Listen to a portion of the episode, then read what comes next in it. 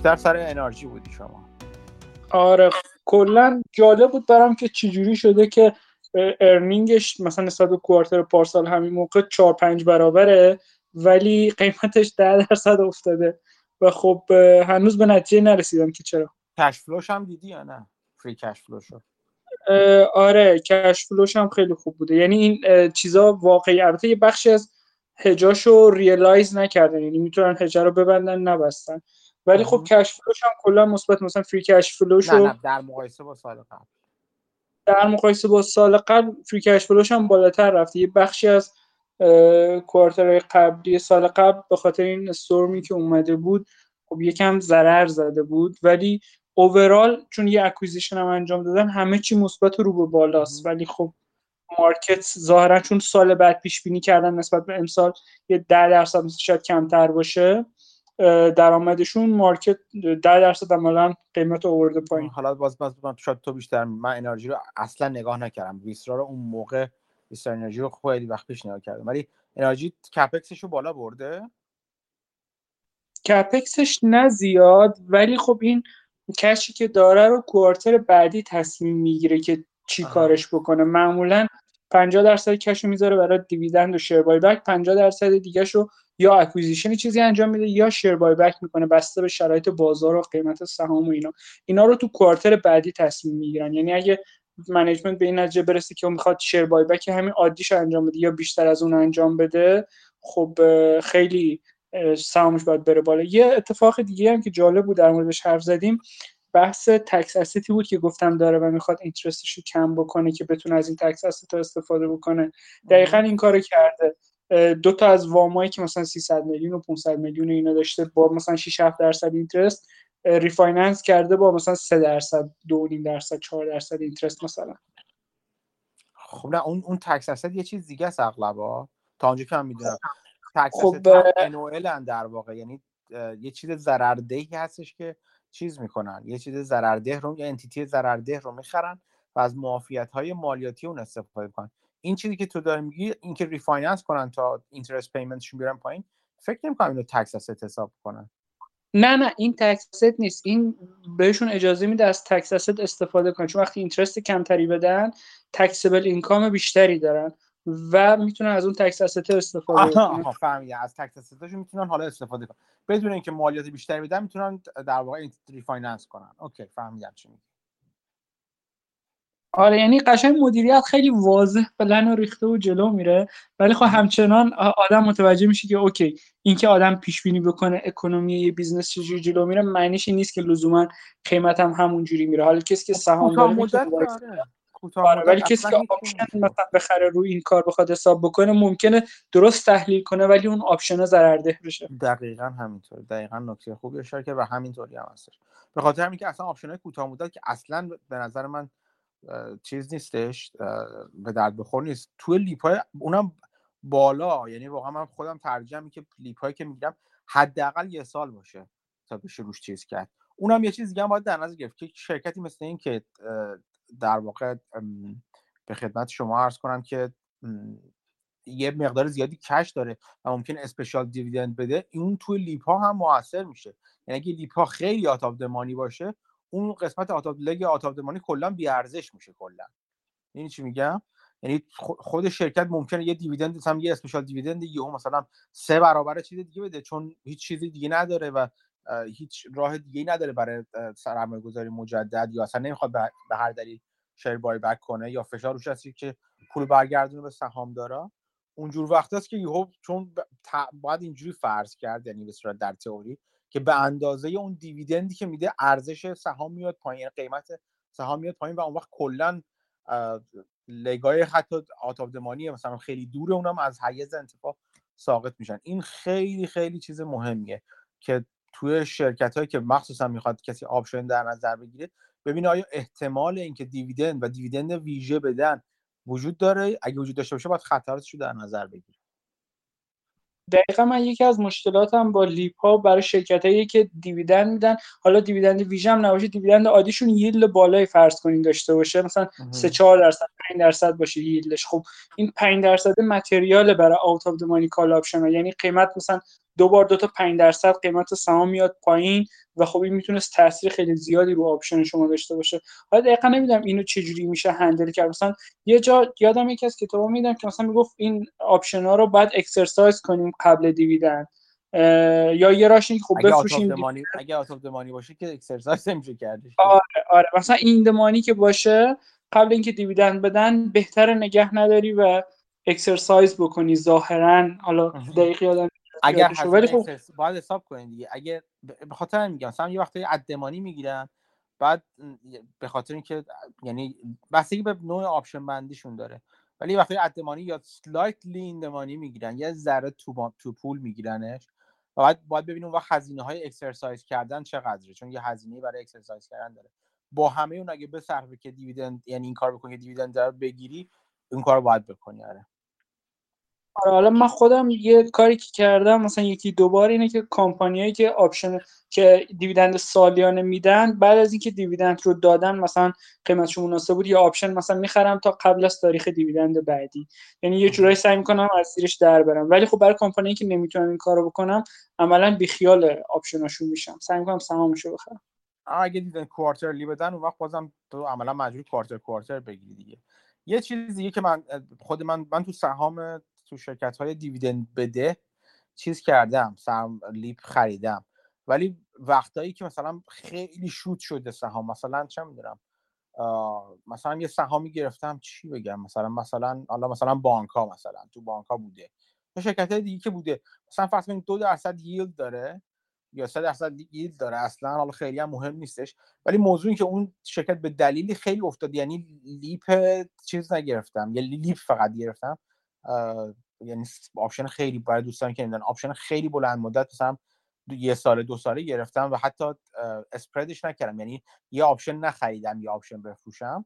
ولی وقتی که می‌دونستم مثلا به دلیلی شرکت سهامش به 50 درصد افتاده و من اینجوری مثلا حتی زیر قیمت قبل از افتادنش به دلیلی که فکر می‌کردم واز بازار زیاده روی کرده و بلند مدت گرفتم. یعنی شرکت فکر می‌کردم مثلا حتی اگر recover کنه و برگرده به قسم مثلا به 10 درصد زیر قیمت قبلیش تو یک سال آینده من باز هم سود می‌کنم. یعنی تو افتای شدید من LEAP های به قول معروف میگن naked LEAP می‌خرم اصطلاحا یا one leg LEAP می‌خرم.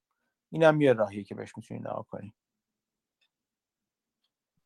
آره کلا جالبه. ولی خب مثلا اینجور شرکت ها من ترجیح میدم شرکت مثلا یه موقع شرکت هایی که پیدا می‌کنم ترجیح میدم dividend نده که بشه بهتر option از روش خرید. آره. ولی خب آره. دنیا اینجوری نیست. آره آره. همیشه اون اون dividend risk یه چیز خیلی شناخته شده و واضحی که حتما باید در نظرش گرفت دیگه. این هم که اینطور. دیگه چه خبر؟ یه چیز دیگه می‌خواستم بگم. من رسید جا همین انرژی بودش. آها یه چیز آها اینو می‌خواستم بگم. یه چیزی باید ببینی اون زمانی که حالا قیمت به خاطر همون بحران تو تو انرژی هم تو تگزاس بود دیگه درسته؟ آره تگزاس ولی یه acquisition انجام داده که جای طرف نیویورک و نیوجرسی و اینا الان subsidiary داره. اون بابت بابت ماجرای تگزاس چقدر سهامش افتاد اون موقع؟ بابت ماجرای تگزاس سهامش 44 دلار بود اومد تا 33 32 اینا که تقریبا از 10 billion مثلا شد 8 billion market cap ش okay و چقدر طول کشید؟ الان چه الان چقدر قیمتش؟ الان فکر رو 35 آها یعنی خیلی okay خیلی کاملا recover نکرده. نسبت به نه اومد recover کرد. قیمتش اومد تا 44 45 یعنی مثلا همون قیمت قبلی رو فرض کنیم. مثلا تو سه ماه کمتر از سه ماه یه recovery نصف نیمه کرد بعد یه خبر دادن که شاید ضررشون مثلا به جای 200 میلیون 600 700 میلیون باشه دوباره ریخ باز یه recovery کل این پروسه شاید کمتر از 3 4 ماه بود. اوکی اوکی. چون یه وقتی بازار اینجوری یعنی یه مثلا تو همون ماجرای مارچ 2020 اگه نگاه کنیم بعد سر سقوط بازار به دلیل چیز کرونا و اینا بازار یکی از دلایلی که یکی از دلایلی که بازار خیلی زود بسیخ برگشت بالا این بود که خیلی سریع شروع کردن یعنی نگاه کرد به بعد از این ماجرا یعنی فرض کرد و حد زد و تخمین زد که تو یک سال آینده ماجرای کرونا رفع و رجوع میشه و بازار برمیگرده به روال عادی. اونجوری که با بافت میگفتش که یه سر ماجرای American Express گفته بود و گفته مشهوری شد می‌گفت فکر من فکر می‌کنم می‌کنم که اصلا بخوام فرض کنم که یکی از چک های مربوط به dividend American Express گم شده توی پست و به دست من نرسیده. آیا من می دوست دارم همچنان American Express رو یا نه با این چیز با این تفاصیل اینا همین بود یعنی بازار اینجوریه که که آقا جان ما کنیم 2020 اصلا اوضاع خراب. ما چک dividend مون راجع به 2020 گم شده. earning نداریم مثلا فرض کن. آیا بازار رو بعد از 2020 به بعد چجوری می‌بینیم؟ اونم در یک چیز در یک محیط low interest با با سود با بهره پایین. چرا این مهمه؟ چون هر چقدر بهره پایین تر باشه سودهای آتی و دورتر همچنان ارزش خودشون رو بیشتر حفظ می‌کنن تا اینکه بهره بره بالا. اگه نرخ بهره بره بالا دیسکاونت ریت یا نرخ تنزیل هم میره بالا به تبع اون و سودهایی که در آینده دور حساب میشه ارزش کمتر و کمتری دارن. یه دلیلی که میگن یعنی واضحه که شرکت های در حال رشد شرکت هایی که الان سود نمیدن و قرار سودده بشن یا رشد سوددهی اصلیشون در مثلا ده سال آینده است. مثلا شما حساب کن تسلا یا مثلا حساب کن چرا ریویان همه این شرکت هایی که آینده در واقع تمام تحلیل روی این است که تو ده سال آینده تازه اینا سودده میشن یا اتفاقات خوبی براشون میفته سودشون بالا میره اینا. اینا همه اینا با بالا رفتن نرخ بهره همشون متز... یعنی لطمه می‌بینن سهامشون. به دلیل همین دلیل واضح. چون نرخ تنزیل هم میره بالا. و ارزش امروزی شده اون سودی که به فرض به فرض اصلا این شرکت ها قرار در ده سال آینده بدن ارزش امروزی شدهشون کمتر و کمتر میشه هرچی نرخ بهره نرخ تنزیل تبع اون بالاتر بره. این همین دید یعنی بیشتر لطمه میدن دیگه. این دید تو زم 2020 هم وجود داشت. چون میگن که خب ما حالا حالا ها حتی بعد از کرونا برای کمک به اقتصاد و فلان و فلان در دوران کم در دوران نرخ نرخ بهره پایین خواهیم بود. پس نرخ تنزیل پایین خواهد بود. پس همچنان شرکتی که بعدا قراره به ما سوددهی انجام بدن ارزش سوددهی خودشون رو همچنان حفظ می‌کنن و ضرری نداره. اگر فکر کنیم که می‌تونن از پس هزینه هاشون تو این دوران کوتاه مدت بر این دید در مورد تگزاس هم یا چیز هم وجود داشته دیگه احتمالاً. چه انرژی چه شرکت مشابه که با این فرض اون موقع قیمت گذاری شدن که آقا جان ما این بحران رو رد می‌کنیم سریع تو یک سال آینده و یک ضرر نه خیلی بدی رو مثلا متحمل میشیم اینجا یک سودی رو نخواهیم داشت اینجا.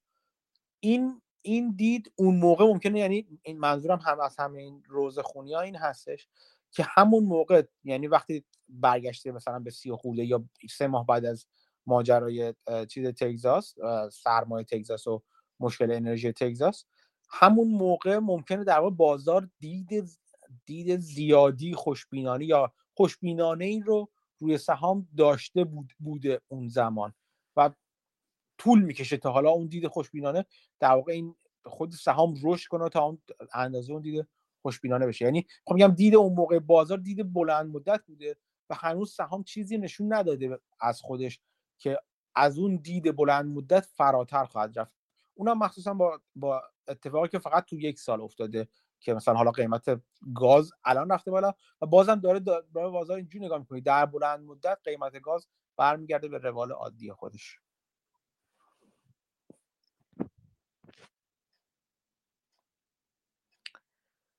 خب دیگه چه خبر از دوستان عزیز در طول هفته؟ چی خوندین؟ چی شنیدین؟ چی یاد گرفتین؟ یا سوالی اگه دارین در مورد چیزی می‌خواین سوالی بپرسین. سلام آمدی سلام. من اتفاقی ویدیو دیدم تو همین هفته که وارن بافت از یه کسی داشت تعریف می‌کرد به اسم بروس گرینوالد بله. بعد کنجکاف شدم برم ببینم کیه. استاد دانشگاه کلمبیا بله بله. بعد رفتم یه کتابی هم ازش پیدا کردم که Value Investing from Graham to Buffett and Beyond بود اسمش.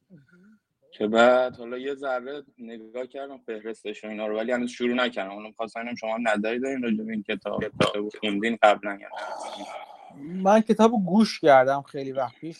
در دوران خاصی از زندگی بین خواب و بیداری. خیلی یادم نیست. ولی کتاب Value Investing ش کتاب خوبیه. Competition Demystified ش هم کتاب خوبیه. Value Investing ش کتاب خوبی. مثلا تجدید چیز تجدید چاپ شدهش ویرایش دومش. اونم کتاب معروف خوبیه اون کتاب هم. آره کتاب خوبیه. گرینوالد کلا آدم جالبیه. از نظر من چیزی ما بین اون کسانی که خیلی قبولشون دارم و داموداران که کمی کمتر قبولش دارم. نه اینکه استفاده نکنم و لذت نبرم از حرفای داموداران اصلا. من از داموداران خیلی چیزها یاد گرفتم. ولی یه چیزی اون ما بین فی ما بین داموداران و مثلا سرمایه گذاران واقعی به نظر من قرار داره. همه این آدما یعنی همچنان اون دید آکادمیسیان خودشون رو حفظ می‌کنن و خب از نظر من یه جاهایی دستشون بسته است و یک چیز یک چارچوب هایی رو یک یک, چیزای چارچوب هایی رو ندیده می‌گیرن. حالا یا عمدن یا بنا به محدودیت های حرفه‌ای خودشون ولی ازشون به شدت میشه چیز یاد گرفت. مخصوصا نوع نگاه گرینوالد به رقابت نوع یعنی چارچوب فکری خوبیه برای یاد گرفتن. بعد یه سوالم می‌خواستم ازتون بکنم. راجع به همین حرفی که زدین چند دقیقه پیش در مورد نرخ بهره و اینا که باعث میشه ارزش گذاری که حالا می‌کنم بر اساس همون DCF بیاد پایین. اینو چجوری تو DCF شون لحاظ می‌کنن؟ همون نرخ تنزیل رو کم می‌کنن؟ یعنی چی؟ یعنی متوجه نشدم. یعنی در این همین این که آره تو اینترست ریت پایینه. نرخ تنزیل یک یک رابطه ای تقریبا رابطه بسته خود داره. اینکه discount rate تو کسی که ارزش گذاری می‌کنه تعیین می‌کنه. روش های مختلف هم میشه تعیین کرد. ولی خلاصه اینکه متاثر از تا یه حدود زیادی متاثر هست از نرخ بهره. نرخ بهره بدون ریسک منظور هست دیگه. نرخ بهره بدون ریسک که بره بالا شما discount rate تون هم میره بالا. دقیقا همون رو نمی‌ذارن اونجا. این یه چیزی که هر کس بنا به چیز خودش می‌ذاره بنا به صلاح دید خودش می‌ذاره و دلیلی هم داره دیگه. بعض وقتا مثلا طرف ممکنه اصلا هردل ریت اونجا بذاره. یعنی بگه من از یه سهام انتظار دارم ده درصد به من حداقل بازدهی بده برای نرخ تنزیلم می‌ذارم ده درصد مثلا. بعد یه خبری هم می‌خواستم حالا احتمالا خیلی هم بدونن دیگه که یه چیزی الان خیلی تو این هفته احتمالا بازار چشش بشه این علی بابا قرار earning ش رو بده 18 نوامبر که میشه پنج روز دیگه. که دوباره فکر کنم افتاد اول دا... آها نداده هنوز. okay. من نه, نه دوبار افتاد اول فروش Single Day شد دیدم آره. آره. که الان همین باعث شده خیلی گمان زنی باشه که من حالا مثلا داشتم چند تا مقاله میخوندم. خیلی هم میگن که حالا احتمالا خیلی پیچیدگی داره که انداخته عقب. باز خیلی های دیگه میگن که احتمالا خیلی بده چون معمولا تو حالا قبلا رو نگاه کنیم هر کی که انداخته عقب معمولا earning بدی داشته که انداخته عقب. بعد خیلی هم میگن که حالا این ریسکایی که این چند وقت بهش اضافه شده رو احتمالا بعد crackdown ش رو تو این earning ش دید و احتمالش خیلی بالاست که بعد earning ش حالا به هر جدول یا بالا یا پایین یه حرکت خیلی شدیدی داشته باشه.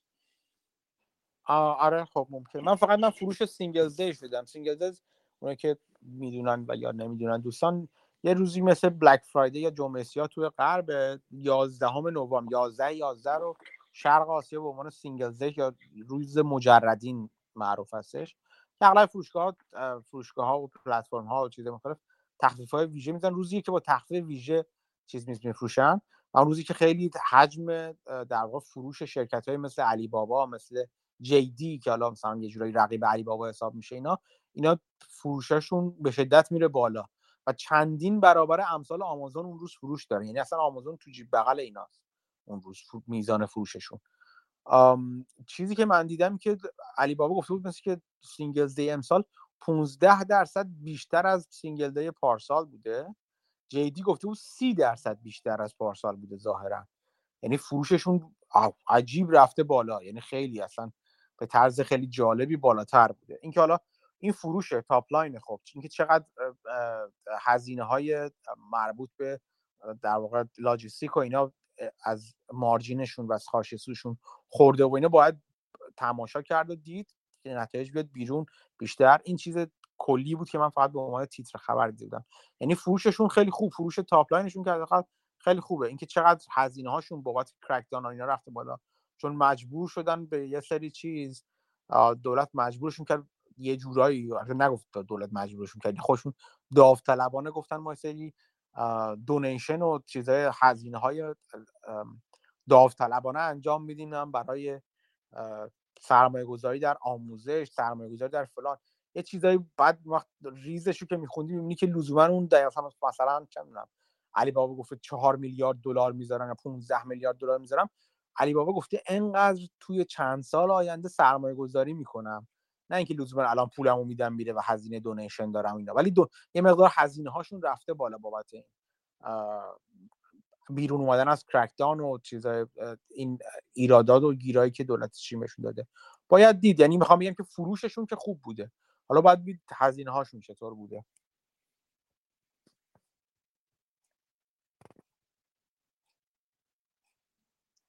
چیز جالب حالا علی بابا رو گفتیم چیز جالب برای من این بود که مونش بابرا چیز علی باباشو به شدت آورده پایین. مونش بابرا آره. کسی که نمی‌شناسن سرمایه گذار این ولی اینوستر معروف هندی هستش. البته تو آمریکا. درصد کم کرده. 80 خورده درصد کم کرده.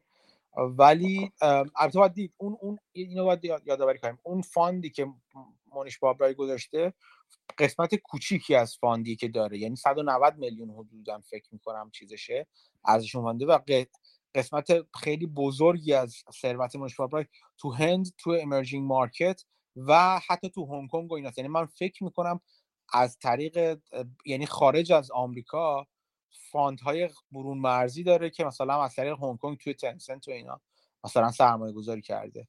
تا آنجایی که این حدس من هستش. یعنی قسمت کوچیکی از ثروتش رو و فاندش رو می‌بینید که اینجا حالا چیزیش آورده پایین. بله فکر کنم همینطوریه. چون خودش اصلا یه جا گفته بود که تو تنسن سرمایه گذاری کرده ولی تو اون چیزش نیست.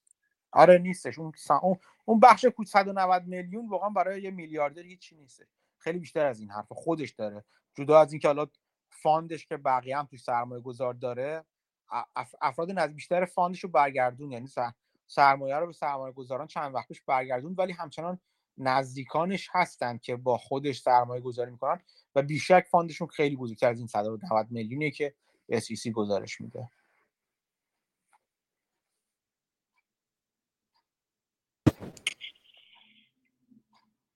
خب اینم از ماجرای علی بابا. دیگه چه خبر دوستان در طول هفته؟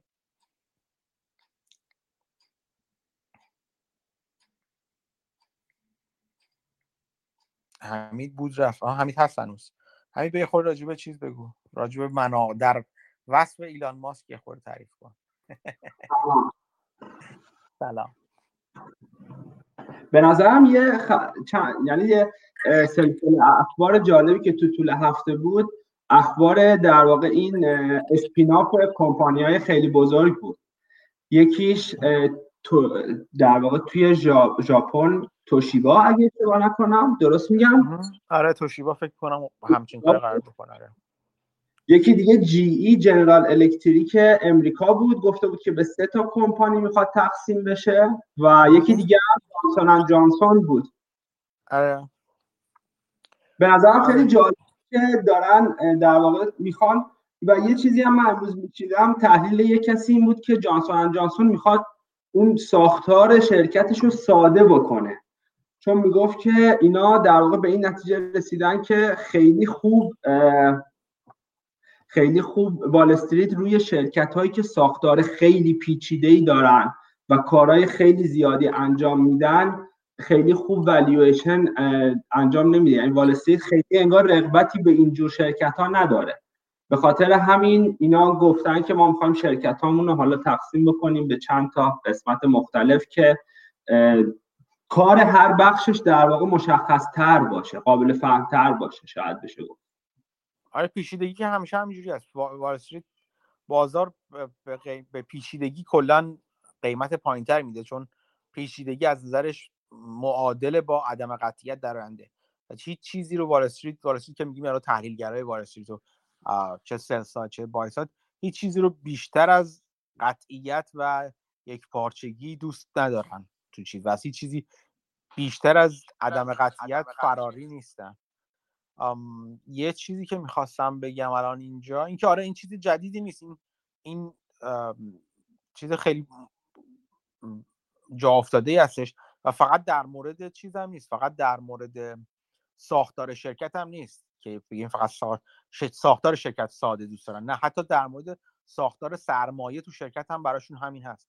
یعنی من خیلی وقتا دیدم شرکت ها وقتی شرکتی شروع می‌کنه فرض کن مثلا چه می‌دونم به دلایل مختلف ساختار بدهی پیچیده داره. یعنی مثلا چه می‌دونم از یکی وام گرفته بعد از یکی سهام فروخته یه شرکت دیگر خریده بابت اون سهام بابت اون خریدش یه مقدار سهام داده یه مقدار option داده یه مقدار right داده یه مقدار پول داده یه مقدار بدهی گرفته.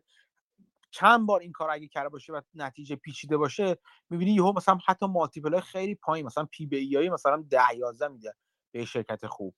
و یه کاری که می‌کنن یعنی فشاری که سرمایه گذاره activist یکی از هدف های سرمایه گذاران activist اصولا این میشه که بیان وارد این شرکت ها بشن و نه اینکه نه با مخالفت مدیریت بلکه مدیریت هم خودش مشکلی نداره. بعد یه چیزی هستش که مدیریت هول بدن به این سمت یا تشویق کنن به این سمت که ساختار سرمایه خود شرکت رو ساده کنن و مثلا میگن که خیلی خوب بیا مثلا چه می‌دونم right اتو همه رو tender بذار اگه چیزی فروختی right ی فروختی tender بذار همه اون right ها رو بخر تا اونجا که می‌تونی.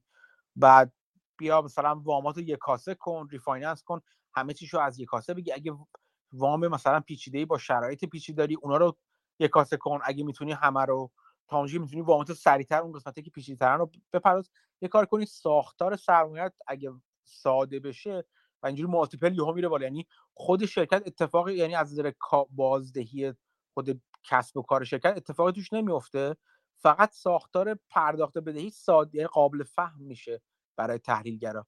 مالتیپل من دیدم از از 10 11 میشه 15 16 در یکی دو سال. و خب این خیلی یهو سهام رو می‌بره بالا دیگه. این کار رو من زیاد دیدم می‌کنم. از اون طرف یه چیز جالب تری که می‌تونم اشاره کنم شرکت هایی هستش که فرض کنید سرمایه گذار عمده دارن یعنی مثلا شرکت خانوادگی مثلا خانواده شرکت مثلا 80 درصد دست یه یک نفر یا دست یه خانواده است توی شرکت یا دست یه سری افراد محدودی است که با همدیگه اینا بده بسون دارن و عمدن اصلا چیز رو پایین نگه یعنی پیچیده نگه میدارن و حتی با به مرور زمان پیچیده ترش هم می‌کنن. یعنی مثلا میگن خب ما رو split می‌کنیم به نسبت فلان به فلان یا reverse split می‌کنیم. وقتی reverse split می‌کنن یعنی قیمت پایین هست. چند تا کار انجام میدن بذار اینجوری بگم براتون.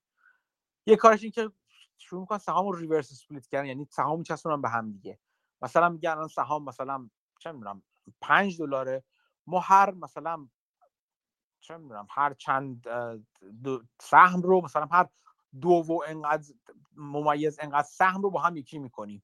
یا هر پنج ممیز انقدر سهم رو با هم یکی می‌کنیم.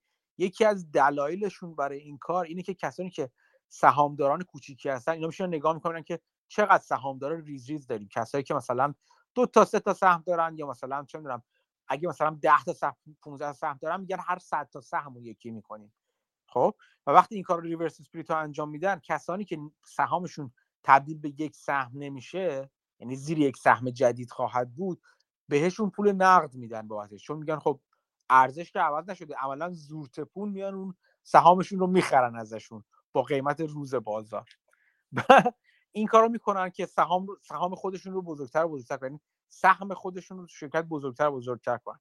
این یه تکنیکه. یه کار یا که روزمان کار جالبی از این نظر نیست. یعنی یه خورده چی میگم بهش؟ رندی توش داره دیگه. حالا خیلی یعنی سهامدار خیلی کوچیک. ضرری بهش در واقع خیلی وارد نشده. مثلا اگه سهام زیر قیمت نباشه. یعنی آندر ولیو نباشه. یعنی نمی‌تونه سهامدار کوچیک ادعا کنه که الان چون سهام شرکت افتاده پایین شما می‌خواید سوء استفاده سوء استفاده کنید و این سهام رو با قیمت پایین از من از زیر دست من در بیارید نه خیلی وقت هستش شرکت فقط برای اینکه ساختار خودشون رو ساده تر کنن این کار رو انجام میدن و خب یعنی بیشتر از سهام شرکت رو داشته باشن این کار رو انجام میدن و سهامدار کوچیک هم ضرر نمی‌کنه. ولی اگه سهامدار خیلی کوچیک باشه عملا سهام از دستش بیرون میاد دیگه. یک این کار من زیاد دیدم می‌کنن. یه کار دیگه زیاد کار دیدم می‌کنن. یه کار جالب تر دیگه که می‌کنن اینه که عمدن ساختار شرکت رو پیچیده می‌کنن. این یه جور ساده کردن بود که الان گفتم. پیچیده می‌کنن. مثلا میگن که ما خیلی خوب. ما شرکتی داریم می‌خوایم اینجوری. بابت اون شرکتی که داریم می‌خریم همین کاری که گفتم. یعنی با سهام میدیم بدهی میدیم بعد دیگه ارزم به حضور شما. اصلا یه چیزی دیگه درست می‌کنن. به اسم ترکینگ استاک میدیم. تا می‌تونن پیچیدهش می‌کنن. پیچیده می‌کنه تا برای برای چی این کار پیچیده می‌کنه؟ برای اینکه کسایی که چه وال استریت چه سهامدار عادی میگه خب الان چی شده من نمیفهم که این همه الان یه سهم من تبدیل شد به مثلا یک, سهم من به علاوه right به علاوه option به علاوه فلان همه این چیزا رو می‌ذاره که هم دیگه. میگه من اونا رو نمی‌خوام نمی‌فهمم اونا رو اونا رو میفروشم. و خود مدیر شرکت میره اونا رو می‌خره اصلا. این کار که کسی مثل جان مالون زیاد کرده. ساختار پیچیده درست می‌کنه. و جوری ساختار پیچیده درست می‌کنه که اغلب افراد که یا توانایی درکش رو ندارن یا یا حوصله درکش رو مثلا عمیق شدنش ندارن اون سهام یا دارا دریوتیو های مختلف مشتقات دیگه که اضافه شده به پورتفولیوشون رو بفروشن و این بر اونا رو بخره. وقتی اونا رو می‌خره چون خودش می‌دونه ارزش اینا در آینده چقدرن و اگر کسی دیگه هم در واقع دید عمیق نسبت به بازارش باشه اونها هم می‌دونن چه خبر اونها هم تا بتونن می‌خرن. در آینده سهام میره بالا. و خب عملا کسی که در واقع حاضر بشه کار بیشتری بکنه از اون پیچیدگی سود می‌بره. این رو من توی همین چند وقت پیش توی چیز دارم. مثلا یکی از سهامی که از خیلی وقت پیش دارم همین خیلی وقت پیش مثلا چند سال من دارم اینا رو اونا همین جوریه. مثلا شروع کرده که خیلی خب ما به هر سهامدار یه دونه رایت میدیم. یعنی یه دونه در واقع رایت آفرینگ کردن. به این معنی که اجازه خرید یه چیز می‌خوایم. ما می‌خوایم افزایش سرمایه بدیم. به هر سهامدار فعلی اجازه میدیم یک سهام آینده رو به مثلا به قیمت مثلا 70 درصد سهم الان بخره. خب؟ خب همه میگن خب اوکی. قاعدتا خوب میشه دیگه. ولی خب یه پیچیدگی داری پیچیدگی داره این ماجرا. چون چرا؟ چون با این کار داره افزایش سرمایه میده و تعداد سهام رو هم اضافه می‌کنه. یعنی از اصطلاحا سهام رو دایلوت می‌کنه آب میبنده بهش یه جورایی. پس شما اگر به این مدیریت اعتماد داشته باشین و بدونید ارزش آینده سهام همچنان علی رغم اون دایلوت شدن و اینا بیشتر از چیز قبلیه بیشتر از ارزش فعلیه اون وقت این کار رو انجام میدین. ولی اگه دید قوی نداشته باشین وقتی این این رایت آفرینگ انجام میشه یعنی این این کار میدن بازار واکنش اولش این که قیمت سهام میفته پایین همون اول.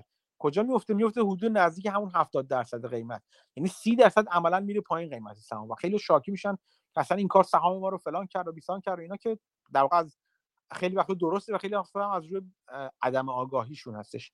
پس این رایت آفرینگ و پیچیدی کردن ماجرا می‌تونه به نفع کسی باشه که در واقع سهامدار بلند مدتی باشه که دید عمیقی نسبت به اون کسب و کار داره. می‌خوام بگم که بعضی وقتا این کار رو عمدن هم می‌کنن که پیچیدهش کنن برای اینکه افراد خاصی ازش سود ببرن فقط.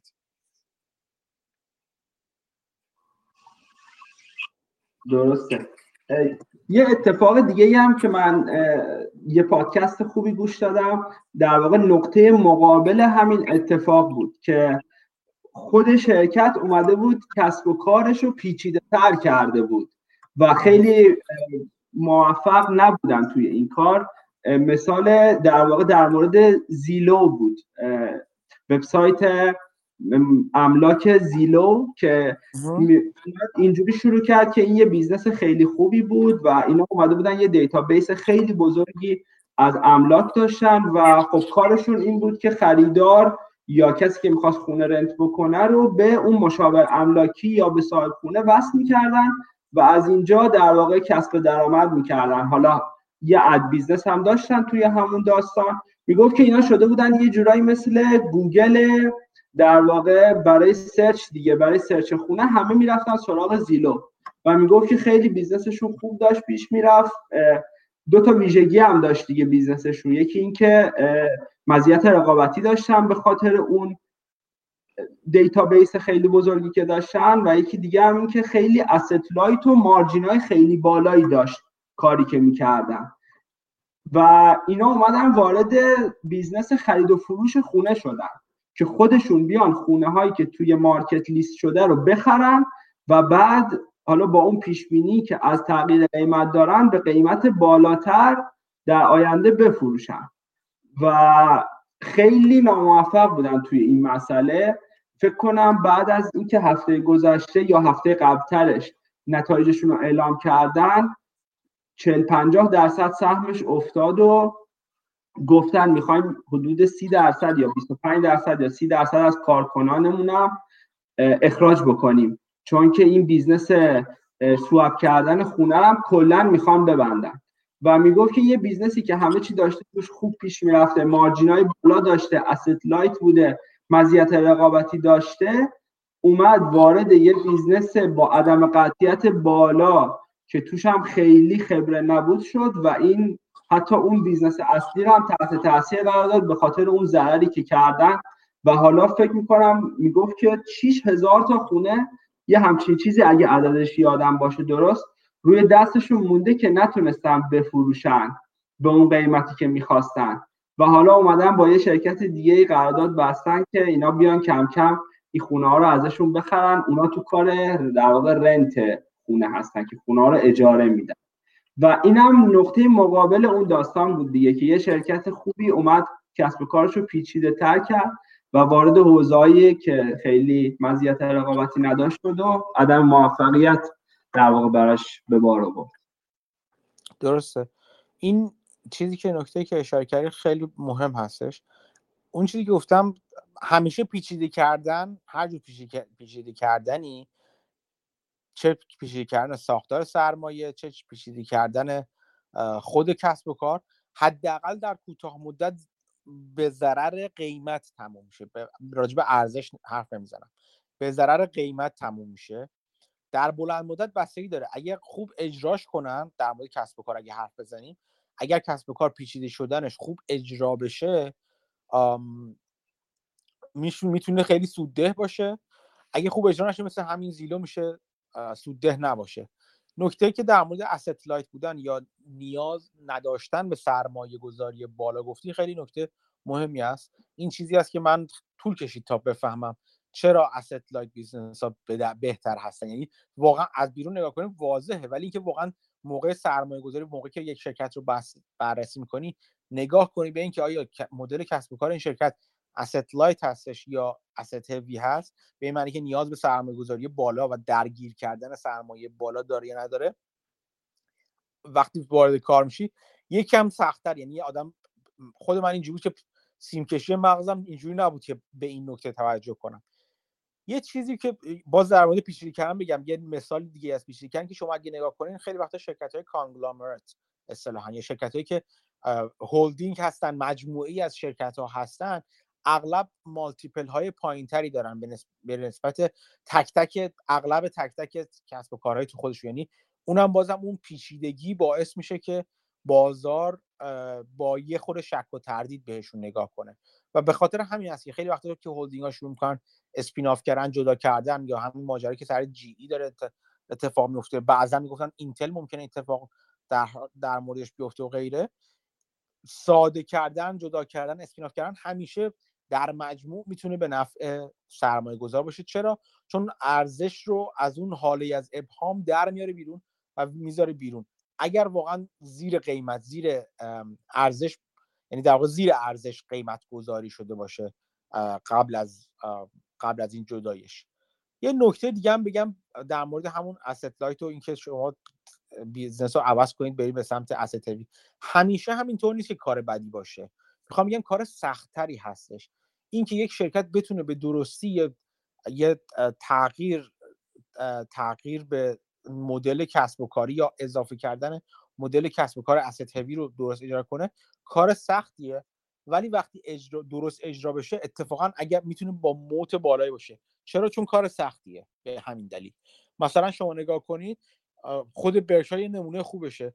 برکشایر بخش انرژیش یه, شک... یه قسمت اسید هوی بسیار بزرگه و اصلا به یک دلیلی که کسی نمی‌تونه واردش بشه به خاطر همین توانایی مالی عظیم برکشایره که می‌تونه انقدر پول داره که وارد بشه و می‌تونه سرمایه‌شو درگیر کنه. کاری که بقیه نمی‌تونن. می‌تونه تلاطمات قیمت های کامادیتی رو برکشایر به راحتی می‌تونه تحمل کنه. بقیه نمی‌تونن تحمل کنن.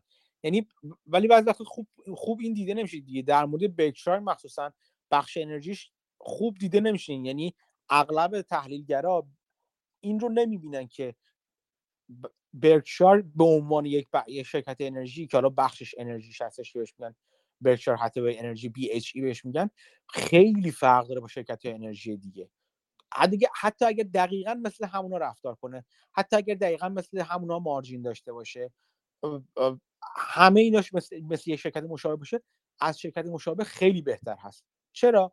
به همین دلیل ساده که توانایی مالی گذروندن تلاطم ها رو بسیار بیشتر از بقیه داره. چون بخش اون float ش اون float ی که از بخش insurance و بیمش می‌گیره اون پول قرض گرفتگی که راجبش بارها صحبت کردیم اون بخش float ش انقدر بزرگ هستش و انقدر پول نقد داره به جز حتی اون float که می‌تونه به راحتی از پس خیلی اتفاقات مهیبی که شرکت دیگر رو کاملا از پا میندازه بر بیاد. و قاعدتا همچین شرکتی باید مالتیپل بالاتری برای بخش انرژی گذاشته باشه. چیزی که بعضا بعض وقت دیده نمیشه و فقط وقتی خوب دیده میشه که اتفاقا از پشت یکی از اینا بیاد بیرون. یعنی وقتی یک اتفاقی میفته که شرکت های فرزن انرژی لطمه های بزرگ ببینن و برکشایر همچنان بتونه ببینه اونقدر لطمه بزرگ اینجوری بگم اونقدر لطمه بزرگی ببینن که حیاتشون به خطر بیفته. مثلا چیزی مثل PG, PG که مال چیز هست مال کالیفرنیا هستش. اون وقتی که تازه می‌فهمن تحلیلگران نگاه می‌کنن برکشایر تکون نخورده. این یه اتفاق متفاوتی در موردش داره میفته و فقط تو شرایط بد هستش که این کاملا رو میاد و معلوم میشه. ولی در شرایط عادی همه مثل همدیگه عمل می‌کنن. حتی ممکنه برکشایر اون بخش انرژی چندان جذاب نباشه. به خاطر اینکه میگن خب اولا که یوتیلیتی یوتیلیتی کلا جذاب نیستش. بعد یوتیلیتی پولش پولش دست ما نمیاد میره دست برکشایر دست بافت میره و مستقیم به دست سرمایه گذاری می‌رسه. پس به درد مثلا دیویدند اینوستورهایی که خیلی وقت رو یوتیلیتی سرمایه گذار می‌کنن هم نمی‌خوره. و کلا اصلا ممکنه حتی کمتر جذاب باشه. ولی توی بحران ها اتفاقا نشون میده که اتفاقا خیلی مدل کسب و کار جذابی داره. یه چیز دیگه هم می‌خواستم راجع به حرف محسود بزنم حمید بزنم که فراموش شد آها می‌خواستم بپرسم. حمید فهمیدی جی به چه بخشی می‌خواد تقسیم بشه؟ من, نفهمیدم. جانسون جانسون رو متوجه شدم ولی جی رو نه هنوز. ولی جی رو فکر کنم گفتم به سه سه بخش می‌خواد تقسیم بشه. چون همینجوری هم خیلی بخش تقسیم شده همین الان از قبلش. خیلی از شرکت دیگه اومدن یه تیکه های جی رو خریدن و بردن. برکشایر مثلا فکر کنم یه بخشش رو چند وقت پیش برش برده بود. همینجوری این اتفاق افتاده. ولی خب بازم که می‌خواد تقسیم بشه احتمالا یه بخش انرژی خواهد داشت یه بخش مثلا چه می‌دونم هلت کیر ممکنه داشته باشه یه بخش مالی هم ممکنه داشته باشه فکر کنم. هلت کیر بود و همین یه اوییشن بود که موتورهای جت می‌سازه. با هلت کیر اوییشن و اون سومی شدم نمیاد ولی مالی نبود. مالی نداشته نه مالی نبود. یکی از چیز دردسردار جی ای مدت هاست که سادش هم کرده ولی مدت هاست که بخش مالیش مونده. خیلی از مثلا فکر کنم برکشایر یه قسمتشو خرید یه بخش از اینشورنسش رو برکشایر چند وقت خریده بود. فکر کنم انرژی اون بخش سومش که داره اسپیناف می‌کنه. OK. خیلی عالی. فکر کنم بخش def... defense ش یه خورده جذاب باشه اگر بشه مثلا بعدا وارد شد.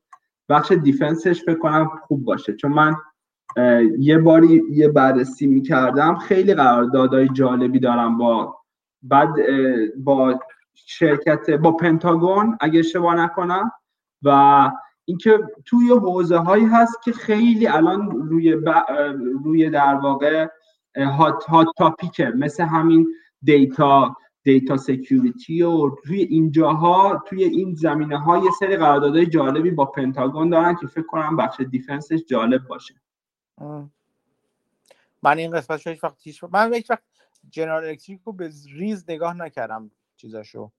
اون وقتی که مثلا به بوینگ و اینا مربوط می‌شد برای بوینگ نگاه کردم بخش چیزش نوع قراردادش رو. ولی مثلا تو دیفنسش من هیچ وقت نرفتم چه خبره.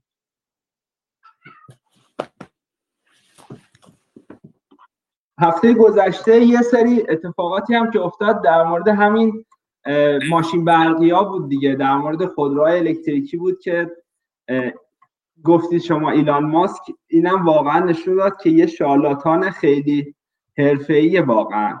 چون فروش سهامش رو توی سپتامبر اگه اشتباه نکنم از پیش تعیین کرده بود. و حالا اینکه واقعا هدفش چی بوده که اومده بود توی توییتر گفته بود و اینا رو نمی‌دونم. من واقعا برداشتی نداشتم که هدفش چی بوده از این کار. حالا بعد نیست راجع به اینم یه خوره حرف بزنی حالا نه نه نه ایلان ماسک مثلا راجع به ایلان ماسک.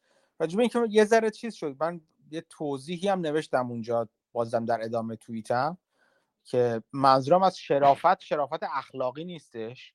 integrity business integrity هستش. یا اون درستکاری کسب و کاری. این درستکاری هیچ ربطی به این نداره که مثلا فرضاً والمارت گفتم بقیه رقباشو پاره می‌کنه اصلا. نه. از نظر من خیلی هم درستکارانه است که شما به بدترین وجهی در, در, چارچوب قانونی رقبای خودتو له کنی بزنی لطو کنی و خودت از بر بیاد از من هیچ اشکالی نداره این موضوع. اون چیزی که راجب درستکاری حرف می‌زنیم راجب در واقع داریم راجب این میگیم که ببینید بذار اینجوری بگم. از نظر من سهام مدیریت شرکت در واقع کارمند سهامداران اون شرکته. صاحبان شرکت سهامداران شرکت هستن. وظیفه اون مدیریت به عنوان کارمند کارمند دقیقا همینجوری اینه که منافع صاحبان شرکت رو به بهترین وجهی تأمین کنه. بنا به خواست بنا به خواست صاحبان شرکت. اگر خواست صاحبان شرکت بنابر این باشه که کوتاه مدت منافعشون تأمین بشه مدیریت شرکت باید به اون توجه کنه و کوتاه مدت تأمین کنه منافع. چیزای منافع اونا رو. اگر خاص سهامداران تأمین منافع بلند مدت شرکت باشه و همچنین و قص پس, پس در واقع تعیین تکلیف کننده برای یه شرکت سهامداران شرکت هستن. حالا اتفاقا ممکنه مدیریت شرکت جزو سهامداران شرکت باشه. بنا به سهمش بنا به میزان سهمی که از شرکت داره بیشتر صاحب بخش بیشتری از شرکت یا کمتری از شرکت؟ یعنی ممکنه اون هم جزو سهامداران ها باشه سهامداران باشه و جزو صاحبان شرکت باشه. ولی در نقش و در پوستین خلاصه مدیر شرکت تنها لویالتی که داره تنها وفاداری که باید داشته باشه پاسخگویی که باید داشته باشه به دو تاست. به قانون از نظر من اینا. به قانون و به صاحبان شرکت. همین. یعنی کار غیر قانونی نباید بکنه.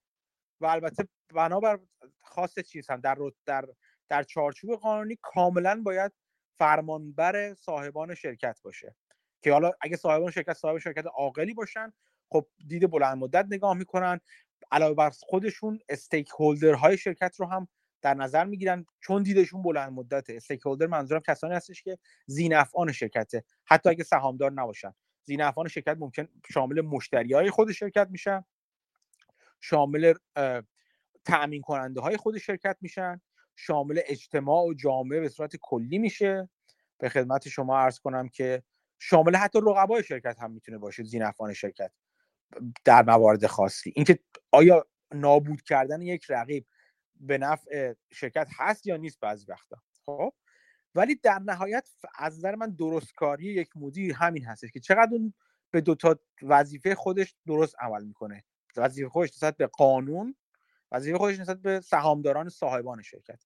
بیان به میگم درستکاری کاری. که ایلان ماسک داره می‌کنه یا ایلان ماسک می‌کنه و خیلی از افراد دیگه کردن و می‌کنن حالا ایلان ماسک خیلی به قول معروف میگم borderline و روی مرز حرکت می‌کنه که میره تو مرز درستکاری و نادرستکاری در حرکت می‌کنه خیلی وقتا. این هستش که عده زیادی از سهامداران شرکت رو که سهام ایلان ماسک سهامدار عمده شرکت نیستش سهامدار قابل توجهی توی, ما... توی تسلا هستش. ولی تنها سهامدار چیز نیستش که سهامدار یه قسمت بزرگی از شرکت خارج از ایلان ماسک خلاصه. حقوق و در واقع وظایف خودشون نسبت به باقی شرکت به جز خودش کاملا نادیده می‌گیره. خیلی وقتا. خیلی وقتا کاملا نادیده می‌گیره. بعض وقتا این نادیده گرفتن میره به تنه به غیر قانونی بودن هم می‌زنه چون SEC به عنوان SEC یا در واقع سازمان بورس و اوراق بهادار آمریکا به عنوان متولی دفاع از حقوق صاحبان شرکت در برابر در برابر مدیران شرکت یا قسمت قسمت کوچکتری از صاحبان شرکت بخش اقلیت صاحبان شرکت اون هم یه سری قوانین مصوب داره ولی قوانینش مثل هر چیز هر سیستم پیچیده دیگه انقدر گله گشاده چون نمی‌تونه قانون رو چیز کنه قانون رو هی ریز بریز راجع هر راجع به هر چیز بذاره. انقدر سوراخ سنبه داره که کسی مثل ماسک نه اینا اینا مختص ماسک نیست. خیلی آدمای دیگه من دیدم. تو تو چندین سالی که چند سالی که بگیم چندین خیلی بلند مدت که نیست. چند سالی که کار کردن تو تو بازار خیلی آدم دیدم که همین روش رو حتی بدتر از ماسک عمل می‌کنن. از این از به این معنی که یک کاری می‌کنن که نه قانونیه نه غیر قانونی به ضرر سهامدار هست. ولی سهامدار یا نمی‌فهمه یا ابزار این رو نداره که جلوش رو بگیره یا یک پارچگی این رو نداره که جلوش رو بگیره. یک پارچگی منظورم که اگه همه سهامدارا پراکسی وار را بندازن و بخوان ماسک رو سر جاش بشونن می‌تونن این کارو بکنن. ولی خب هیچ قصدی از این نظر ندارن یا به دلیل اینکه نمی‌فهمن یا به دلیل اینکه نمی‌خوان چون فکر می‌کنن که علا رغم همه این کارا ماسک براشون ارزش آفرین هست و اینا حالا اینا هم بذاریم روش این کار بکنن. این این در واقع این این خاکستری بازی ها رو هم در بیارن. حرفی که بافت زده بود نه به این معنی بود که مثلا فرد اون فرد و مدیر از نظر اخلاقی فرد وارسته ای باشه عارف و صوفی باشه یا حتی اصلا فرد چیزی باشه. نه وقتی از اینتگریتی حرف می‌زنه در وهله اول اینتگریتی نسبت به سهامداران حرف می‌زنه. اینکه بفهمه باید به سهامداران پاسخگو باشه و پاسخگو باشه و مدافع حقوق همه سهامداران باشه. این کار رو ماسک نمی‌کنه. این چیزی است که بافت میگه. و البته بله میشه این حرف بافت رو تعمیم هم داد و گسترشش داد به این معنی که اگر فردی از نظر اخلاقی هم از نظر حتی بالاتر نسبت به زینفعان شرکت نه فقط سهامداران شرکت به کل زینفعان شرکت هم بی تفاوتی یا بی توجهی یا بدتر از اون بد رفتاری داشته باشه در بلند مدت ارزش نابود کن خواهد بود این کار. این رو میشه به اون هم در واقع تعمیم داد و بزرگترش کرد. ولی در دید حداقلی خودش اگر مدیری به وظیفه مدیریت خودش که در واقع کارمندی سهامداران هست درست عمل نکنه این مدیر اگر باهوش باشه و اگر پشتکار داشته باشه چون که هر دو رو ایلان ماسک هست آدم بسیار پرتلاش پشتکار پشتکاریه و آدم بسیار هوشمند و زیرک و خلاقی هم هستش. اون قسمت سوم می‌تونه تبدیل بشه به می‌تونه این عاملی بشه که این آدم رو بکنه یک سلاح یک زهر بکنه برای سهامداران.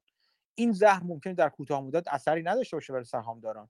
و همچنان بخش خلاقیت و پشت کارش نتایج بخش خلاقیت و پشت کارش چنان ارزشی بیافرینه برای سهامداران چنان که آفریده که اون بخش دیگه در واقع اون بخش نادرستی پوشیده بشه. ولی در بلند مدت اینطور نخواهد بود. این این چیزی که بافت میگه.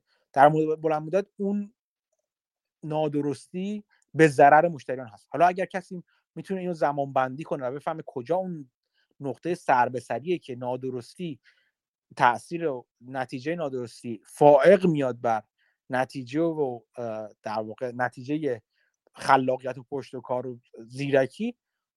به قول معروف میگم بی مای گست مهمون من. ادامه بدیم ببینیم به کجا می‌رسیم. من خودم نمی‌تونم همچین پیش بینی کنم. من خواستم اینو بگم که منظور از درست کاری این هست. یعنی کار درست رو وظیفه درست خودش رو مدیریت انجام بده. این ابهام رو خواستم برطرف کنم.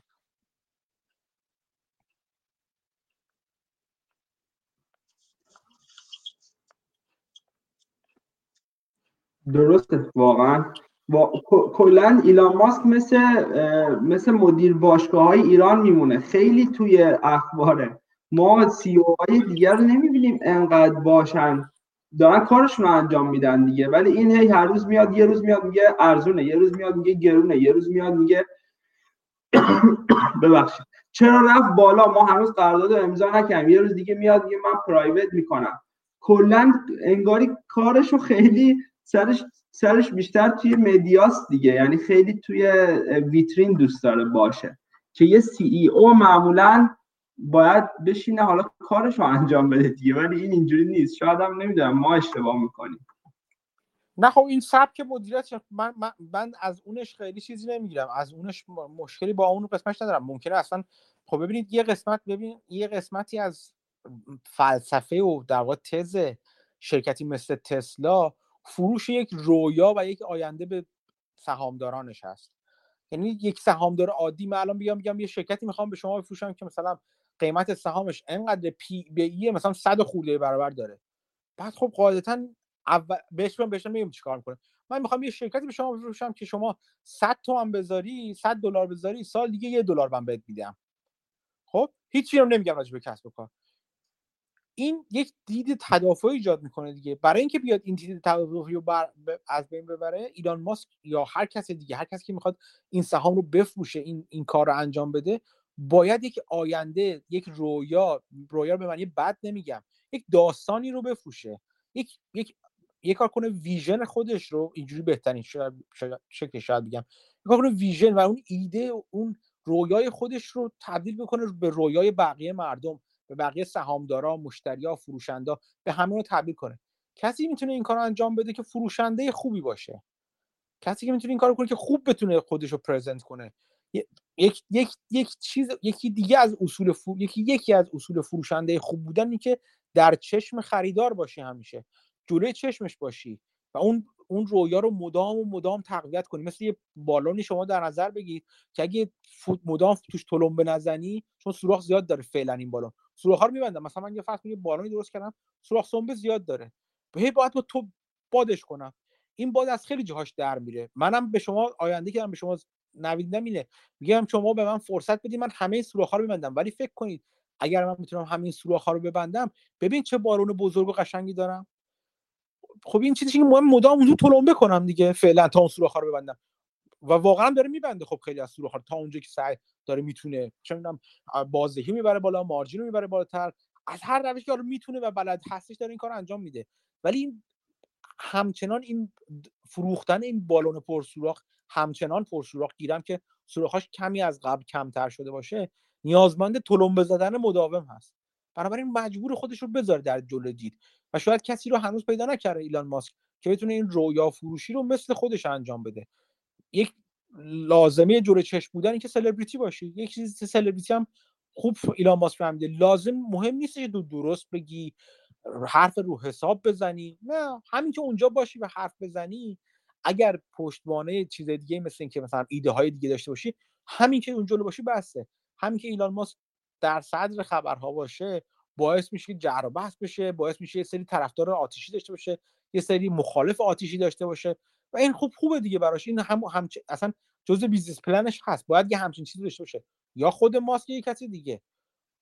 ماسک اگر تاریخچه تسلا رو بخونیم می‌بینید که مدیرای فروش و افرادی که در طول زمان مدیر فروش تسلا بودن نتونستن این خوا... این خواسته ماسک رو برآورده کنن از این نظر و خودش این کار رو به گرفته. اگر فرض کنید یه مدیر مثلا چه می‌دونم یه سی ای نبود سی مثلا چه می‌دونم حالا مثلا یه چیزی سی تی او باشه مثلا. سی تی او چیزی باشه که چیف تکنولوژیکال تکنولوژیکال آفیسری باشه که مدام راجع به اینکه تسلا چه خواهد شد این چیزی که من گذاشتم چند روز پیش. نم بشکم بزنی تسلا خودش رو به تو میرسونه و نم در دو سال آینده. این خالی بندی ها رو بخوای بکنی حالا از نظر من فعلا خالی بندی ها رو. بخوای بکنی اون می‌تونه انجام بده. ولی از اونجایی که خودش باید این کارا رو بکنه خودش اون بالا دیگه فعلا. البته من یه چیز جالبی میشیدم یه فردی صحبت می‌کرد خیلی ایلان ماسک رو با جف بزوس مقایسه می‌کرد. می‌گفت که هر دوتایشون بالاخره CEO بودن. از یه جهتهایی هم علاقهشون هم حتی به همدیگه قابل قیاسه. یعنی به space علاقه دارن و هر دوشون هم این یکی اسپیس ایکس رو داره اون یکی بلو اوریجین رو داره و حالا رقابت هم که همه بهتر می‌دونن با هم دیگه داشتن. می‌گفت که برخلاف جف بزوس که یه آدم در قابل پیش بینی محافظه کاره ایلان ماسک خیلی غیر قابل پیش بینی و خودش یه ریسک محسوب میشه در برهه کنونی. می‌گفت یکی از بزرگترین ریسک های تسلا خود ایلان ماسک در حال حاضر نه شرکت های خودروسازی دیگه. چون ایلان ماسک می‌گفت به خاطر غیر قابل پیش بینی بودنش هر ممکنه فردا بگه من دیگه نمی‌خوام مثلا C, CEO تسلا باشم و می‌خوام مثلا روی اسپیس ایکس تمرکز کنم. یا ممکنه یک ماه دیگه سوار یکی از همین شاتل های اسپیس ایکس بشه بره فضا حالا سی ای او نداریم. و یه چیز دیگه هم که می‌گفت می‌گفت که اسم خودش رو اومده با شرکتش در واقع به هم گره زده. می‌گفت که مثلا جف بزوس خب خیلی راحت جایگزین شده و در حال حاضر دیگه سی او شرکت هم نیست شرکت آمازون نیست. ولی می‌گفت اتفاقی نیفتاد. ولی هیچ کس نمی‌تونه الان تسلا رو بدون ایلان ماسک حتی تصور بکنه. به خاطر همین می‌گفت این خودش یه ریسکی برای تسلا محسوب میشه. به خاطر خود ویژگی های ماسک هم هست یه بخشی از این داستان. آره آدمای آدمای متفاوتی. البته اینم بگم تا چند سال پیش هم کسی نمیتونستش آمازون رو بدون جف بزوس تصور کنه. همین تغییری که انجام داشت خیلی تغییر چیزی بود که همه با احتیاط باش رفتار کردن. ولی خب ماجرا فرق تفاوتش در واقع این بود. تفاوت بزرگش.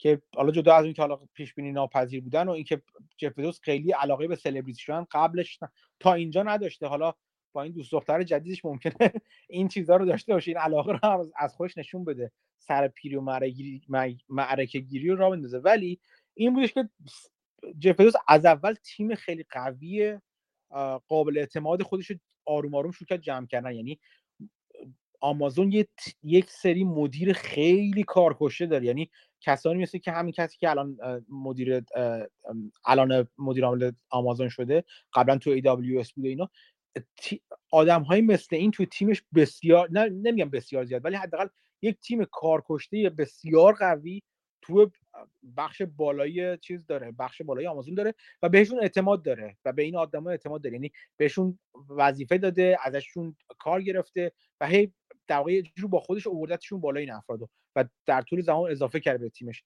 این کار در مورد ماسک انجام هنوز نشده خیلی زیاد.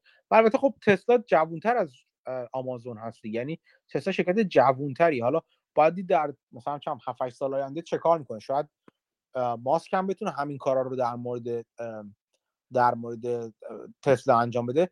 ولی خب من زندگی نامه هر دوشون رو خوندم و به نظرم ایلان ماسک آدم تیم ساز کمتر تیم سازیه تا جف بزوس. آدمی هستش که های بزرگتر و عظیمتر داره و بابتشون مثل بولدوزر هم کار می‌کنه و خیلی با شدت و هدت و حتی بعضی وقتا با شدت و هدت خشونت آمیز اینا رو جلو می‌بره تو تیم های داخلیشون. ولی خب اینجوریه دیگه. یعنی دو تا دو تا دو جور شخصیت متفاوت هستن این دوتا از این نظر. من هیچ مشکلی با این کاره بازم میگم این کاره ماسک ندارم خیلی زیاد. اون چیزی که گفتم یعنی تنها جایی که من خیلی جدی با ماسک مشکل دارم جدا از ریسکش و فلان اینا همون درست کاریش نسبت به سهامداران هست که به شدت در موردش مشکوکم که واقعا مدافع حقوق سهامداران هست یا نه. بعد البته یه چیز جالبی هم گفته بود توی توییتر گفته اومده بود زیر در واقع پست فکر کنم مدیرامل یا خود توییتر ریویان گفته بود که امیدوارم که حالا موفق باشید و اینا. اینجاش که در واقع تعارفای خودشون بود. بعد گفته بود که ما تس... امیدوارم که شما هم مثل تسلا که تنها خودروسازی بوده که از 100 سال گذشته به این وقت تنها خودروساز امریکایی بوده که کشفلو پازیتیو شده. شما هم موفق بشید و اینم جالب بود و من نگاه کردم دیدم که واقعا جالب گفته چون بعد از فورد و جی ام اگه اشتباه نکنم دیگه خودروساز امریکایی نبوده که بتونه در واقع کشف پازیتیو بشه ولی اینا شدن. همینطور. آمریکایی نبودن آره ژاپنیا اینا بودن. آمریکایی نبودن. البته من یه اتفاقی که برای خودم حالا شخصی افتاد یه جنبه تنزی هم توش داره. بگم شاید جالب باشه. من بعد از این اتفاقاتی که حالا برای لوسید و اول تسلا توی یکی دو سال گذشته بعدش لوسید و بعدش ریویان افتاد من گفتم بیام ببینم که حالا این در واقع ضربه بار بعدی به کجا می‌خوره که ما هم خودمون رو در جای درستی قرار بدیم و اگه شد یه سودی مثلا این وسط ببریم و یه خودروسازی هست که حالا فکر کنم می‌شناسن دیگه همه به اسم در واقع پولستار که زیر مجموعه حالا یا یه اسپینافی از ولوو و صاحب بزرگتر در واقع شرکت پرنت کامپانی جیلی بوده.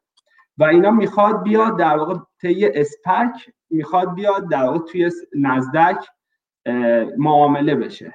ارزش گذاری که کردن 20 میلیارد دلار بوده. و طبق پیش های خودشون اگر یعنی همه چی خوب پیش بره فکر می‌کنم ده برابر ده یا پنج برابر الان دقیق خاطرم نیست در واقع پرایس به سیل میشه پنج حدودا توی سه سال آینده سه یا دو سال آینده. من مقایسه که کردم دیدم که حالا که ملت دارن روی شرکتی که تا حالا یه دونه خودرو هم نداشته حالا لوسید. یا 170 تا خودرو داشته مثل ریویان مثلا 80 و 100 و 100 خورده میلیارد دلار ارزش گذاری می‌کنن. ما اگه بخوایم همون جوری ارزش گذاری کنیم فکر می‌کنم 20 میلیارد دلار برای لوسید برای در واقع پولستار چیز منطقی باشه. و من رفتم سهام اون اسپکر رو خریدم. گفتم که خب اگر قرار باشه این بشه ریویان بعدی خوبه که ما این اسپکر رو داشته باشیم.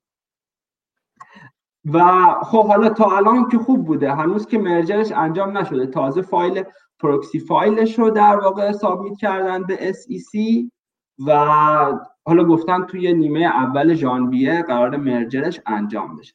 و اینجایی هم که من زندگی می‌کنم پولستار حضور خوبی داره. یعنی توی خیابونا زیاد آدم می‌بینه و به خاطر اون هریتیج ولووش خب توی کشورهای در واقع نوردیک کانتریز حالا نروژ و سوئد و دانمارک و اینا برند خوبی محسوب میشه و حضور چشمگیری داره. و من اومدم طبق فرمایشات آقای بافت اومدم آخر هفته برم یکی از این نمایندگی های پولستار که یه سری سوال خیلی بنیادی ازشون بپرسم که حالا وقتی که مثلا یه شرکت مستقل شدید آیا می‌تونید هنوز از اینفراستراکچر های ولوو مثلا استفاده بکنید؟ چون این به نظرم خودش یه حالا شاید من اشتباه می‌کنم اگه اشتباه می‌کنم من تحصیل بکنم ولی به نظرم یه چالش خیلی بزرگی مقابل ریویان و لوپید خدمات خواهد بود. چون شما فرض بکنید توی یکی از ایالت ها یکی از این ماشین ها خراب بشه. حالا ریویان گفته که ما truck میفرستیم این ماشینه رو حملش می‌کنیم به service center های خودمون و دوباره اینو deliver می‌کنیم به مشتری. این به نظرم توی دراز مدت مشکل ایجاد می‌کنه برای این کمپانیا یا یک CapEx خیلی زیادی لازمه که بتونن این مشکل رو رفع و رجوع بکنن.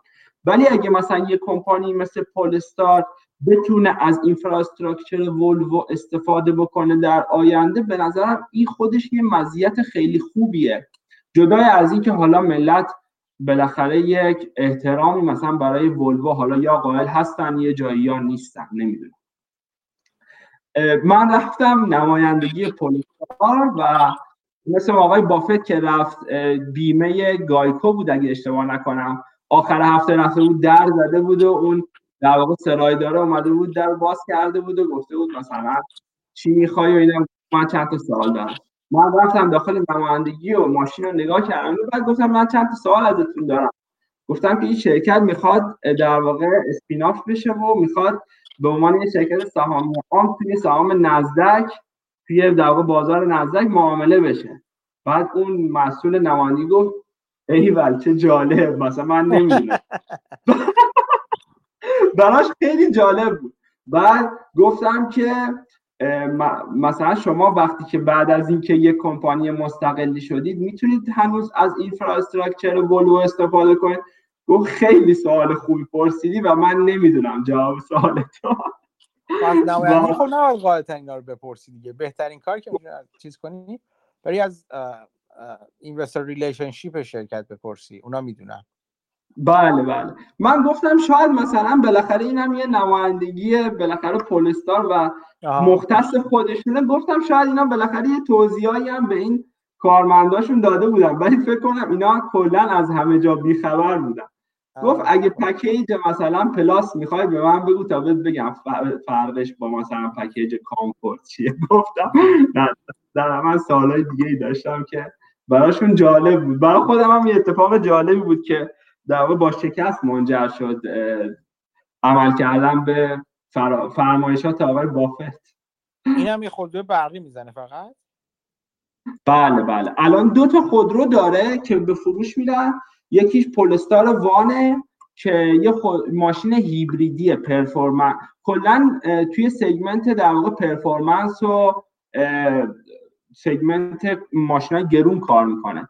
یه خودروی دیگه ای داره پولستار تو که اون کامل برقیه دیگه. حالا گفتن که پولستار سه هم می‌خواد به زودی معرفی بشه که اون مثلا یه SUV در واقع اکانومیک یعنی با قیمتی کمتر باشه. ولی در حال حاضر دو تا دو تا مدل داره که فروش میره. وارد بازار اروپا که کامل شده وارد بازار امریکا هم شده و گفته توی سال آینده هم می‌خواد ساخت در واقع یه دونه کارخونه برای اینکه توی خود امریکا هم خود رو بسازه پولستارا رو توی خود امریکا هم بسازه هم می‌خواد در واقع یه کارخونه توی امریکا بزنه. جالب. حالا این اینفراستراکچر که می‌گفتی برای خدمات منظور برای تعمیرات تعمیر نگهداری این حرفاش بودش؟ بله بله. گم ما الان در واقع تمام سرویس سنترهای ولوو رو استفاده می‌کنیم. یعنی اگر شما بخوای حالا خدماتی بگیری یا مشکلی داشته باشه ماشینت شما میری همون ولوو در واقع کارتو انجام میدی.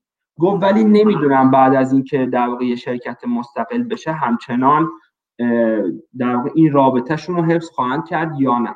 چون به نظرم یه مزیت خیلی بزرگیه. حالا اینجوری که گفتم به نظرم یه مشکل بزرگیه برای لوسید و ریویان حالا تسلا یه مقداری گسترش داده این مراکز خدماتش و اینا رو.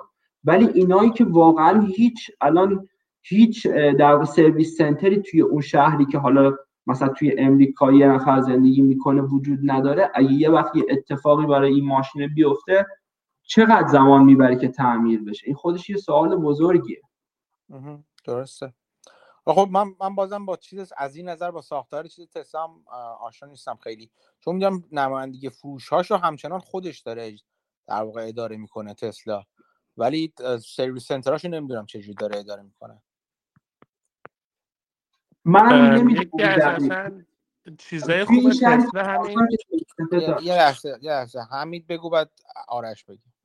منم دقیق نمی‌دونم سرویس ولی می‌دونم مثلا توی همین شهری که من زندگی می‌کنم مثلا تسلا سرویس سنتر داره و من دیدم در واقع سرویس. داشتنش داره نه ادارهشو دارم میگم. بگو آرش. می‌خواستم بگم که اصلا اینکه برگای خیلی خوب برنده تسلا همین اینفراستراکچرشه من داشتم چند تا ریویو میخوندم و اینا می‌دیدم. مثلا بین فورد مک ای یه فورد ماخ که فورد الکتریک جدید اومده. اس فورد خیلی هم پرطرفدار شده. ولی مثلا واسه شارژش همه شاکی بودن می‌گفتن اصلا این charger ایی که توی charger ای فورد هست اصلا یه جوری که باید مثلا چه می‌دونم خیلی باید ماهر باشی بتونی جوری پارک کنی که مثلا اون دریچهش نزدیک اون یعنی توش design ش خیلی design خوبی نبوده. این هر design و اینا اصلا چیز جدی نیستن. آره design نه ولی منظورم اینه که حتی charging station اینجوری بگم. چیزی که هزینه بر زیاد هست charging station اونقدر اتفاقا نیست. اتفاقا به نظر من بین اگر فورد و مثلا تسلا بخوان charging station بزنن فورد خیلی راحت تر می‌تونه و زیادتر می‌تونه charging station بزنه به خاطر چیزی که داره. موقعیت هم مالی هم موقعیت چیزی که داره. موقعیت شناخته شدن اینکه توی جاهاشو دارم مثلا تمام خ... مرکز service center اش می‌زنن چیزی که خیلی مهم هستش به نظر من مهمتر هستش خدمات پس از فروششونه. اینکه تسلا چجوری خدمات چون فروششو گفتم نمایندگی فروششون رو اینجوری نیست که مثل بقیه بدم به دیلر به دیلرشیپ بدم. دیلر نداره. دیلر نداره. سوال من این بود که آیا در مورد خدمات پس از فروشش هم همچنان خود تسلا می‌خواد تعمیراتش رو انجام میده. اولا که راحت به قول معروف توتال میشن اینا. یعنی من زیاد دیدم. یارو ماشین دندقب گرفته تسلا زده به توی پارکینگ زده به ستون چیزی. کل ماشین رو چیز کردن write off کردن. جدی؟ آره اصلا وحشتناکه. نه که از من write off شده نبوده. ماشین رو باید تعمیر کنن ولی write off شده ماشین کلا. خب؟ به خاطر این خیلی مهم یک یه دلیلی که در write off هم یه خورده تغییر کرد اینه که از نظر سرویس خدمات پس از فروشش هنوز به جایی که باید باش برسه نرسیده. چیزی که مثلا فورد اینا خیلی سریع می‌تونن خودرو الکتریکی خودشون ببرن تو. اینکه تکنسیناشون دارن چجوری آموزششون بدن باز فور خودروساز سنتی سنتی و قدیمی تر یه یه زیرساخت آماده دارن که روش در واقع اضافه کنن چیزی رو چیزی که تسلا نمی‌دونم داره یا نداره. از نظر من هنوز نداره. اگر بخواد دیلرشیپاشم یعنی همونجوری دیلر نداره خودش فروشش رو انجام میده. بخواد چیزش هم خودش انجام بده وارد بازی خواهد شد تسلا که بازی تسلا نیست. یعنی یهو تسلا هم این این از اون حرکت های asset لایت به asset هوی شدن رفتن که به ضرر کاملا به ضرر تسلا تمام خواهد شد. اصلا یه قسمتی از این که در واقع شرکت های خودروسازی سنتی می‌تونن علیرغم این که بعد اداره شدن بعد عمل کردن محیط یونیون دارن اینا اومدن بیرون که یه قسمتی از کارهای هزینه بر و در واقع چیزشون رو اقماری کردن به dealership های جداگانه که اونا عملا جداگانه خودشون کار financing دارن تا حدی می‌تونن انجام بدن. یه سری عملیاتشون برون سپاری خوب کردن. اگه تسلا این کارو نخواد بکنه یهو شروع کنه زیادی بزرگ شدن و باد شدن که من فکر کنم الان خیلی به ضرر تسلا هستش. جاش نیست. نظر شخصی من اینه. واسه این پرسم نمی‌دونم خدمات پس از کسی از دوستان اگه تسلا داره و خدمات پس از فروش میره خدمات پس از فروش توسط خود تسلا داره میشه یا نه؟ یا شرکت های جداگانه هستن؟ چیزی که من شنیدم از یه نفر اینه که باید part در اگر شما قطعه ای بخوای باید از خود تسلا برات بیاد. و اغلب الان waiting time اش خیلی زیاده. مثلا می‌گفت برای یه قطعه ای باید دو ماه البته این چیزی که میگم توی امریکا بود حتی. می‌گفت که باید دو ماه برای یه قطعه من ثبت می‌کردم تا این به دستم برسه. و می‌گفت یعنی از این جهت خیلی شاکی بود دیگه. می‌گفت که اونجوری که باید اویلیبیلیتی نداره پارتای خود تسلا. ولی اینکه حالا تعمیرش رو کی انجام میده تعویزش رو کی انجام میده من دقیق نمی‌دونم. اصلا ماشین خوبی های ماشین برقی که قطعات بسیار بسیار کمتری داره دیگه. اصلا یه برگ برندش این هست قطعه نمی‌خواد. ولی به هر حال نیاز به تعمیر نیاز به نیاز به به قول معروف تنظیم غیره و غیره داره. اینکه خدمات پس از فروشش رو کی انجام میده خیلی مهمه.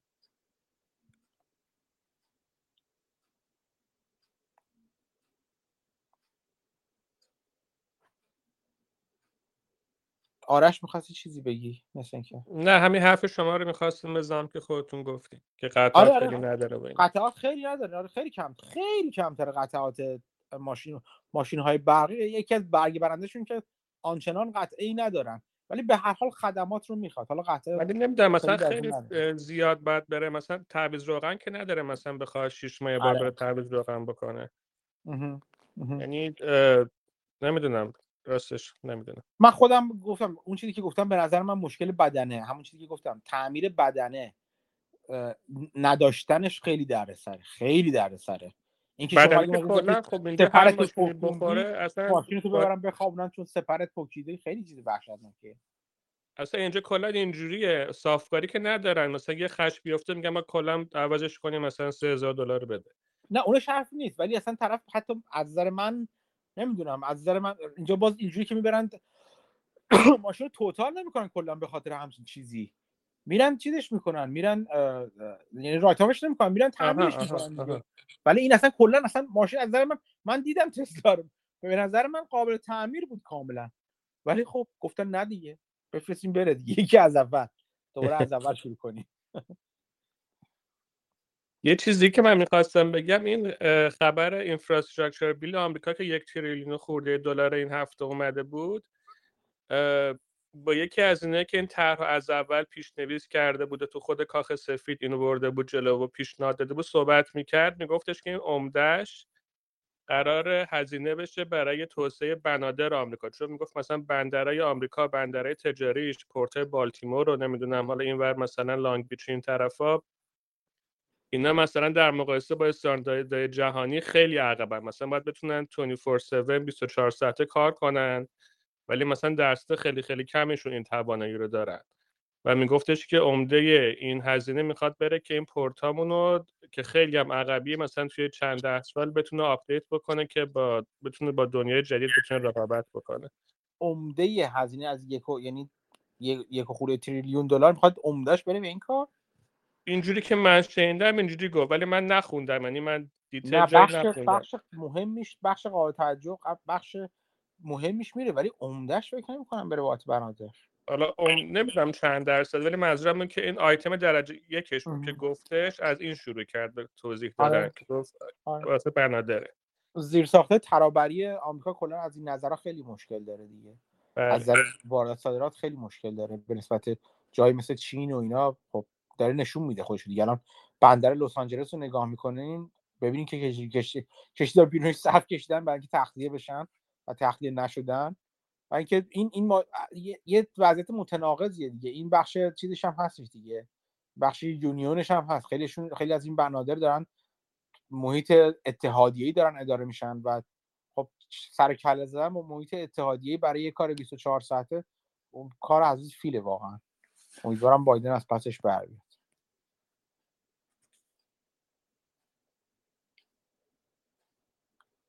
خب دیگه چه خبر؟ در طول هفته چی, چی خوندین؟ ببینیم از خوانده هاتون بگین اگر چیزی خوندین. من با یه آقای آشنا شدم به اسم توماس سول که فکر کنم یه بار که کتابش رو آقای کیوانی معرفی کرد Basic Economics بود. آره. حالا من چون خیلی اقتصاد نمی‌خواستم بخونم من اصلا سر یه چیز دیگه اسمش رو شنیدم آشنا شدم. ولی رفتم این ویدیوشو تو یوتیوب دیدم یکم افکارش رو خوندم. خیلی آدم کار درست و باهوشی بود و به نظرم مثلا حالا اه، اه، تو media نمی‌دونم چرا اصلا نظرتش خیلی منعکس نمیشه. با اینکه مثلا اگه بخواد با یه آدمی که یکم لیبرال و طرفدار اقتصاد چپه مثلا بخواد باش بشینه بحث بکنه کاملا می‌تونه ببره جلو و کسی که مثلا خونساست بتونه بهش رأی مثبت بده. یعنی اینکه خیلی رو فکت استدلال می‌کرد و بحث می‌کرد. آره. خواستم بدونم اگه کسی خواست می‌تونه بره یکم باش آشنا بشه. من خیلی باش حال کردم. بنظرم تنها آدم کار درسته شاید جناح راست باشه که بتونم بهش اتکا بکنم. یا مثلا روشن فکر روشن فکر حالا نه یا آدم متفکره که چیز داره substance داره به قول معروف.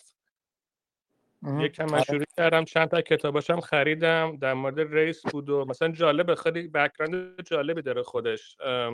این یه سیاه‌پوستی بوده که تو North Carolina که یه جای تو آمریکا مثلا یه جای دهات حساب میشه و خیلی وقت پیش به دنیا آمده بوده فکر کنم 1930 بعد رفته هارلم نیویورک و اونجا مثلا خیلی خانواده فقیری یعنی خودش منظورم این که کاملا این فقر رو مثلا تبعیض نژادی بین سیاه و سفید کاملا باش بزرگ شده و زندگی کرده.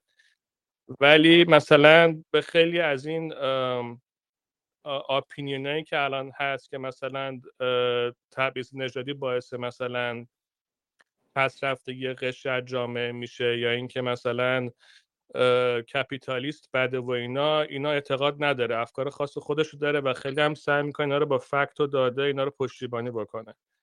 من خیلی دقیقی نشدم بوش ولی همین یکی دو هفته که باش آشنا شدم خیلی جذبش شدم. حالا اگه. کسی هم دوستش می‌تونه بره باش آشنا بشه. اون اون ویدیویی که خودت دیدی و ازش خوشت اومد و می‌تونی تو گروه اشتراک بذاری بقیه هم ببینن تو یوتیوب اگه بوده. آره چند تا از یه نکته بعدیش اینه که اینه که باش مصاحبه می‌کنه اصلا تو کالیبر خودش نیستن. نمی‌تونن خیلی چلنجش بکنن یکم آدم احساس می‌کنه مثلا اون مصاحبه گری یکم لحاظ توانایی خیلی از این عقب تره و این. خیلی یک تازی می‌کنه باید یکم بتونن آدم چلنج دارتری باشن ولی. چند تاشو میفرستم سعی کنم به حرفای خودش خیلی توجه بکن حرفای اون گوینده. خیلی هم عالی دیگه چی کی چی خونده؟ مسعود چی خوندی تو؟ من والا همون کتاب Only the Paranoid Survive رو تموم کردم. یه چند تا حالا report مثل انرژی اینا رو خوندم. یه کتاب جدید شروع کردم بیشتر شبیه کتاب textbook Corporate Finance For Dummies و. حالا کنارش یه فایلی هم مال Mauboussin هست در مورد moat و اینا اونم شروع کردم بخوندم. آها خوبه. خیلی عالی. دیگه. همه چیزی می‌خونی؟ داری می‌خونی تو؟ من نه متاسفانه. این چند هفته و در واقع رو به جلو هم یک ماه نیم آتی خیلی درگیرم. ولی سخنرانی های همین Google Talks Investors at Google یه همچین یه playlist اینجوری بود آره. دارم نگاه می‌کنم. یکیش مال همون آقای بود که هفته پیش گفتید اسمش الان خاطرم نمیاد. که یه نفر در مورد مود صحبت می‌کنه. پت دورسی پد دورسی دقیقا. پد دورسی خیلی جالب خیلی من سخنرانیشو دوست داشتم. یکی دیگه هم دیدم از همون کسی که کتاب باف... نامه های بافت و در واقع یه کتابی ازش بازنویسی. کرده. آره. کانینگهام دقیقا. اونم خیلی جالب بود. دوتا دوتاش خیلی جالب بود. توی همین روزهای اخیر اینا رو دیدم و برام خیلی جالب بودن. به نظرم خیلی آموزنده بودن. آره اون اون مجموعه سخنرانی تو گوگل خیلی من چیز خوب. من من عملا با اون تقریبا می‌تونم بگم جدی شروع کردم راجع به بازار و اینا یاد گرفتن سرمایه گذاری کنم کلید اینو به شما میدن که شما چجوری در واقع اون مسیر مطالعاتی خودتون رو بچینید. آره. خب دیگه کی دیگه کی چی خونده؟ من مسعود و حمید رو خفتشون می‌کنم میگم. ولی بقیه بچه هم بیان بگن اگه چیزی چیزی خوندن تو این هفته. یا هفته های گذشته سلام. سلام کیوان. این مال همون مقاله مال یه بخشی داره. من نفهمیدم چیه خواستم بپرسم. یه نموداری داره در مورد اولش میاد در مورد همون میاد دیگه خلق ارزش خیلی مهمه مدیر شرکت می‌خواد هدفش اینو دارم دنبال خلق ارزش هم فلان اینا همین داستان همیشه بعد می‌رسه به اینجا که می‌خواد مثلا نشون بده که اهمیت خلق چیز خلق ارزشو. یه نموداری ساخته حالا نمی‌دونم دقیقا نوشته میگه فکر کنم حالا من یه حدسی زدم حالا یه توضیح نوشته حالا بخونید. ولی من یه حدسی زدم که اومده steady همون چیز value steady state گذاشته. بعد یعنی همون درآمد چهار ما چهار فصل گذشته رو تقسیم بر cost of capital کرده cost of equity capital کرده بعد با book value جمع کرده تا با, به کل market همین کل market تقسیم کرده و حالا بعد اون از یک کم کرده گفته مثلا میشه درصدی که مثلا اگر رشد مثلا چیز باشه این مال خلق ارزش باشه. حالا حدس منه. حالا اگه من چون نمی‌دونم راجع چه مقاله ای حرف می‌زنی یادم نمیاد برام برم ببینم. اگر نه همین عکسشو فرستادم تو گروه الان این چیزشو. مال مجرد موتس مال همون بسن اوکی من بعد باید بنام کنم چیه چون یادم نیستش چی قبلا خوندم. دیگه؟ اون ویدیوی چیز مونیش پابرای و اون ویدیوی تیل که بهش اشاره می‌کرد اینا رو من تو گروه گذاشتم. خودم دیدم یه چند تا ویدیوی دیگه هم گذاشته بود پابرای این هفته گذاشته. خیلی جالب بودن. همون مباحثی بود که راجبش حرف زدیم که مثلا اونایی که یه competitive advantage دارن اونو قایم می‌کنن و monopoly دارن میگن ما هیچی نداریم و برعکس کسایی که هیچی ندارن داد می‌زنن که نه ما محصولمون unique ه و ما monopoly اصلا خود ماییم. این این خیلی جالب بود. آره. مونیش آره مونیش با, با در واقع با کالج های مختلف حرف می‌زنه به صورت دور. چی بهش remote و از راه دور پرسش و پاسخ داره. قبل از خود حالا پرسش و پاسخ یه 20 دقیقه نیم ساعت خودش حرف می‌زنه. توش حرفای جالب در ایده های جالبی از تو حرفاش در میاد. من خوشم میاد. خیلیشون تکراری میشن بعضن ولی خب به نگاه کردن و گوش کردنشون میارزه به نظر من. مثلا یه مثالش که برای من خیلی جالب بود اون مثال آمازون بود که می‌گفت آمازون تا چند سال این AWS رو داشت و داشت رشد عجیب غریبی می‌کرد ولی همه اینو مسک می‌کرد. جز همون business خودش می‌گفت این جز مونه و دیگه سال 2016 مجبور شد یهو این نهنگ رو بیاره بالای آب برای نفس کشیدن. چون بالاخره شرکت public نمی‌تونه یه چیزی رو یه چیزی به این بزرگی رو تا همیشه مخفی نگه داره. و وقتی که اینو 2016 اعلام کرد که ما همچین بخشی هم داریم و همچین درآمدی هم داره و اینا همون موقع گوگل و مایکروسافت پریدن و کلی سرمایه گذاری کردن که سعی کنن همچین بخشی رو تو خودشون ایجاد کنن و با آمازون بتونن رقابت بکنن. و متوجه شدن که چقدر عقبن و بازی اصلا چه خبره توش. آره ولی بازم میگم که بازم نمی‌دونم حالا مجبور شد AWS رو بیرون نشون بده نشون یا براش منافع فکر می‌کرد نشونش منافع دیگه داره. ولی نکته برای من به نظر من بسیار جالب بود که وقتی اومد بیرون و اونو شروع کردن سرمایه‌گذاری کردن نگاه کن که الان همین الان مثلا با چیز در مورد خیلی از پروژه ها با مایکروسافت رقابت می‌کنن دیگه. یعنی مایکروسافت و آمازون با سر پروژه های دولتی مثلا پروژه نظامی با هم کلکل دارن و با هم با هم اصلا اصلا یه شکایت می‌کنن بابت چیزشون. یعنی می‌خوام بگم خیلی شاید شاید حتی اگر دیرتر می‌تونست این بخش رو رو کنه خیلی به نفعش بود. آره ولی خب حالا این به طور خاص مثل اینکه گوگل که خیلی عقبه مایکروسافت یکم جلوتر از گوگله ولی داستانی که هست اینه که این پروژه نظامی بزرگی که دولت داده بود به مایکروسافت به جایی که بده به آمازون تو دوره ترامپ بود و ترامپ خاطر اون روزنامه‌ای که بزوس داره و علیه ترامپ می نوشته با بزوس مشکل داشت و اینو داد به مایکروسافت و ترامپ که رفت آمازون شکایت کرد و بخش از این پروژه رو صاحب شد. ولی ظاهرا از نظر تکنولوژی هنوز خیلی جلوتر آمازون و حتی یه مثلا گزارش من CNBC دیدم که این آمازون خیلی sticky کرده این بخش AWS یعنی شما خیلی راحت این دیتا رو ببرین رو سرورشون ولی برداشتن اون دیتا و شیفت کردنش به یه کمپانی دیگه مثل فرض کنید مثل مایکروسافت یا گوگل خیلی خیلی سخته و عملا انگار شیر یه طرفه ساخته آمازون و invite می‌کنه. شما میرین از اون infrastructure ش استفاده می‌کنه خیلی هم خوبه ولی عملا خیلی هزینه بره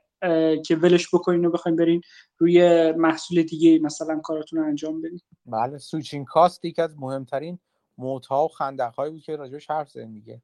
خیلی از کسب و کارها اگه switching cost بالایی داشته باشن می‌تونن مدت های مدید اون چیز خودشون رو حفظ کنن برگ برنده خودشون رو تو بازار حفظ کنن.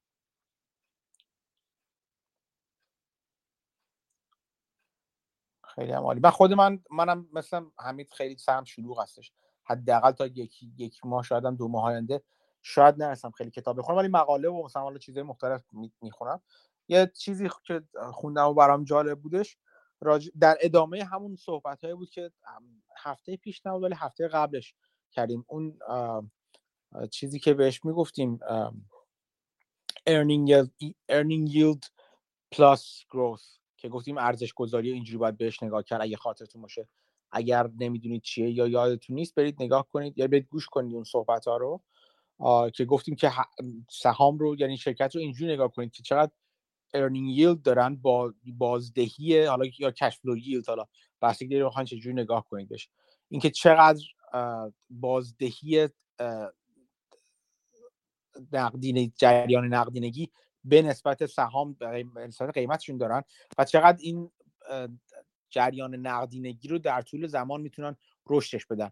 این دو تا درصد یعنی yield earning yield یا cash flow yield به علاوه درصد رشد با همدیگه اگر از اون نگاه بلند مدت شما به بازار مثلا اگر قرار ده ساله سرمایه گذاری کنید و فکر کنید تو ده سال گذشته مثلا بازار ده درصد سود داشته اگه اون عددی شما برای سهام پیش بینی می‌کنید بیش از ده درصد باشه قاعدتا این سرمایه گذاری به نفع شماست.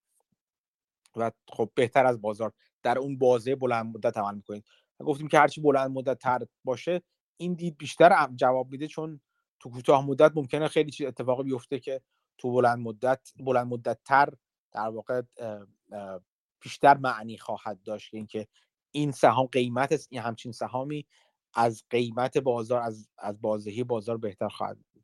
یه چیزی که این دفعه خوندم یک یه, خلاصه در واقع یک ایده کسی بود که یه کتاب یه کتاب معروفی هست به اسم دیویس دایناستی که چی میگم مثلا سلطنت دیویس ها مثلا بگیم مثلا یه چیزی اسمشو بذاریم یا دوران Davis بذاریم. Davis یه خانواده خیلی مشهور پولدار و سرمایه‌گذاری هستن که نسل چندمشون هستش. این راجبه نفر اول اون خانواده که Shelby Davis باشه صحبت میکردش.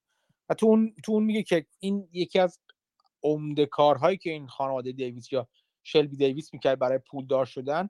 این بودش که یه چیزی یک روشی داشت برای سرمایه گذاری به اسم اسمشو گذاشته triple play triple play دیویس یا triple دیویس play یه همچین چیزی گذاشته بود اسمش رو که یک باز یک یک شرط یک شرط بندی سگانه ای داشتش. این یک روش در واقع سه محوره داشتش اگه اسمشو بذاریم. اینجوری در واقع شرکت رو انتخاب می‌کرد که شرکتی انتخاب می‌کرد که رشد قابل قبول نه خیلی بالا نه خیلی پایین داشته باشه در طول بازه زمانی بلند مدت مثلا ده ساله یا 20 ساله حتی.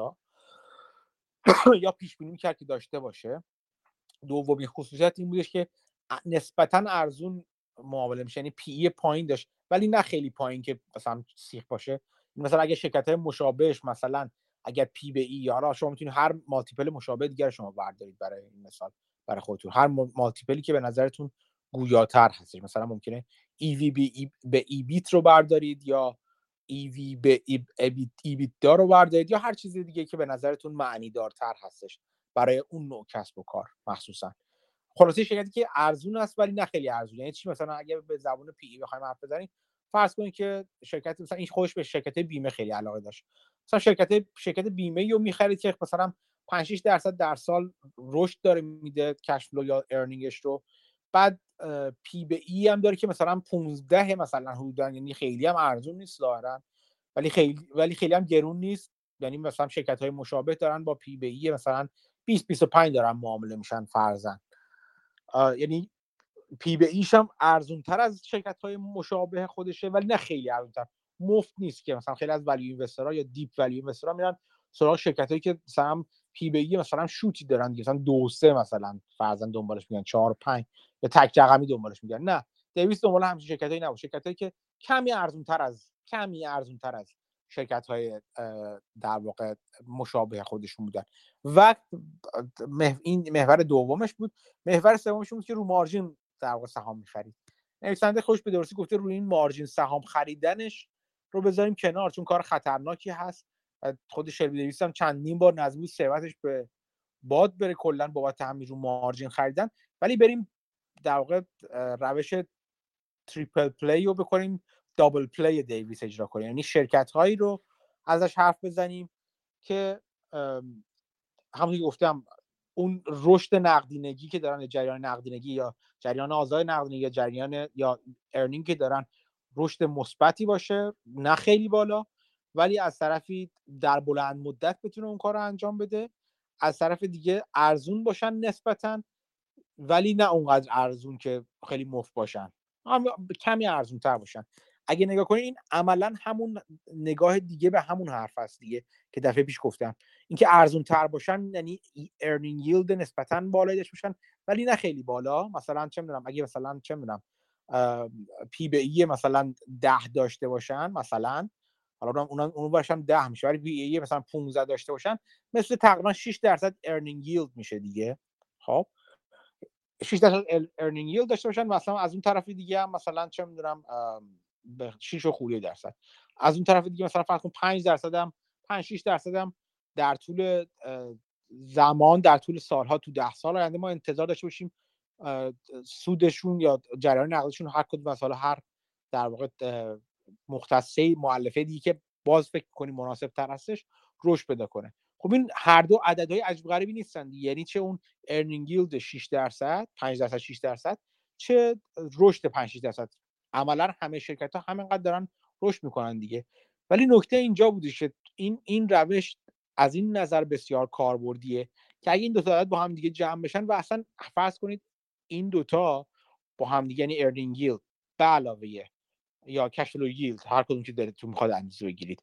به علاوه یا در واقع همش معکوس اون مالتیپل هستن به علاوه میزان رشدی که خواهید داشت. حالا شما می‌تونید میزان رشد رو cash flow بذارید free cash flow بذارید می‌تونید میزان رشد روی earning بذارید یا اصلا بافتی نگاه کنید میزان رشد owner's earning رو نگاه کنید. خب؟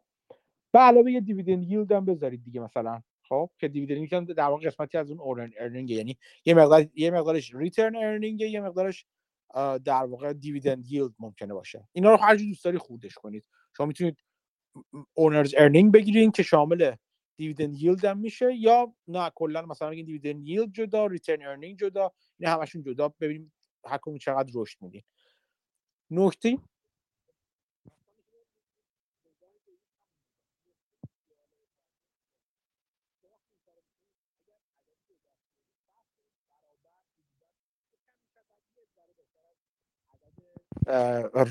بازده انتظاری شما از بازار باشه. یعنی مثلا فرض کنید S&P 500 تو 10 سال گذشته مثلا 10 درصد 12 درصد رشد داشته مثلا. حالا مثلا فرض کنید در آینده همینقدر رشد خواهد داشت به نظر میاد که کمتر خواهد بود. ولی فرض کنید که شما این براتون خوب هست و قابل اعتماد هست و یعنی قابل اتکا هست و دوست دارید اتفاق بیفته. اگر اون cash flow yield یا earning yield به علاوه بذاریم اسمش owner's earning yield مثلا اصلا بزنیم اونرز ارنینگ ییلد یا بازدهی سود مالک که مفصل صحبت کردم دیگه من تکرار نمی‌کنم. به علاوه رشد اون درصد رشد اگر مجموعی هم بشه همون حدود همون 10 12 درصد بازار باشه میگه شما این سهام رو بخرید. چرا بخرید؟ نکته جالب اینجاست. قسمت جالب توجهی از سود و بازدهی شما در آینده بابت تغییر اون مالتیپل به دست میاد. یعنی چی؟ یعنی یادتون باشه ما گفتیم سهام شرکتی بخرید که کمی ارزون تر از بازاره. کمی ارزون تر حتی اگه داره مثل بازار رشد می‌کنه در بلند مدت. یا یه ذره بهتر از بازار رشد می‌کنه. موضوع این بلند مدت است. اینکه شما انتظار دارید همچنان در بلند مدت اون رشد رو پیش بینی کنید. به این برمیگردم. اینو میگه که این این, این نگاه نوع نگاه دوباره اگه بخوام تکرارش کنیم اینو میگه که یا شلبی در واقع به این نتیجه رسید به درستی. به این نتیجه رسید که اگر شما این اتفاق همچین سهامی داشته باشید چون در همون مثلا بازه بلند مدت این multiple شما از 15 فرض کنید که شرکت بقیه شرکتی که خریدین شرکت مشابه شرکت شما 25 دارن معامله میشن. اگه شما 15 بخرین همچنان P به E خیلی وحشتناک مفتی نیست مثل تک رقمی ولی P به E ارزونیه. اگه این P به E 15 تبدیل به P, به P به E 25 بشه و اون E ه همونجوری رشد کنه. حالا E رو شما می‌تونید E منظورم earning رو می‌تونید با owner's earning یا هر چی دوست دارید جابجا کنید و نتایج خودتون رو بگیرید. اگر این جابجا بشه ناگهان قیمت سهام شما بازدهی بسیار انفجاری پیدا خواهد کرد. این که میگم ناگهان برای وقتی که زمان کوتاه مدت اتفاق بیفته. ولی اگر یادمون بیاد ما گفتیم داریم بلند مدت می‌خریم. یعنی فرض کنید تو بلند مدت این اتفاق میفته بذارید من ازش اینجا یه جا نوشته بودم خواستم با شما در میون بذارم. اگر اون به P به E 15 به 25 توی ده سالی که شما در واقع خرید رو انجام دادین اتفاق بیفته؟ خب یعنی تو ده سال اتفاق بیفته. 5 درصد خود این یعنی 5 درصد compounded growth rate خواهد بود برای شما. یعنی چی؟ یعنی سهام شما هم چیز دیدین داره با بازار میره جلو؟ درآمدش ولی این 5 درصد اضافه تر بر بازار به شما میده. یعنی چی؟ یعنی که شما اگر سهامتون مثلا مثل بازار بازار 10 جلو میره در انتهای بازه 10 ساله گروس کامپاوندد گروس ریت یا رشد مرکب شما 15 درصد خواهد بود. که بسیار خوبه. شما مثل این که تو 10 سال هر سال 5 سال بیت کردید بازار رو. خب این اتفاق خوبیه. ولی نکته از این جالبتر میشه. یعنی بازم بازم اتفاق خوبی برای شما افتاده. حتی اگر تو اون 10 سال اتفاق بیفته. اگر یه هر قد زودتر این اتفاق بیفته یعنی بازار زودتر بفهمه که این سهام شما سهامی که داره رشد داره و باید مثل شرکت های مشابه دیگه حداقل اگر نه بهتر از اونها معامله بشه. اگر تو سه سال تو پنج سال اتفاق بیفته این اضافه رشد شما 11 درصده. یعنی 11 درصد شما تو سه ساله تو پنج ساله بازار رو پشت سر می‌ذارید. یعنی اگه بازار 10 درصد بوده شما رشد مرکب 21 درصده به دست میارید. اگر سه ساله این اتفاق بیفته یعنی بازار تو سه سال بفهمه و به همین نتیجه برسه 19 درصد علاوه بر بازار خواهد بود. و اگر یک ساله بیفته اتفاق بیفته 67 درصد. همین داره چی میگه؟ همین اتفاق داره این این حرف رو به شما می‌زنه. میگه اگه شرکتی بخرید شرکت خوبی باشه خوب از این نظر که بتونه یک رشد قابل قابل قبولی رو به شما در مورد درآمدش سودش هر چیزی که شما می‌خوایم بگین جریان نقدینگیش به شما نشون بده. در طول ده سال آینده. کلید ده سال آینده به شما چی میگه؟ میگه باید شما براتون این شرکت قابل پیش بینی باشه. اینو همینجا نگه دارید برمیگردیم به همین قابل پیش بینی بودن. اگه همچین شرکتی رو پیدا کنید و کمی ارزونتر از بازار بخرید چون فقط تو زمانهای بد بازار مثلا مثل مارچ 2020 یا سقوط های بازار که یهو شما مثلا خیلی شدید ارزون تر می‌تونید بخریدش. ولی یه کمی ارزون تر از بازار بخرید ارزون تر از شرکت مشابه خودش بخرید شما می‌تونید در بلند مدت بازار رو بیت کنید. از بازار یعنی جلو بزنید. خب؟ اگر هر چیزی اتفاق کوتاه مدت تر بیفته سودش انفجاری شما بیشتر میشه. یعنی یهو چیز شما اون بازدهی قیمت سهام شما بیشتر میشه. اگر برگردیم به اونجا که نگه گفتم نگه دارید که اینکه قابل پیش بینی باشه اون وقت باز دوباره می‌فهمید که چرا بافت نمیره سراغ سهام تکنولوژی. این سبک نگاه شلبی دیویس همون سبک بافت هم هست در واقع.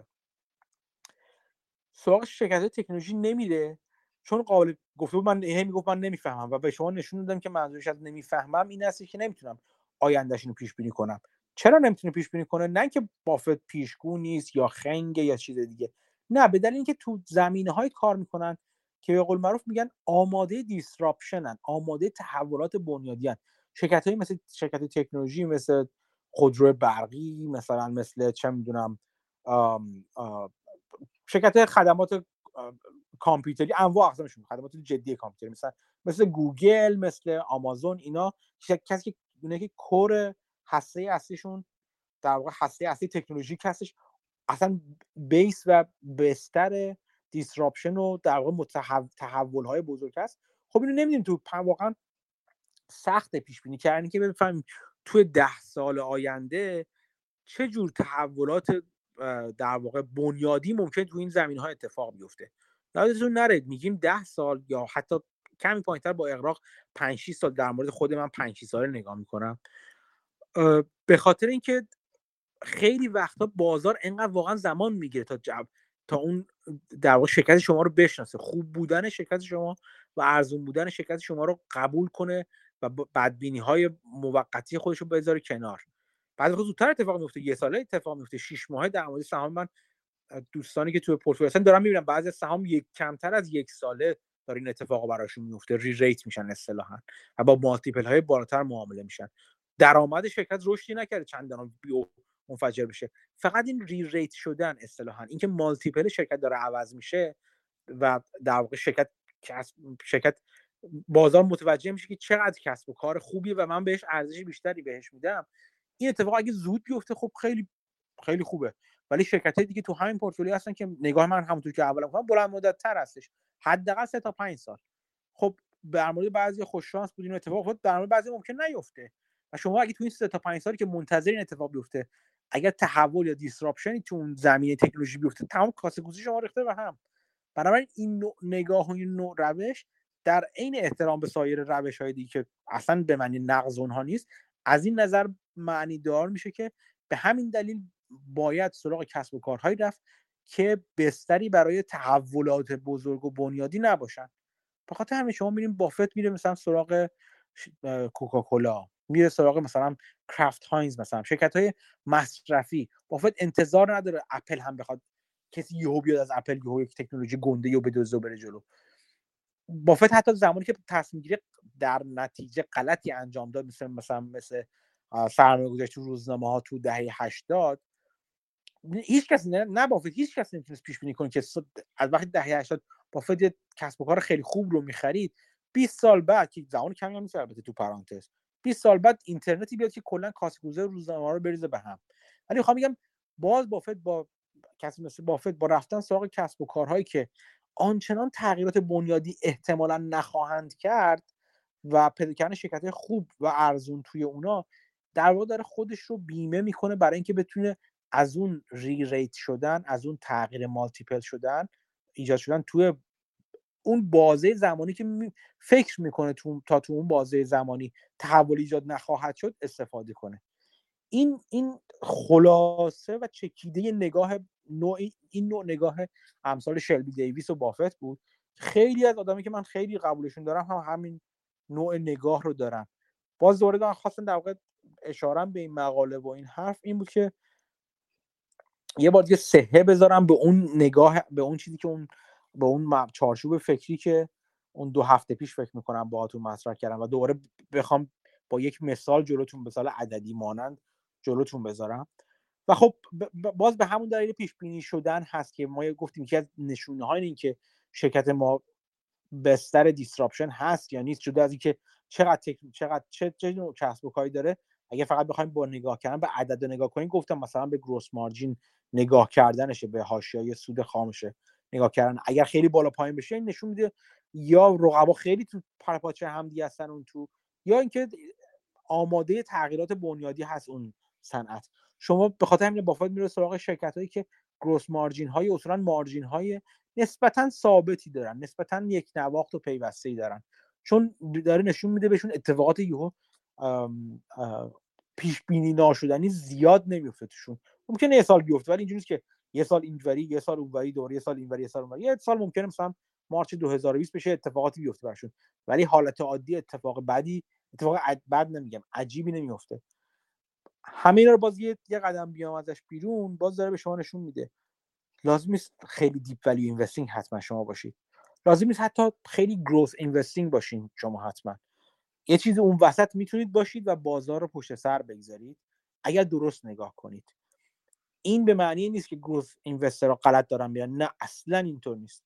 واقعا growth های بسیار خوبی هستن که خیلی بنیادی دارن نگاه می‌کنن بهشون به قضیه. از اون به این معنی نیست که deep value investing investor که میرن سراغ سهام خیلی ارزون و دنبال سهام ارزون میگردن کسایی مثل مثلا توبایس کارلایل یا جوونی های بافت یا خیلی دیگه حالا میشه ازشون اسم برد اونها هم روش غلطی نیستن. غلطی ندارن. اونها هم دارن توی با یک روش دیگه ای دارن با دید بنیادی در قسمت دیگه ای از بازار نگاه می‌کنن که شاید سختتر باشه. خیلی وقتا شرکت های اینجوری پیدا کردن و تحلیل کردنشون شاید برای افراد عادی کمی سخت باشه چون خیلی باید برن تو حسابداری ببینن واقعا شرکت زنده میمونه یا زنده نمیمونه. ولی این وسط همین وسط بین خیلی رشد و خیلی ارزون یه سری شرکت هایی هستن شما می‌تونید پیدا کنید همین وسط که شرکت هستن که کمی ارزونن و رشد خوبی هم دارن. ردی رشد خیلی هیجان انگیزی ندارن اصلا در مقایسه با شرکت های در حال رشد. ولی رشد قابل قبول و حتی هم خط با بازار دارن میشه ازشون استفاده کرد و از این مارکت استفاده کرد و در بلند مدت در بلند مدت بازار رو بیت کرد. با این که بازار در بلند مدت اینجوری که تو بازار به قول معروف گاوی یا بول مارکت ممکنه سه سال بازار بازدهی 20 درصد 15 درصد 16 درصد بده. ولی در بلند مدت از این خبرها نخواهد بود. امکان نداره از این خبرها باشه. در بلند مدت 10 ساله اگر شما بخواید بازار رو بیت کنید کافیه کمی از 10 درصد مثلا حتی با دید خیلی واقع بینانه تر میشه گفت 7 8 درصد. ولی حالا یه خورده بد بینانه کنیم از 10 12 درصد کمی بالاتر باشه. یعنی 15 16 درصد اگه بگیرید در بلند مدت که لازم نیست که با خرید فروش همیشه باشه سهامی انتخاب کنید که بتونید بشه ریت بشه. می‌تونید بازار در بلند مدت حتی بیت کنید. اگر در کوتاه مدت اون ریشن انجام انجام بگیره توش که خیلی بهتر هست و می‌تونید شما به شدت بازار رو پشت سر بذارید. فقط بعدش که باید برید سهام دیگه بخرید بگردید حالا که این کار انجام بدید باهاش. این در واقع خلاصه چیز جالب بود که این هفته خوندم و خواستم براتون مطرحش کنم.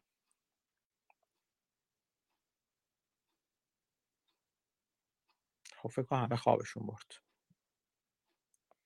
به خوبی و خوشی. سوالی چیزی راجع به این چیزی که گفتم؟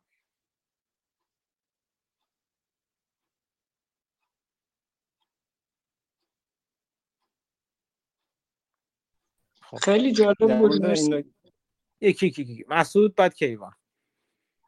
خواستم بگم خیلی جالب بود مرسی. من قبلا خب کتاب های گراهم و اینا که میخوندم خیلی به فکر سهام های ارزون بودم یعنی از نظر P/E ولی خب والویشن با P/E نیست دیگه. یعنی والویشن اون cash که در آینده می‌خواد بیاد. و خب این growth company ها کامپانی که earning اشون خیلی خوب رشد می‌کنه داشتم فکر می‌کنم برام جذابتر شدن. یعنی مثلا شما فرض بکنین اپل گوگل آمازون هر کی. این مثلا فرض کنید یه P/E سی داره. بعد فرض کنید تا چند سال شما می‌تونید حساب بکنید که این داره سالی سی درصد رشد می‌کنه. خب برای اینکه این keep up بکنید P/E سی شو نگه داره با فرض اینکه مثلا investor ها disappointed نشدن P/E ش خیلی بالا نیست 200 نیست 300 نیست همون سی که بخواد بمونه خب وقتی earning ش داره مثلا سالی 30 درصد میره بالا on average تو مثلا دو سه سال آینده خب پرایسش هم باید بره که اون پی بمونه مثلا. بعد خب با همین دو تا چهار تا ساده میگیم خب این احتمال اینکه از همچین شرایطی بتونه آدم سود بکنه می‌تونه شاید خیلی بیشتر باشه. بعضی موقع تا احتمال اینکه مثلا یه کمپانیایی که خیلی اوضاعشون داغونه رو بخریم با امید ترن اراوند مثلا. یعنی با قول مونیش پابرا این کامپاندرها رو بخریم بعضی موقع دیگه لازم نیست کاری بکنیم. می‌تونیم کنار بشیم مثلا من الان برام جالب بود بحث سمی کانداکتور اینا رو که کرده بودیم. مثلا سی رو الان داشتم بررسی می‌کردم. الان پیش تقریبا سیه بعد ببینید داره مثلا تقریبا سالی 20 درصد 30 درصد 10 درصد 40 درصد رشد می‌کنه.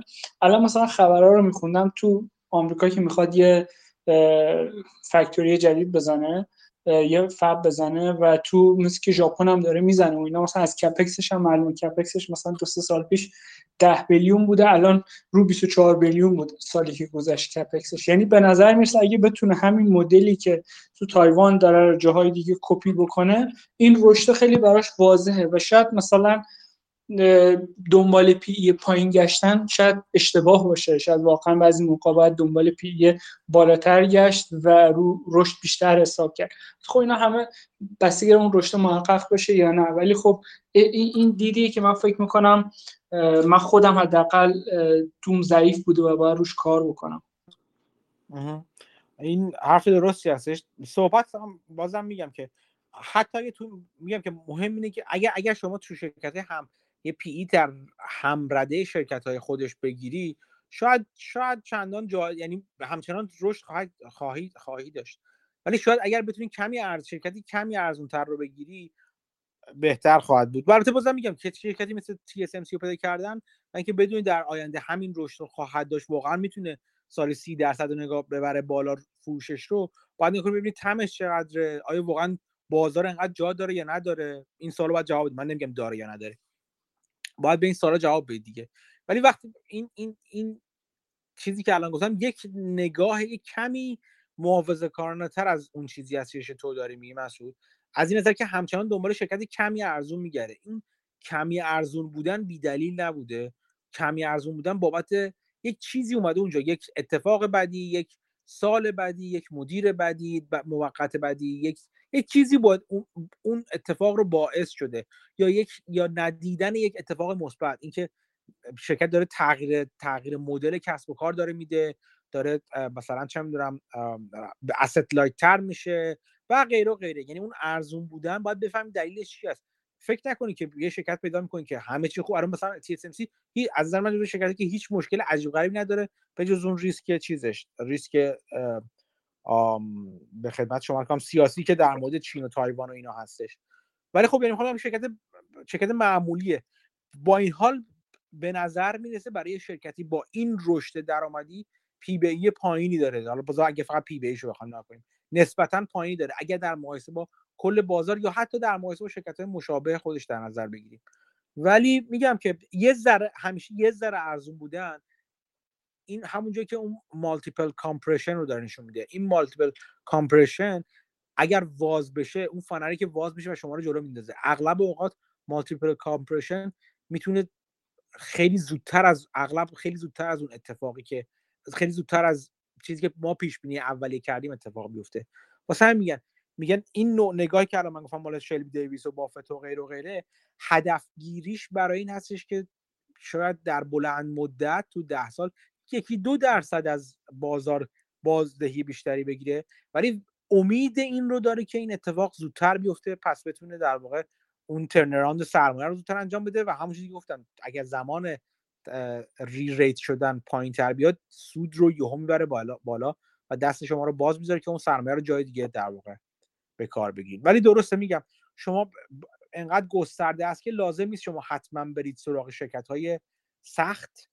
که از نظر چه ممکن از نظر کسب و کار سخت باشن براتون از نظر پیچیدگی کسب و کار سخت باشن از نظر حسابداری براتون سخت باشن؟ از این نظر که خیلی پیچیده است معلوم چی داره توش میگذره؟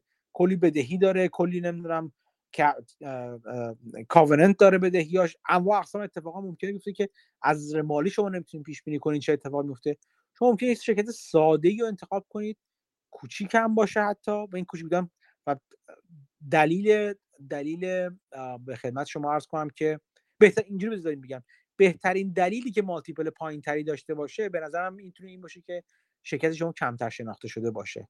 این بهترین دلیلی که می‌تونید پیدا کنید. یه شرکت پیدا کنید. کاملا مشابه یه شرکت بزرگتر خودش. فقط آنالیست دنبالش نمی‌کنه. و در مرز اینم می‌تونه باشه در آنالیست دنبال کنه. مثلا در مرز ورود به یکی از ایندکس های مثلا اسمال کپ باشه. مثلا ماکرو کپ باشه در مرز ورود به اسمال کپ ها باشه یا اسمال کپ باشه در مرز ورود به میدیوم کپ باشه. یه همچین چیزهایی می‌تونن کلا چیز شما پورتفولیو شما رو ناگهان جلو بندازن. ولی آره همیشه فکر کردن دوباره به اینکه شاید قبلا یه جوری درستی کاملا فکر نمی‌کردم و حالا باید جوری دیگه فکر کنم همیشه بسیار بسیار کار پسندیده ای هست. کیوان می‌خواسته چیزی بگه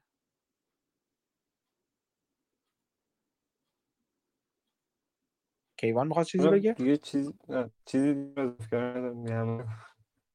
خب کیوان دیگه چیزی نمی‌خواست بگه.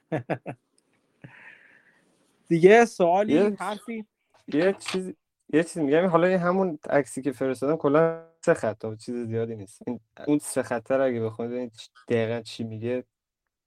خب من فکر کنم باید مقاله رو بخونم تا بفهم چی. من یادم نیست نه اون دقیقا همین. اصلا صفحه 6 خب. مقاله. حالا. بعدا بعدا زیاد رو ما حساب نکن. روی رو خنگی من بیشتر همیشه حساب کنم تا روی فهمیدنم نگاه می‌کنم بعدا میگم. باشه چشم.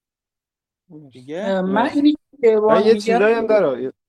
خب بذار حالا بذار. یه چیز بگو کیوان یه چیزایی هم داره در مورد همون من حالا هم حسی که زدم در ولیو ادد دقیقا چطور منظورش چیه اون خلق ارزش. یه چیز دادم تو از مقالات راپورت همون یه چیزا رو گرفتم و اینا. بعد اون مثلا مال اس وی نحوه محاسبه اس که چطوری بخواد اینو محاسبه کنه توی این چیزی که دیتای گذشته نگره چطوری حسابش کرده؟ مثلا 500 S&P 500 هم حسابش کرده.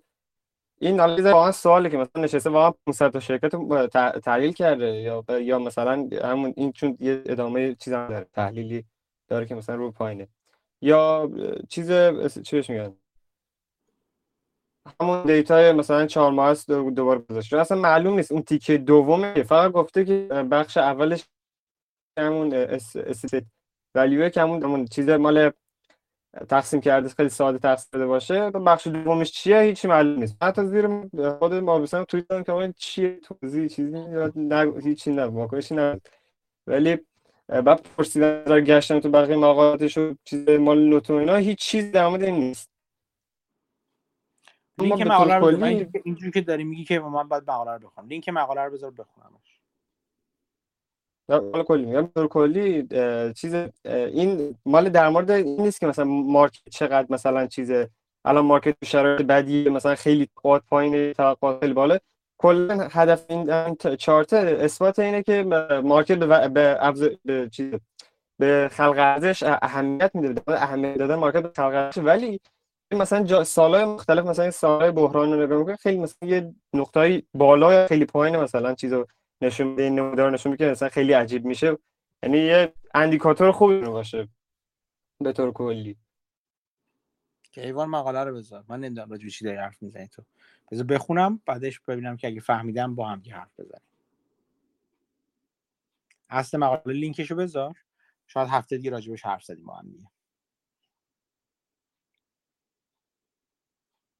مسعود من راجع به همین می‌خواستم بگم. من این شروع کردم این فایل moat موبوسینو راجع به moat ها نوشته. این تو خب. صفحه دریناش همچین چیزی رو میاره. ولی خب کاری که موبوسین می‌کنه اینه که داره ایده های مختلف از مقالات مختلف و research های مختلف رو جمع می‌کنه. یه قصه از توش در میاره. تو یکی از کتاباشم که خوندم کارش همینه. و چون داره research بقیه رو میاره و یه قصه از توش در میاره هر کدوم خیلی سطحی اشاره می‌کنه که یه main idea ازش بگیره. از خوندن فایل خود موبوسین نمیشه فهمید که این دقیقا چجوری حساب شده. حالا reference داده به مقاله که کیوان احتمالا میفرسته. ولی خب کیوان یه مقاله فرسته هم مقاله راجع موتشه.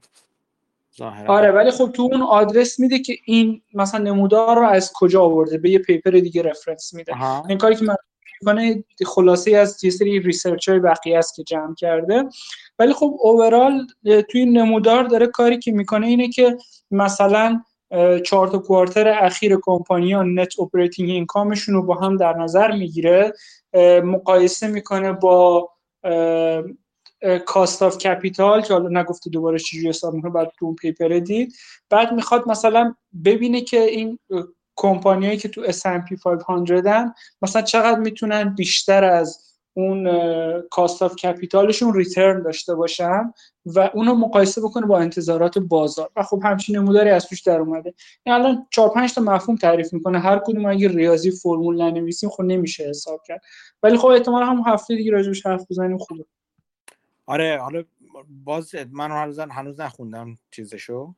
ولی اون اون چیزی هم که میگه اگه به ارجاع مقاله دیگه ای داده میشه رفت اصل مقاله رو خوند ببینید ببینید که چه چیزی رو اون مقاله بررسی کردی که حالا این ازش این داستان رو داره روش می‌ذاره.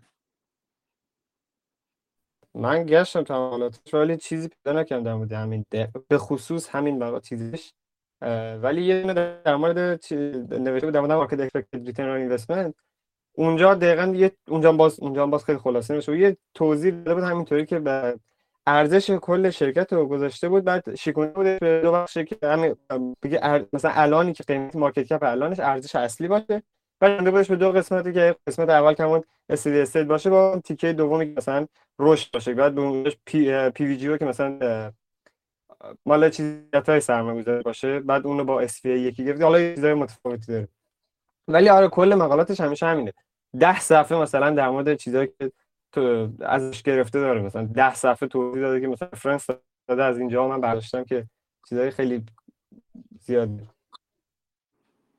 آره بخش رفرنس ماوسن نوتا و رفرنسش اینا همیشه زیاده مقالاش.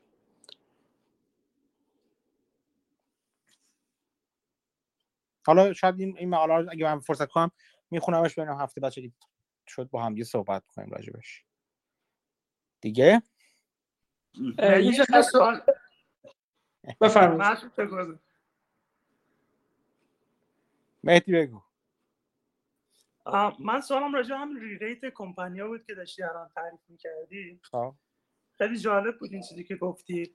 من فقط یادم قبلا حالا مثلا چند هفته قبل تو صحبتات می‌گفتی که مثلا برای اون فهمیدنی که مثلا کمپانی الان به مثلا اون قیمتی که مثلا مد نظر تو رسیده تو باید مثلا حداقل یه مثلا discount cash flow کنی که مثلا بگی آقا مثلا همچین قیمتی من مد نظرم ولی فکر کنم هفته گذشته گفته بودی که خیلی مثلا برای کمپانی picking خیلی به این DCF مثلا توجه نمی‌کنی.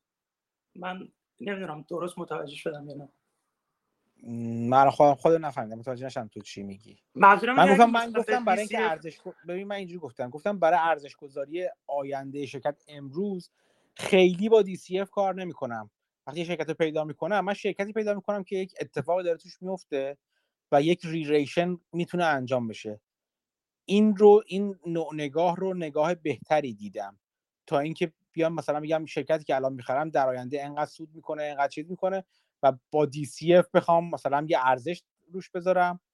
همین DCF یه جوری حساب کنیم. فقط حرفم اینه که اغلب DCF هایی که انجام میشه DCF هایی که مثلا میاد تا ابد تا, تا انتهای در واقع مثلا دوران رشد فعلی اگه stage بندی می‌کنن رشد رو مثلا میگن که این stage مثلا چه می‌دونم 5 10 سال با مثلا رشد الان رشد بالا رشد می‌کنیم بعد از 10 سال رشدمون متوقف میشه کم میشه. این این لازمه نگاه خیلی بلند مدت هست نه نگاه به سرمایه گذاری لازمه پیش بینی بسیار بلند مدت سهام هست. و اینکه شما اگه هر discount rate رو یه ذره انگولکش کنین کلا از این ور پرتاب میشه به اون ور. ارزش گذاری که انجام میدین شما. از این نظر برای من جالب نیستش. در طول زمان به این نتیجه رسیدم.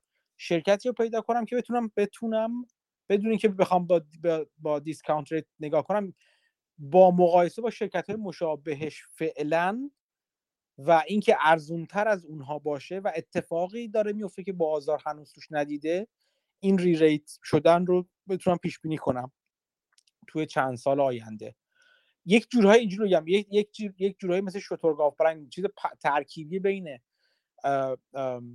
چی میگم بهش ارزش گذاری نسبی و ارزش گذاری مطلقه. اگه خاطر باشه راجع به این حرف زدیم که نسبی ها به نسبت ارزش گذاری شرکت رو به نسبت شرکت های مشابه خودش نگاه می‌کنن. ارزش گذاری مطلق اینجوری که من فقط خود شرکت رو می‌گیرم DCF می‌زنم و فقط با خود شرکت نگاه می‌کنم میارزه برای من یا نه. این ترکیبی از این دوتاست اون قسمتی که میاد راجع به ری ریت شدن حرف می‌زنه بر اساس این تز بنا میشه که من فکر می‌کنم شرکت من هم مشابه شرکت های مشابه خودش باید ارزش گذاری بشه. ولی نه در کوتاه مدت بلکه در بلند مدت. چرا باید این اتفاق بیفته؟ به خاطر اینکه فکر می‌کنم شرکت من هم مشابه اوناست. ولی بازار قبول نداره که شرکت من مشابه اوناست. چرا این اتفاق میفته که شرکت من مشابه اونا نیست؟ این دارم دنده عقب میام. به خاطر این شرکت من رو مشابه اونا می‌بینه نمی‌بینه. که شرکت من رو تو شرکت من تحولی که من دارم توش می‌بینم مثلا اینکه شرکت داره asset لایت میشه اینکه شرکت داره مثلا هزینه هاشو کم می‌کنه این تغییراتی که دارم تو شرکت من دارم می‌بینم در به نظر بازار یا نیومده یا هنوز قبول نداره که حتما اتفاق میفته و خلاصه این تغییرات رو نادیده می‌گیره. به همین دلیل هست که شرکت من الان مشابه ارزش گذاری همرده با شرکت های مشابه دیگه نداره. چون اصلا شرکت من مشابه اونا حساب نمی‌کنن. فکر کنن شرکت من هزینه هاش بالاتره یا حاشیه سودش پایینتره یا آیندهش در خطره یا هر کدوم از اینا. به هر حال یک اتفاق نیمچه بدی حداقل در مورد شرکت من افتاده یا یک اتفاق خوبی هنوز در موردش هنوز نیفتاده. این قسمتش این قسمت از شرکت من این قسمت نگاه این نوع نگاه بخش ری ریز شدنش بخش مشابه ارزش گذاری نسبیه. ولی اون بخشی که میام نگاه می‌کنم من میگم که خب شرکت من در آینده سوداشو آیا همینجوری می‌تونه 5 درصد 5 درصد رشد بده یا نه؟ اونجایی که در پیش بینی آینده رو می‌کنم اون قسمت شبیه ارزش گذاری مطلقه. منتها بدون اینکه بدون اینکه به discount rate مخصوصا نگاه کنم. چون discount rate رو چیزی که کلا می‌تونه این ور کنه ارزش گذاری شرکت رو. از این طرف پرت کنتش به اون طرف. به همین دلیلی که در واقع این این بخشش رو بریده این نوع نگاه میاد قسمت discount rate رو قیچی می‌کنه از این وسط. میاد میگه که شرکت من در بلند مدت باید مشابه این شرکت ها ارزش گذاری بشه. چرا می‌تونه ارزش گذاری بشه مشابه این شرکت ها چون من فکر می‌کنم مشابه این شرکت ها هست. این خلاصه نگاه در واقع این این نوع نگاهی که من شاید تو سه چهار سال اخیر دارم بهش نگاه می‌کنم. یه اینجوری سهام رو سهام شرکت ها رو نگاه می‌کنم. ممنون بابت توضیح. الان خیلی بهتر متوجه شدم. پس برای زمان فروشش هم مثلا وقتی حداقل مثلا مالتیپل برسه به نزدیک شرکت های مشابه تصمیم برای فروش می‌گیرید. درسته؟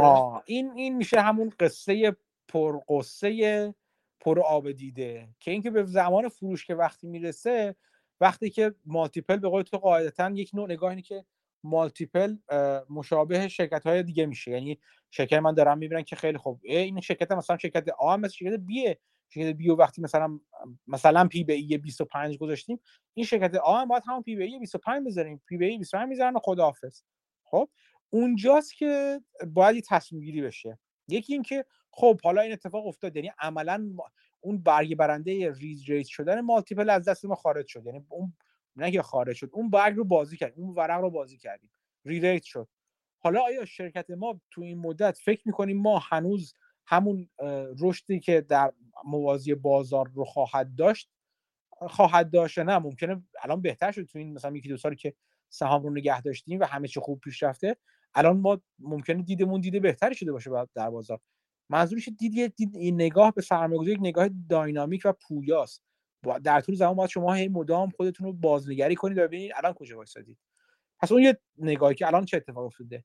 نکته جالبتر اینجاست که خیلی وقتا وقتی شرکتی ری ریت میشه و مثلا قیمتش میره بالا و همه اتفاقای خوب میفته این خود این اینجاست که اون تئوری رفلکسیویتی جورج سوروش به قول اسم اسم واقعی خودش وارد قضیه میشه. یعنی این بهتر شدن قیمت سهام این اتفاق برای خود من بازم افتاده. باعث میشه که شرکت دستش بازتر بشه که حتی عملیات خودش رو بهتر کنه. چه جوری اینجوری که مثلا بابت قیمت بالاتر رفتن قیمتش خود شرکت شرکت می‌تونه بیاد با قیمت بالاتر یه سری سهام صادر کنه و یه سری از بدهی های خودش رو retire کنه اصطلاحا یا refinance کنه مثلا. یا اصلا همین قیمت سهام باعث بالا رفتن رتبه اعتباری شرکت شده و اون رتبه اعتباری شرکت وقتی میاد بالا میره خود به خود دسترسی شرکت به بازارهای بازار بدهی با هزینه پایینتر فراهم میشه. و اگه مدیریت شرکت انقدر عاقل و زیرک و موقع شناس باشه که این کار رو انجام بده باز هم هزینه های شرکت میاد پایین میاره پایین. یعنی یک پله برای بهتر شدن همین اتفاق بهتر شدن قبلی پله بعدی جلوی شرکت می‌ذاره. خود من باید اعتراف کنم که این کار رو نکردم خیلی زیاد یعنی خیلی نگه نداشتم. یعنی شرکت وقتی ریریت شد و خوب شد میفروشمش. اغلب همیشه فروختم یعنی اینجوری بگم. یکی دو مورد نگه داشتم و اتفاقات خوبی بعدش افتاده. چون شرکت من یه سری خوبی هایی رو نمی‌دیدم تو اون شرکت و خوبی ها آروم آروم اومده بالا. خلاصه که تصمیم برای فروش تصمیمی که باید همون زمان گرفته بشه و با توجه به اینکه برگ برنده ری ریت شدن از دست شما خارج شده آیا برگ برنده دیگه ای دارید یا نه؟ به این سوال باید اون موقع جواب بدید. بسیار ممنون. الان دقیقا به سوال من پاسخ دادید. فقط یه آخرین سوال دارم تو این مورد. برای این وقت برای پیدا کردن اینجور کمپانی تو مجبور میشه به یه سکتور خاص نگاه کنی درسته؟ یعنی وارد یه سکتور میشه و کمپانی مختلف تو اون سکتور در نظر آره آره آره. باید شرکت مشابه زیادی نگاه کنم تو اون سکتور. و اون وقت یعنی با این کار رو می‌تونی برای هر sector ی بکنی یا اون وقت دوباره با sector ی که در نظر می‌گیری اون sector ی که مثلا چی میگن؟ competitive advantage داری توش. قاعدتا competitive من که ندارم خیلی. من اگه منظور circle of competence که من توانایی تحلیلش داشته باشم آره تو شرکت هایی باید برم که بتونم بفهممشون مثلا الان من برم شرکت biopharma من نمیفهم که خب که این مشابه اونه خب داره چیکار می‌کنه که مشابه اونه؟ نمی‌فهمم دیگه. توی سهام شرکت هایی باید برم که بفهمم اون, اون چه پول در میارن. یه راه سادهش اینه که برم سراغ شرکت های پایینتر که فعالیت های پیچیده تری ندارن. تو ده تا زمینه همزمان کار نمی‌کنن. تو یه زمینه مثلا 10 تا محصول دارن 10 تا مثلا مشتری دارن. شرکت کوچیکتر اغلب کسب و کارهای ساده تری دارن درصدی در طول زمان فهمیدم دیگه. که برم سراغ شرکت کوچیکتری که میفهممشون و می‌فهمم که چجوری پول در میارن. ممنون مهدی جان. ممنون. خواهش می‌کنم. من مسعود من یه می‌خواد سوال دارم. آه، ببخشید مسعود صحبت. بگو مسعود بگه بعد من یه, یه نکته فقط اضافه کنم این که گفته بودین دی سی اف استفاده نمی‌کنم. چند بارم قبلا اشاره کردین. یه بخشش اینه که خب اونقدر دقیق نیست فرضیات و شما چیزی که براتون واضح نباشه ارزونه و نیاز به محاسبه DCF داشته باشه یعنی که ارزون نیست. یعنی آره اینم اگه یه- لب مرزی اگه DCF بخواد منو متقاعد کنه یه سهامی بخرم می‌خوام 100 سال سیاه متقاعد نکنه. آره مثلا باید خیلی واضح باشه. یه کمپانی فرض کنیم P/E دو سه شما فکر می‌کنید earning ش یا ثابت میمونه یا رشد می‌کنه. این دیگه DCF نمی‌خواد. واضحه که این. ارزونه مثلا. دقیقا حرف درست اینم بگم خیلی کم اتفاق این اتفاق میفته ها. یعنی فکر نکنم مثلا من شاید بگم از هر 100 تا شرکتی که نگاه می‌کنم اگر یکیش جواب اگر یکیش واقعا جالب توجه باشه. واقعا من مثلا چم مثلا چیز ولیو لاین 1700 شرکتی که می‌گیرم توش مثلا بگم مثلا تو 1700 تا مثلا شاید چند تا بگم. 20 تا مثلا تقریبا اگه شرکت باشه برام جالب باشه. تو 20 تا شرکت مثلا 5 تا شرکت رو بخوام واقعا سرمایه گذاری کنم توش. همین جوریه. دق- دقیقا همین جوریه. یعنی باید خیلی هی شرکت رو همینجوری باید یعنی نگفت تو سرمایه گذاری به نظر من حالا حداقل این سبک که من انجام میدم. نگفتن براتون خیلی ساده تر باید باشه تا آره گفتن.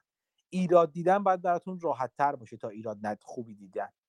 این این این چیز این نکته خیلی مهمیه. چون باید خیلی شرکت ها رو انقدر ورق بزن ورق بزن ورق بزن ورق بزن تا یه چیز بشه که اصلا بخور تو کلت انقدر واضحه که بابا چرا نمی‌خرین اینو این که تابلوه که مثلا ارزونه. اونجور سرمایه گذاری بهترن حاشیه امنیت بالاتری دارن حتی که طول بکشن. ممکن طول بکشه بقیه هم تو سر... تو کله بقیه هم بخوره. ولی حاشیه امنیت بالاتری دارن.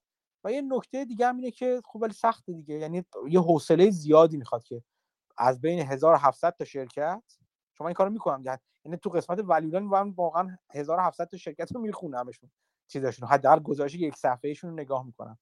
از توی 1700 تا شرکت مثلا 5 تا شرکت بخوام در بیارم من. اینو باید در نظر بگیرید. خب یکی به قبل از محسود یکی از بچه‌ها می‌خواست حرف بزنه. من می‌خواستم صحبت کنم. بگو سوال من راجع به سیفتی مارجینه خب. توی ام، همین دراشی که داشتین توضیح می‌دادید که خیلی خوبم توضیح دادید. این safety margin رو موقع چه, چه, چه جوری تعریف می‌کنیم؟ وقتی که فقط در واقع میایم شرکت peer company رو نگاه می‌کنیم multiple‌اش رو نگاه می‌کنیم و بعد یه مقایسه انجام میدیم. خب توی value investing مثلا کلاسیک مثلا ما میگیم intrinsic value حساب می‌کنیم بعد مثلا میریم اگر قیمت مثلا میگم 50 درصد اون intrinsic اها. value بود اون شرکت رو ما میگیم خب این دیگه safety margin یعنی در واقع اون 50 درصد زیر قیمت خریدن زیر value خرید اون میشه safety margin درسته. آره ولی وقتی ما فقط بر اساس multiple‌ها اقدام می‌کنیم فرض کنید مثلا توی market bullish این کارو بکنیم یه market ی که یه مقدار شاید مثلا بعضی شرکت اوور اوور ولیو باشه خب بنابراین همه multiple‌های دیگه هم یه جورایی بالاتر از شرایط عادی قرار داره بعد. حالا یه شرکتی ما پیدا می‌کنیم که مثلا فرض کن ام، 20 درصد multiple‌اش پایین تره. خب ولی من احساس می‌کنم که هنوز این داستان س- یه جورایی داری compromise می‌کنیم روی این داستان safety margin یا چجوری توجیه می‌کنیم اینجا؟ چجوری یا safety margin رو این- تو این مواقع چجوری تعریف خب یه چیزی اول بگم. کل این نگاه بر این, مس... بر این با این هدف قرار گرفته شد قرار گرفته که من می‌خوام در بلند مدت بازدهیم از بازدهی بازار بهتر باشه. خب؟ ببینید دو جور چیز داریم. یعنی حداقل دو جور نگاه به بازار داریم. یکی این که میگن اه، اه، چی میگن بهش؟ اسمش اسم خیلی خوبی هم داره. آه آه، فکر کنم فکر کنم اینو میگن بهش میگن یکی یه نگاه هستش نگاه ابسولوت ریترنه خب؟ یعنی اینکه من می‌خوام مثلا من هدفم این هستش که اصلا برای مهم نیست بازار چه, چه کار می‌کنه. من می‌خوام برنامه مالی که دارم اینی که در ده سال آینده مثلا توی 20 سال آینده می‌خوام ده درصد از بازار به صورت کامپاند چیز بگیرم. یعنی 20 سال بعد من می‌خوام جایی باشم که سرمایه گذاری اگه نگاه کنم CAGR ش یا compound average growth rate ش باشه ده درصد. خب؟ اصلا برام نیست با یه بازار اون موقع 50 درصد هم رفته باشه من ناراضی نیستم. من چون می‌خواستم 10 درصد بگیرم از بازار. خب؟ این یک نوع نگاه هستش. یک نوع نگاه دیگه هستش که خیلی خب من آلترناتیوی که الان دارم من الان می‌خوام پول بذارم تو چیز تو می‌خوام برای بازنشستگیم یا برای هر چیزی که می‌خوام سرمایه گذاری کنم. هر هدف دیگه که دارم. من می‌خوام سرمایه گذاری کنم. چه کارا می‌تونم بکنم؟ یکی این کسی همون چیزی که برم مثلا چه می‌دونم از این پورتفولیوهای مثلا یک چهارم این یک چهارم یک چهارم بگیرم. یا یکی دیگه این هستش که بخوام تو S&P 500 بذارم. همون چیزی که بافت اینا میگن ایندکس بخریم. همه هم, هم نه بافت بوگل همه افراد میگن که همه آدمای خیرخواه میگن که شما خود خود اندیس بخر. خب؟ همینجوری بذار برو بالا. یه راه دیگه این هستش دیگه. این راه دوم متضمنی است که من در نهایت دارم خودم رو با میسپرم دست بازار. انتظار دارم همون سودی رو که بگیرم که بازار بهم میده. چون فکر می‌کنم بازار در بلند مدت من می‌خوام با این موج برم جلو. خب؟ اگر کسی بخواد کار دیگه غیر از این بکنه غیر از این روش دوم بکنه یعنی باید یک روشی بذاره که با در مقایسه با بازار بگم من از بازار بهتر گرفتم یا بدتر گرفتم. بعد 10 سال تا 20 سال. اون ابسولوت ریترن رو بذاریم کنار. اون مال یک نمیگم دید غلطی. اتفاقا برای خیلی از افراد باید ابسولوت ریترن نگاه کنن. بسته به هدف سرمایه گذاری داره. خود من هدفم همونطور که گفتم که در بلند مدت بازدهی بهتر از بازدهی S&P 500 مثلا داشته باشم. چون آلترناتیو من برای سرمایه گذاری این هست که اگه نخوام وقتمو بذارم برای بازار بخوام برم مثلا چه می‌دونم گلارای انجام بدم از زندگی لذت ببرم مثلا یا برم توریست بشم دنیا رو بگردم یا هر کار که دیگه دلم, دلم می‌خواد انجام بدم اینه که بذارم تو S&P 500 بنابراین اگر نشستم اینجا دارم این وقت رو می‌ذارم فرض این هستش که می‌خوام بازار رو پشت سر بذارم از بازار نتیجه بهتری بگیرم. همینجا ما داریم این تو relative valuation یعنی من باید نسبت به بازار نگاه کنم تو این نوع والویشن خب؟ یعنی نسبت به بازار ببینم ارزون تر هستم گرون تر هستم یا نه. و فرض کنم که بازار داره الان با توجه به discount و هزار چیز دیگه کلیت بازار داره یک دید خوب یا یک دید بد به من داره میده. یعنی این این نوع نگاه این نوع نگاه تو دل خودش همچین چیزی داره. کسایی مثل سث کلارمن و اینا میگن نه اصلا اینجوری نگاه کرد. باید absolute return نگاه کرد. باید نگاه کرد هدفهای سرمایه گذاری ما چیه؟ باید نگاه کرد به چی می‌خوایم برسیم و یک کاری کنیم که به اون عدد برسیم. حالا بعضا بازار بالا میره پایین میره به ما ربطی دیگه نداره. ما قرار به اون برسیم. و با همون هم سنجیده میشیم که یا به اون می‌رسیم رسیدیم یا نرسیدیم اون یک نگاه دیگه است. خیلی وقتا خانواده هایی که می‌خوان مثلا یه خانواده توی آمریکا مثلا اینا خیلی زیادن. ویلث منیجمنت اصطلاحا دارن. ثروت خانوادگی مثلا راکفلر رو می‌خوان حفظ کنن برای جلو آروم آروم با یه زر... یه ذره رشد کنه. خیلی وقتا میگن که اصلا همین یه ذره بیشتر از تورم رشد کنه برای ما کافیه. چون می‌خوایم به این این پول رو می‌خوایم permanent capital کنیم. انگار انگار که درآمد رو می‌خوایم این سود رو می‌خوایم درآمد این این ثروت خانوادگی می‌خوایم تا ابد حفظ کنیم. اگه هزینه های خانواده رو هم بده اضافه کنیم بهش میگه که میگن که مثلا ما می‌خوایم درصد اون درصد هدف absolute return اینجوری حساب میشه. میگن مثلا ما خانوادهمون 20 میلیارد پول داره یا نه کوچکتر یه خانواده کوچکی که ما 20 میلیون سرمایه داریم. خانواده ما می‌خواد سالی مثلا چه می‌دونم مثلا هزینه های عادی و بچه بزرگ کردن و همه همه هزینه های عادی نگه تامین نگهداری خانواده حفظ همین استاندارد زندگیمون نیازمند درآمدی مثلا برابر یک میلیون دلار این میشه 5 درصد دو درصد هم اینفلیشن یا تورم می‌گیریم میشه 7 درصد.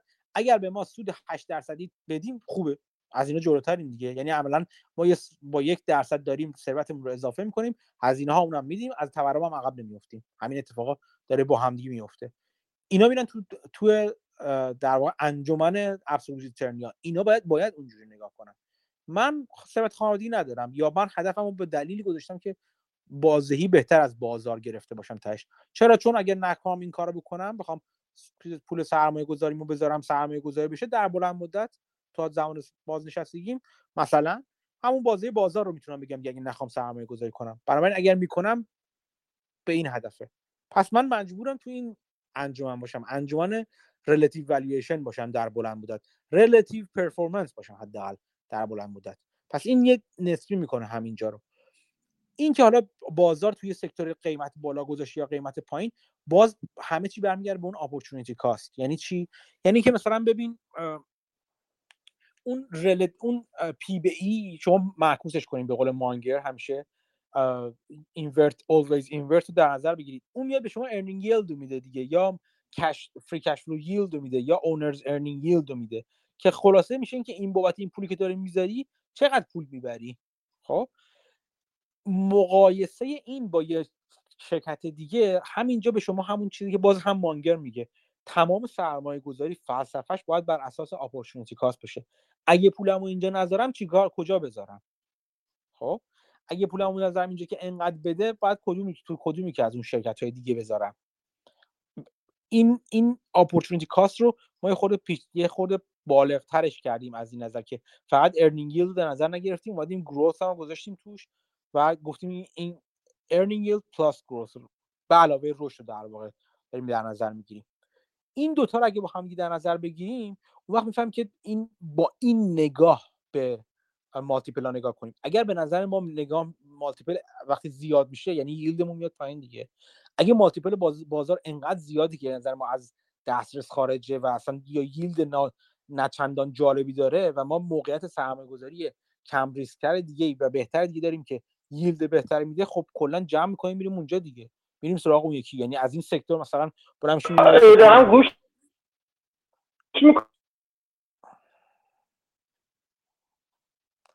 خب پس اینکه یه سرسده ایجاد شد.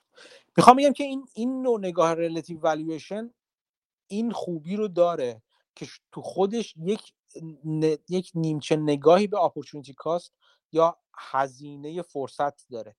با این نگاه اگر نگاه کنیم فکر می‌کنم معنی دارتر میشه. حالا اون وقت میام میگیم که خیلی خوب اون margin of safety دقیقا از همینجا داره میاد. خیلی وقت ممکنه 20 درصد کافی نباشه. مثلا مثال 25 و 15 که گفتم از اون مقاله در مورد شرکت یه شرکت واقعی این مثال انجام شده انجام زده شده بود که 25 به 15 خیلی کم بیشتر از 20 درصد اینجا. این این این این نوع نگاه این نوع نگاه می‌تونه مثلا به شما یک چیز مارجین 40 درصدی اینجا بده در مقایسه با چیز مشابه. ته تهش تصمیم گیری در مورد اینکه چقدر مارجین آف سیفتی شما می‌خواین با خودتونه. برای یکی ممکنه 20 درصد کافی باشه برای یکی ممکنه 40 درصد هم کافی نباشه. و اینم نگاه کنید یه قسمتی از margin of safety شما قاعدتا باید از همون پیش بینی آیندهتون بیاد. یعنی پیش بینی conservative و محافظه کارانه نسبت به اون رشدی که گفتیم تو بخش رشد. plus growth، earning yield plus growth یه قسمتش از اونجا باید بیاد. یعنی شما باید بتونید قاعدتا بگین که من با دید محافظه کارانه دارم میگم این مطابق بازار داره رشد خواهد کرد. حتی اگر بتونید این اونجا هم یه قسمت از margin of safety رو بچپونید می‌تونید به علاوه یعنی دو تا معرفه دارین دیگه مؤلفه multiple دارین که همون earning yield تون باشه و مؤلفه growth دارین رشدتون باشه. جفتشون می‌تونید قسمتی از اون حاشیه امنیت خودتون رو بگنجونید. نمی‌دونم جواب گرفتی یا نه؟ آره عالی بود میشه ولی یک نکته به نظرم میشه یه نکته دیگه ای که میشه اون رو هم به نظرم توی این روش از سرمایه گذاری بخشی از margin of safety در نظر بگیریم. همون در واقع special situation ها هم شاید بشه اینجوری گفت که به حال اون یه اتفاقی که افتاده و این نوع از سرمایه گذار معتقده که هنوز market متوجهش نشده یا براش اون ارزش رو قائل نشده. بنابراین خودش یک یه جورایی safety margin ایجاد می‌کنه دیگه چون در واقع اون اون اون ارزش رو گذاشته همون ببین اون ارزش رو نذاشته هنوز خودش رو تو همون multiple نشون داره میده دیگه. آره درست. یعنی اون همونه اون به همون دلیل. گفتم که شما بدونید بفهمید که چرا multiple سهامتون چرا P به E سهامتون P به E من دارم میگم باز یادآوری می‌کنم تکرار صد باره می‌کنم. P به E رو نگاه نکنید. یه multiple ی که شما خودتون بیشتر قبول دارید مثلا EV به EBIT رو مثلا نگاه کنید یا cash flow yield رو نگاه کنید. اون multiple تون پایین تر باشه کمی رو باید بفهمید چرا پایین تر است. باید بفهمید بازار چرا این چیزی شما این چیزی که شما دارید می‌بینید یا ادعا می‌کنید می‌بینید رو ندیده. اینو اگه نفهمید کلا تز کلا رو هواست. آره ولی توی حالا اونجوری که من متوجه میشم توی اون نوع از سرمایه‌گذاری که absolute return مد نظر هست حالا اون سرمایه‌گذار اینجوری میگم میگم من مثلا 10 ده درصد می‌خوام که در واقع به صورت سالیانه 10 درصد افزایش سرمایه داشته باشه. سرمایه گذاریم return داشته باشه. خب الان نمی‌بینم شرکتی که مثلا multiple PE ش یا EV تو اون حدی باشه یا intrinsic value ش شرکتی رو نمی‌بینم که مثلا 50 درصد intrinsic value قیمت سهامش باشه یا ارزش شرکت market ارزش گذاری کرده باشه. بنابراین چیکار می‌کنم؟ من سرمایه‌گذاری نمی‌کنم. من نهایتا پولمو بیارم می‌ذارم توی در واقع bill bill یا مثلا یه درصد سود کمی می‌گیرم. مابقاش هم مثلا یه دو درصدش option کار می‌کنم و منتظر میمونم برای یه event و مطمئنم که این اتفاق میفته historically مثلا هر 5 6 سال یه بار هر هفت بعد اون موقع اون event خیلی از این شرکت. تو این مدت هم کار آنالیز رو انجام میدم. یعنی سرچ می‌کنم ببینم که کدوم شرکت هستن که moat خوبی دارن manager خوبی دارن. خدمت شما که عرض کنم دیوریبل ادوانتج خوبی دارن. همه اینا رو بررسی می‌کنم منتظر میمونم. اون موقع که در واقع قیمت ها افتاد اون موقع موقعی که من میرم خرید می‌کنم و از این طریق به نوعی تضمین می‌کنم که اون ابسولوت ریترنم رو به نوعی گارانتی می‌کنم. حالا اینجوری من متوجه میشم. فکر می‌کنم اون این شاید بیشتر شبیه باشه به اون کاری که شاید بافت انجام میده. یا بعضی از این hedge fund manager هایی که value investing انجام میدن مثلا پابرای یا فیل تاون یا امثال هم نمی‌دونم شما اینجوری فکر می‌کنید؟ یا نگاه برای absolute return روش های مختلفی هست. یه جور نیست. سبک های بسیار بسیار متنوع و گوناگونی هستش. اون یکی که بذارم چیز کنم. اولا کار که بافت می‌کنه تا حد درست این هست. یه دلیلی که پول نقد زیاد نگه این هست. ولی یه دلیل دیگه پول نقد زیاد نگه میدارین که اصلا بابت اصلی, اصلی ترین دلیلش این که بابت اون پول نقد زیادی که داره می‌تونه خیلی بیمه های مختلفی رو بنویسه. یعنی می‌تونه پول های نقد زیادتری بگیره. یعنی اون پشت اون اون قسمت پول نقد بافت رو شما فقط نبینید پولی که الان نرفته سهام بخره نرفته شرکت بخره. خیلی وقتا بابت اون پول نقد پشت داشتن اون پشتوانه پول نقد می‌تونه بیاد مثلا cat insurance اصطلاح هم بفروشه یا catastrophic event insurance بفروشه. یعنی که بیاد میگه که خیلی خب من برای زلزله لس آنجلس فلان شرکت بیمه رو بیمه می‌کنم.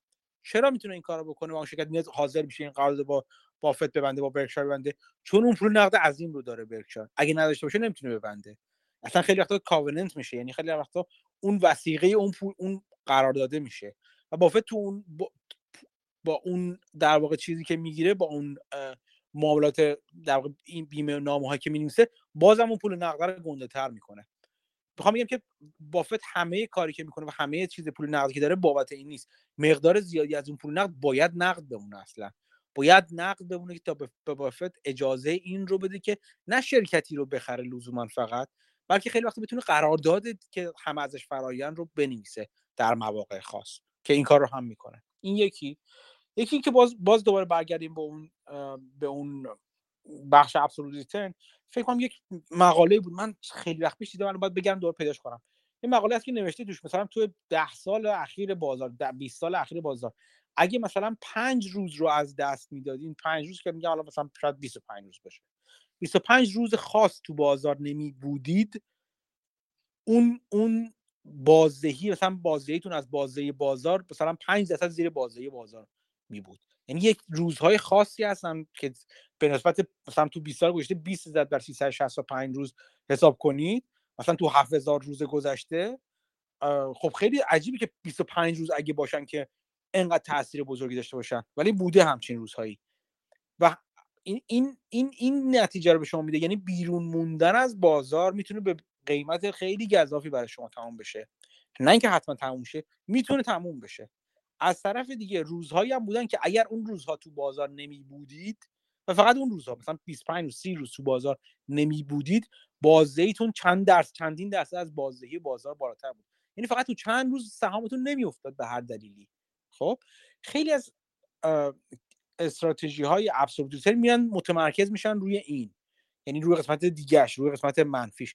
میگن ما چیکار می‌تونیم بکنیم که مثلا استراتژی مثل استراتژی مثلا باربل شبیه استراتژی باربل چیز در میاد هالتر استراتژی هالتر نیکولاس در میاد. که ما چه کار می‌تونیم بکنیم؟ فقط اون روزهای بد بازار بتونیم اون بد بودن بازار رو برای خودمون کم کنیم. این به ما نشون داده که ما کلا اتفاقات خوبی میفته براشون. خیلی وقت خیلیشون روی این متمرکز میشن. خیلیشون روی این متمرکز میشن. میگن ما مقدار به قول تو همون چیزی گفتی مقدار زیادیشون رو نقد نگه میداریم یه مقدارش option می‌ذاریم. اون option ها به ما اجازه این رو میده که وقتی بازار افتاد یهو پول زیادی داشت میشیم و بتونیم با کله بریم تو بازار چیزای ارزون بخریم. یه سرشون هم اونجوری هستن. یه سرشون دیگه میان همون گفتم مثلا هدف گذاری درصد می‌کنن و واقعا اون درصد رو یعنی یه جوری مثل مثل من که مکانیک خوندم DVA ما یه چیزش مثل DVA Dynamic Vibration Absorber یعنی اصلا یه چیز توی اتفاقا توی فرکانس های خاصی محکم و ثابت میمون توی فرکانس طبیعی خاصی. اون ارتعاش و وجاج رو کاملا می‌گرفت. اینا هم همین پورتفولیو اینجوری دارن. یعنی یه درصد خاصی میرن بازار منفجر بشه یه نیم درصد ممکنه اون روز بیو اون زمان بیفتن. یا بازار به پوکه بره بالا ممکنه هیچ اتفاقی هم اون روزا نیفته. خیلی یک نواخت. یعنی یک جوری اصلا پورتفولیوشون رو میچرخونن روی اسید کلاس های مختلف روی نحوه چیدن این اسید کلاس های مختلف. جوری این کار می‌کنن که اون درصده رو فقط برسن بهش. و اون درصد ثابت یعنی هر زمان شما برین سراغ این خانواده مثلا راکفلر مثلا نسبت به زمان قبلشون همین خط صاف آروم رو رفته بالا. این خط صاف و آروم از بازار ممکنه یه زمانی کاملا عقب بیفته یه زمانی هم کاملا جلو بیفته. برای اینا اهمیتی نداره اصلا. برای اینا مهمه که چون گفتم که اونجوری نگاه می‌کنن که ما هزینه های خانواده رو بدیم از تورم عقب نمیافتیم و یک سود بسیار بسیار مینیمم می‌گیریم. چرا؟ چون انقدر پول داریم که اگه همینجوری بکنیم ما عملا قدرت خریدمون قدرت درآمدیمون در طول سالها اضافه میشه که کم نمیشه هیچ وقت کم نمیشه. این رو هدف گذاری می‌کنن. خلاصی می‌خوام بگم فقط یه استراتژی وجود نداره. اصلا می‌تونید برید بخونید. اصلا همین ابسولوت استراتژیز رو اگه بزنید می‌بینید چه روش های متنوع و گوناگونی وجود داره. بازم بسته هدف گذاری سرمایه گذاری داره. خیلی اونجوری نگاه می‌کنن. بنا به برنامه زندگیشون برنامه زندگی خانوادگیشون یا هر چی یه سری دیگه جوری دیگه نگاه می‌کنن. okay مرسی. من خیلی توضیح کامل بود. بعد یه سوالی هست تو گوشه ذهن من باقی مونده. اونم اینه که فرض کنید یعنی یه ریسکی رو ما متحمل میشیم با در واقع و relative value وقتی که بیایم اونم این که مثلا فرض کنید بوده در طول تاریخ بازارها که مثلا مارکت به هر دلیلی افتاده و چندین سال هم طول کشیده که برگرده درست بله. فقط اگر ما مثلا هدفمون فقط این بذاریم که بگیم که من می‌خوام نسبت به بازدهی مارکت بازدهی بهتری داشته باشم. خب ممکنه مثلا مارکت توی مقطع زمانی مثلا اگه من 40 سالم باشه خب و 10 سالش همینجوری بگذره دیگه بخاطر که market رفت پایین و down موند می‌دونی بگم؟ یعنی یه ریسکی رو ما اینجا متحمل میشیم. منتها خب به هر حال دیگه مثل هر چیز دیگه تو زندگی یه جور compromise دیگه. باید یه جورایی بله. در واقع چه سلیقه شما دارید چه سن سالتون چیه یا در واقع شرط چقدر ریسک پذیری دارید و همه اینها منجر میشه که یه روش رو انتخاب کنید؟ حالا یا absolute return در روش بافت یا relative multiple investing یا هر چیز دیگه. من من اینجوری جمع بندی می‌کنم برای خودم. آره همینه دیگه. من من, من الان دارم توی جوانی تو سن 20 سالگی مثلا من خودم نمیگم. وقتی سرمایه گذاری می‌کنه یه جور سرمایه گذاری می‌کنه و باید بکنه. و این آدمی که در مرز بازنشستگی و می‌خواد دیگه بعد دیگه هیچ کاری نکنه مثلا تو 10 سال 10 سال مونده به بازنشستگیش اون آدم یک جوری دیگه باید سرمایه‌شو بچرخونه. اون آدم دیگه نباید تو سرمایه گذاری خطر بشه. هر چقدر میره به انتها شاید بهتر باشه که آروم آروم بره به سمت اینکه اتفاقا absolute return تر بشه تا relative invest investment تر بشه. آره همه اینا همیشه سرمایه گذاری سبک سرمایه گذاری یک لباس نیست که تک سایزی نیست که به قامت همه بر... چیز بشه برازنده باشه. باید با توجه به شرایط هر کسی برای اون شخص سرمایه گذاری رو در واقع چید درست کرد. بخواد fin... تمام چیز هنر اگه هنری داشته باشن financial advisor همین هست دیگه که به درستی نه با یه سری سوالای خیلی روتین الکی. به درستی با سوالای موشکافانه نه سوالای چیز سوالای چون همین اپ من با همشون سر کار داشتم. یه اپ دارن چهار پنج سوال می‌پرسن بعد میگن خب شما انقدر استاندارد شما زندگی شما انقدر خیلی چیز مسخره ایه ولی اینکه یه نفر financial advisor ی باشه که به درستی با سوالهای درست و دقیق بفهمه طرف واقعا چی می‌خواد و حین اینکه چی می‌خواد حتی باید به طرف آموزش هم بده. ممکن انتظارات خیلی خیال پردازانه داشته باشه. به طرف آموزش هم بده و از توش یک جواب به قول معروف یک نتیجه educated educate شده و یک نتیجه پخته بیرون بکشه این این کار هنر financial advisor یا مشاور مالی هر فرد هست که اون وقت بشینه بر اساس اون سرمایه گذاری برازنده خود اون آدم رو بنویسه و این یک ف... بازم میگم یک فعالیت پویا و دینامیک هست. در طول زمان اون فرد عوض میشه دیدش نیازهاش عوض میشه و باید این پلن رو عوض کرد. همینجور که میرن جلو. و خب من خودم تا به حال financial advisor ندیدم که این کار رو بکنه. در انتها. دقیقا. و بازم می‌خوام بحث رو تموم بکنم. نکته هایی به ذهنم می‌رسه. دارم مطرح کنم بعد کامنت شما نه خواهش می‌کنم. راجع به اون نوع سرمایه‌گذاری که مسعود می‌گفت الان داره بهش فکر می‌کنه. مثلا فرض کنید اپل یا گوگل. این نکته به نظر من اینجا safety margin واقعا دیگه خیلی ممکن حالا به نظرم اینجوری میاد. دیگه اون خیلی compromise میشه. دلیلش اینه که شرکت بزرگی مثل گوگل و اپل اینا قاعدتا قیمتشون efficient ه دیگه چون خیلی تو چشمن و کلی analyst دنبالشون هست و کلی سرمایه گذار تنها حالتی که به نظر من میشه یه margin safety برای اینجور سرمایه تو اینجور شرکت ها در نظر گرفت وقتی که همون event اتفاق بیفته. یعنی مثلا فرض کنید 2020 کرونا اتفاق افتاد قیمت اینا رفت اون موقع فرصت خوبی بود به نظرم سرمایه گذاری کرد این شرکت ها نکته بعدی هم این که وقتی مثلا ما میگیم اپل growth rate ش estimated growth rate ش مثلا فرض کنید 15 درصد. حالا من نمی‌دونم چند ولی فرض کنید 15 درصد برای 5 سال آینده analyst ها چیز کردن. یه نکته این که الان مثلا اپل market cap ش اگه اشتباه نکنم حدود 2.5 تریلیون دلار. شاید یه چیزی مثلا 5 6 درصد ما کل market cap S&P چقدر این می‌تونه یعنی چقدر می‌تونه موبایل بفروشه به ملت؟ و چقدر می‌تونه رشد کنه؟ یعنی این اینم به نظر من یه یه سواله وقتی وقتی می‌خوایم سرمایه گذاری کنیم و یه expected return از شرکت های مثل گوگل و اپل داریم از هوای safety margin شون اینه که واقعا چقدر جای رشد دیگه دارن اون, TAM, اون TAM که میگن همینه دیگه. total addressable market که میگن برای همین محاسبه میشه که چقدر کلا جا این بازار جا داره. در مورد اپل دو تا نکته رو بگم و منم در, در واقع کامنت نظر نهایی من بگم.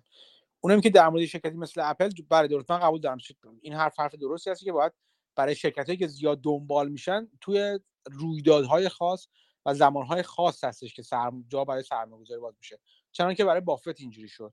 بافت وقتی 2016 وارد اپل شد زمانی بود که دید به اپل خیلی بد شده بود. به دلایل مختلف مشکل آیفون وجود داشت. خیلی خیلی چیزهای مختلف وجود داشت که دید بافت دید ندیده بافت دید بازار به اپل موقتا همون زمانی که بود که دقیقا من هم, هم, هم یک کمی بعدش وارد شدم سهام اپل خریدم دید بعدی وجود داشت در بازار و اغلب وقتا هم اینجوری است که دید بعد یه جوری مثل همه چیزای جو دیگه چه جو خوب چه جو بعد یک مثل گلوله برفی است که خودشو تشدید و تشدید می‌کنه. بدتر و بدتر کرد و بافت به بهترین نحوی استفاده کرد از این بد بودن موضع نگاه بازار. بله در مورد سهامی که زیاد دنبال میشن رویدادها هستن که میشه اون روند کارایی بازار رو به هم می‌زنن و اون شما در اون رویدادها باید تصمیم گیری کنید که آیا می‌خواید وارد بشید یا نه. در مورد تم هم که گفتم توتال اسن مارکت هم گفتم که چقدر روش میشه چقدر مهم هست تو این رشد پیش بینی رشد آینده. دو نکته یکی اینکه بعضی وقت خود تم رشد می‌کنه خود اون توتال ادرس مارکت بازار قابل رشده. یعنی شما نگاه می‌کنید اونم داره رشد می‌کنه و شما حداقل فرضش فرض می‌تونه این باشه که من اون بازار من، شرکت من هم به اندازه رشد بازار رشد بازار فروش خودش باید فروشش رشد کنه. نکته بعدی این است که در مورد چیزی مثل اپل نوآوری ها و عوض شدن های سال به سال گوشی ها حداقل دو سال به دو سال گوشی ها تقریبا به صورت میانگین خودش در واقع تضمین کننده نو شدن موقعیت فروش هست و مهمتر از همه تمام جز جگر اپل سر Apple services اپل Apple Store و غیر و غیره با شرکت های مختلف سر همینه. چرا؟ چون اپل با همین در واقع رویکردهای نوین هستش که رشد آتی خودش رو بیشتر تامین می‌کنه. نه بابت رشد لزوما فقط رشد فروش موبایل خودش.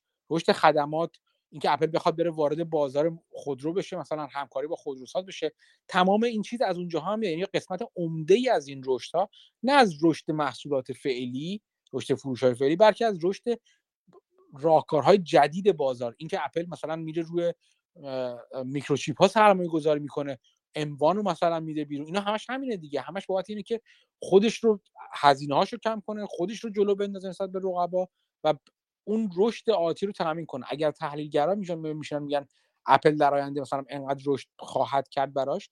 اگر ریز بشین و گزارششون رو بخونید و بگید ببینید که چرا این سوال چرا رو بهترین سوال دنیا چرا رو توش آوردن که چرا فکر می‌کنن که مثلا 10 درصد 15 درصد هر چقدر رشد خواهد کرد. اپل اونجا می‌بینید که اونا رو توش آوردن. یه بخشی از عمده از growth driver ها یا پیشرانه های رشد شرکت ها از اون از اون کارهای جدید میاد. نه لزوما همین چیزایی که الان دارن. این رو هم باید بهش دقت کنید. و نکته آخر دیگه واقعا نکته آخر این که برای growth investing من به نظرم safety margin فقط می‌تونه اون diversity یعنی شدید diversification کردن باشه. یعنی که مثلا شما اگر هم هر دلیلی می‌خواید روی اون شرکت ها سرمایه گذاری کنید چون safety margin ی رو یعنی قیمتش رو به قیمت روز بازار یا یه خورده بالاتر از intrinsic value یا نهایتا خود intrinsic value می‌خری شاید بهترین راه در واقع safe کردن پورتفولیو این باشه که diversify بکنید یه خورده شدید مثلا شاید مثلا 50 60 درصد یه همچین چیزی. اینم اگه نظرتون بگید آره اون خریدن شرکت هایی که آینده غیر قابل پیش بینی دارن یا آینده ای دارن که نمیشه خیلی محکم پیش بینیشون کرد و شک زیاد در پیش بینی های ارائه شده وجود داره. مثل هم تقریبا همه شرکت های در حال رشد شدید تو زمینه تکنولوژی و اینا مثل خ... باید به... به نظر من باید شبیه به خریدن option نگاه کنید. اینکه اگر بخواد شما فقط پورتفولیو از option ها بذارید به چند تا چیز باید نگاه کنید. یکی که اولا آب بسیار باید متنوعش کنید. اگر فقط قرار portfolio option داشته باشین دوم باید به خوبی هجش کنید. حالا با هر روشی می‌دونید هجش کنید. چون شما دارید یه سری option می‌خرید خرید شرکت های مثل تسلا مثل ریویان مثل مثل خیلی از شرکت دیگه نه بد باشه ولی خرید option هست در واقع از نظر من. شما باید مثل خرید option باش رفتار کنید. خرید option کار بدی نیست کار خیلی خوبی هم می‌تونه باشه به شرطی درست انجام بشه. درست انجام شدنش یعنی همین که هم به متنوع سازی هم به هم به هج کردن و بیمه کردنش خوب فکر کرده باشید و به اینکه چقدر چقدر تخصیص بدید. سرمایه بهش. به فرمول Kelly فکر کنید و به Kelly criterion فکر کنید. نه که دقیقا مثل همون روش نگاه کنید فقط ولی می‌خوام بگم که تخصیص سرمایه هم به option ها و به سرمایه خطرپذیر به شدت خطرپذیر باید با توجه به ریسک های احتمالی انجام بشه. خواهش می‌کنم. دیگه من یه 5 دقیقه دیگه در خدمت دوستان هستم. براز من می‌خواستم در اورو و این چیزا بخونم. از اون رفرنس چیزی داره. معرف کنم. در مورد اوره چی بخونی یعنی مثلا؟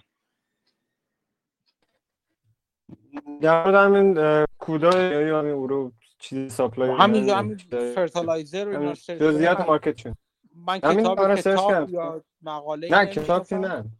مقاله که دقیقا مقاله, مقاله که ذره چیز نه من همین رو تخت خوندم و یه ذره مثلا یه مقاله که یکی جمع بندیش کرده باشه. نه من ندیدم همچین چیزی رو. من پرایمر راجب اوره ندیدم. نه نه حالا پرایمر. یه یه مثلا یه گزارش تحلیلی باشه از یه حالا یه شرکتی توش در مورد کل سند داشته باشم می‌تونم خب میشه پرایمر. نه ندیدم همین چیز سالا من هر چیز او رو بلدم جسته گریخته از این ور اونور اونور اونور مثلا 100 تا مقاله خوندم که یاد گرفتم. بعد این اگه پیدا کردی وضعیت الان مال اوره؟ اگر پیدا کردی خودت پیدا کردی بذار تو گروه. من من رفتم بلومبرگ و همین همه Barron's و همه اینا رو برداشتم. دونه کلمه هم fertilizer search کردم. تو همشون تک تک چک کردم. خوندم. چیز قدیم مثلا چیز خفن نیست. فقط دو تا چیز سوال برام. یکی اون CFA Institute بود با یکی هم مال همین یارا.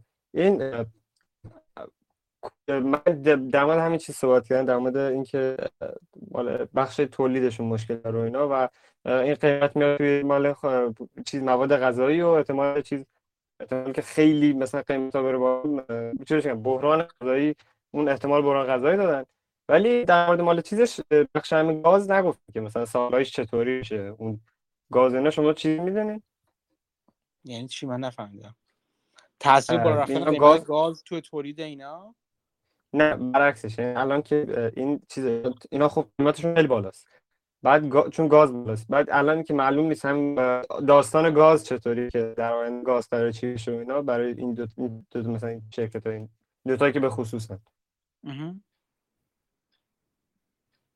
خب. من بازم بازم نفهمیدم چی میگی تو کیوان. گازی که می‌گیرن تا الان که مشکل یکی قیمتش بود که خیلی گرون شده بود که مارجینش مشکل داشت. یکیش هم این بود که نبود اصلا کم بوده گاز داشتن. بعد اون در این دو مورد میگم چیزی خون در مورد هم اروپا مثلا بریتانیا نه من شرکت اوره که دیدم تو بریتانیا تو آمریکا که گازش هنوز ارزونه نسبتا. خیلی گرونتر آره مال ولی خب من قیمتش از از من از این سوال کنم من همیشه جاهایی میرم که خیلی ساده است ساده است. هر جا میرم سخته و چیزی پیدا نمی‌کنم نمیرم سراغش. هیچ علاقه به کار سخت ندارم من. برخلاف کار فیزیکی خب سخت چیز سخت دیگه پیدا کردن هم چیزی ندارم. من چه هم تو انگلیسی چه خبره؟ نه نه جدا از شوخی نه من چیزی گازش میگم؟ گاز اروپا رو میگم. نه ندیدم. من من چیزی راجع به تو اصلا راجع به اروپا و اینکه چه من فقط خبرهایی که میشنوم که مثلا چه می‌دونم انگلیس مثلا تولید کود شیمیایی فلان کارخونه خوش متوقف کرد. من ابراز خوشحالی و خرسندی می‌کنم. همین. خیلی خیلی چون وقتی تو شرکت اوره که خریدم هیچ چیزی نداشت. یعنی اگه قیمت گاز بالا نمی‌رفتم شرکت من خیلی شرکت خوبی بود. یعنی چی میگم؟ یعنی همش اتفاقات بالا رفتن قیمت گاز مثلا محدود شدن صادرات چین افزایش خرید هند اینا همش اتفاقات خوبی بود که من منتظرشون نبودم. حالا اتفاق افتادن چه بهتر.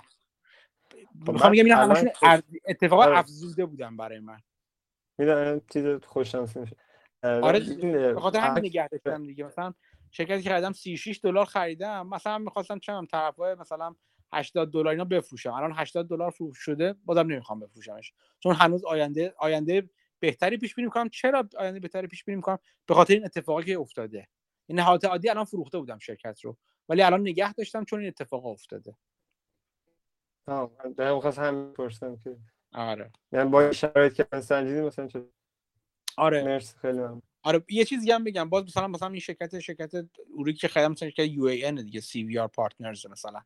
این شرکت یک دلیل اینکه نگه داشتم اینه که هزینه خرید من خیلی پایینتر از این بوده. مثلا 36 دلار خریدم یه مدت دیگه 50 دلار مثلا خریدم. 50 60 دلار خریدم. هزینه پایینتر از این حرفا بوده. اگه الان بیان من بگم خب الان تو حاضری همین الان سرمایه گذاری کنی همین الان روش. هی همچین. خیلی علاقه ندارم الان تو قیمت 80 دلار سرمایه گذاری کنم توش. این چون کاست بیس من پایینه این اجازه رو به من میده که من بخوام ریسک کنم که آیا قیمت آینده ایوجاش قیمت بالاتر و پایینتر چقدر منو تکون میده. می‌دونی چی میگم؟ این رو هم باید لحاظ کرد. یعنی لزوما وقتی من یه چیزی میگم الان من شرکت دارم بچه ها نه کسی که بخوام بخرنش لزوما خرید خوبی برای اونا نخواهد بود. شاید برای خود من هم اون زمان خرید جدید خوبی لزوما نخواهد بود. بله خیلی خواهش می‌کنم. دیگه؟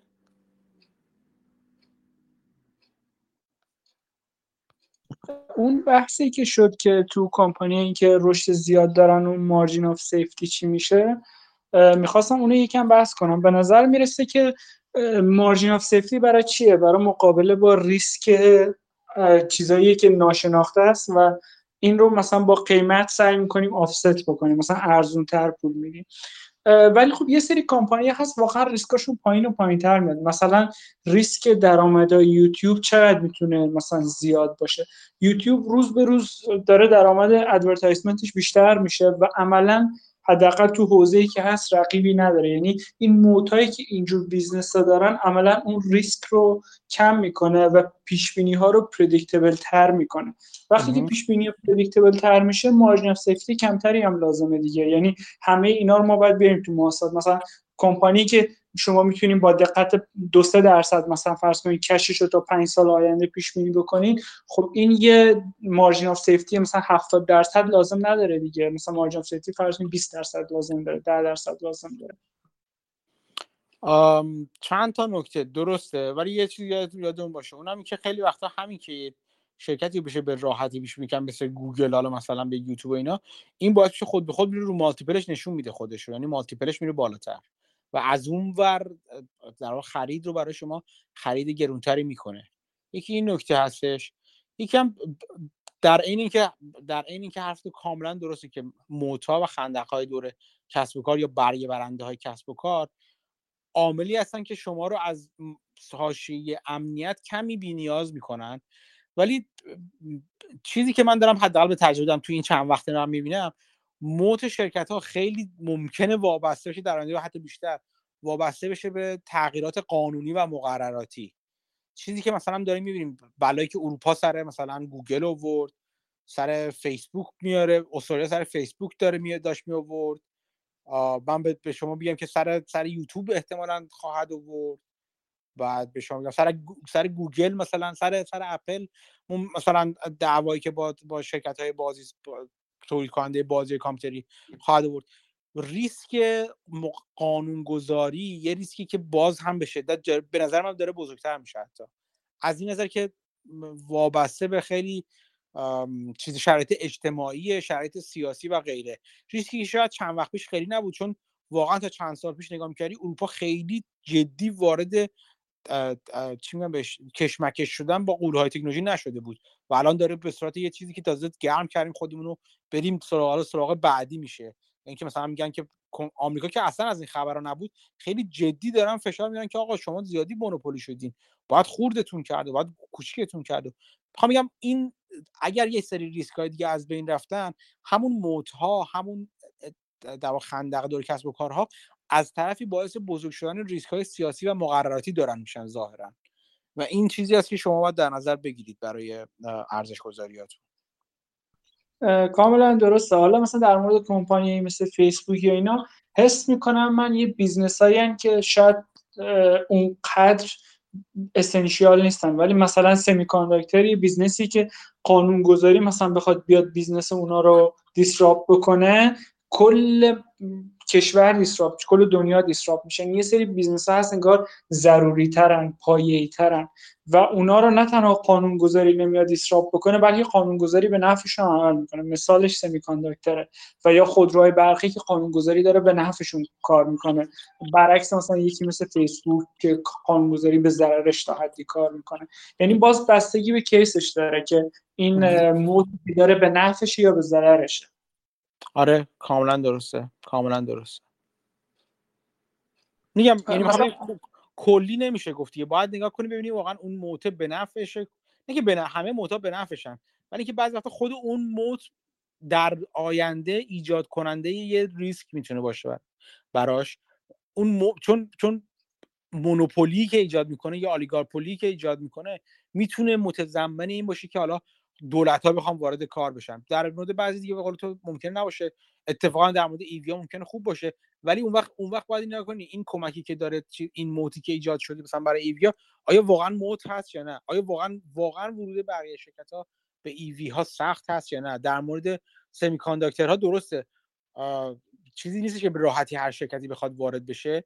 ولی باید نگاه کنی ببینی خیلی خوب ریسک های ریسک های سیاسی ژئوپل... سیاسی ژئوپلیتیکی دیگه که داره وارد بشه چی هستش. اینکه واقعا اگر حالا یک دلیل اینکه داره اصلا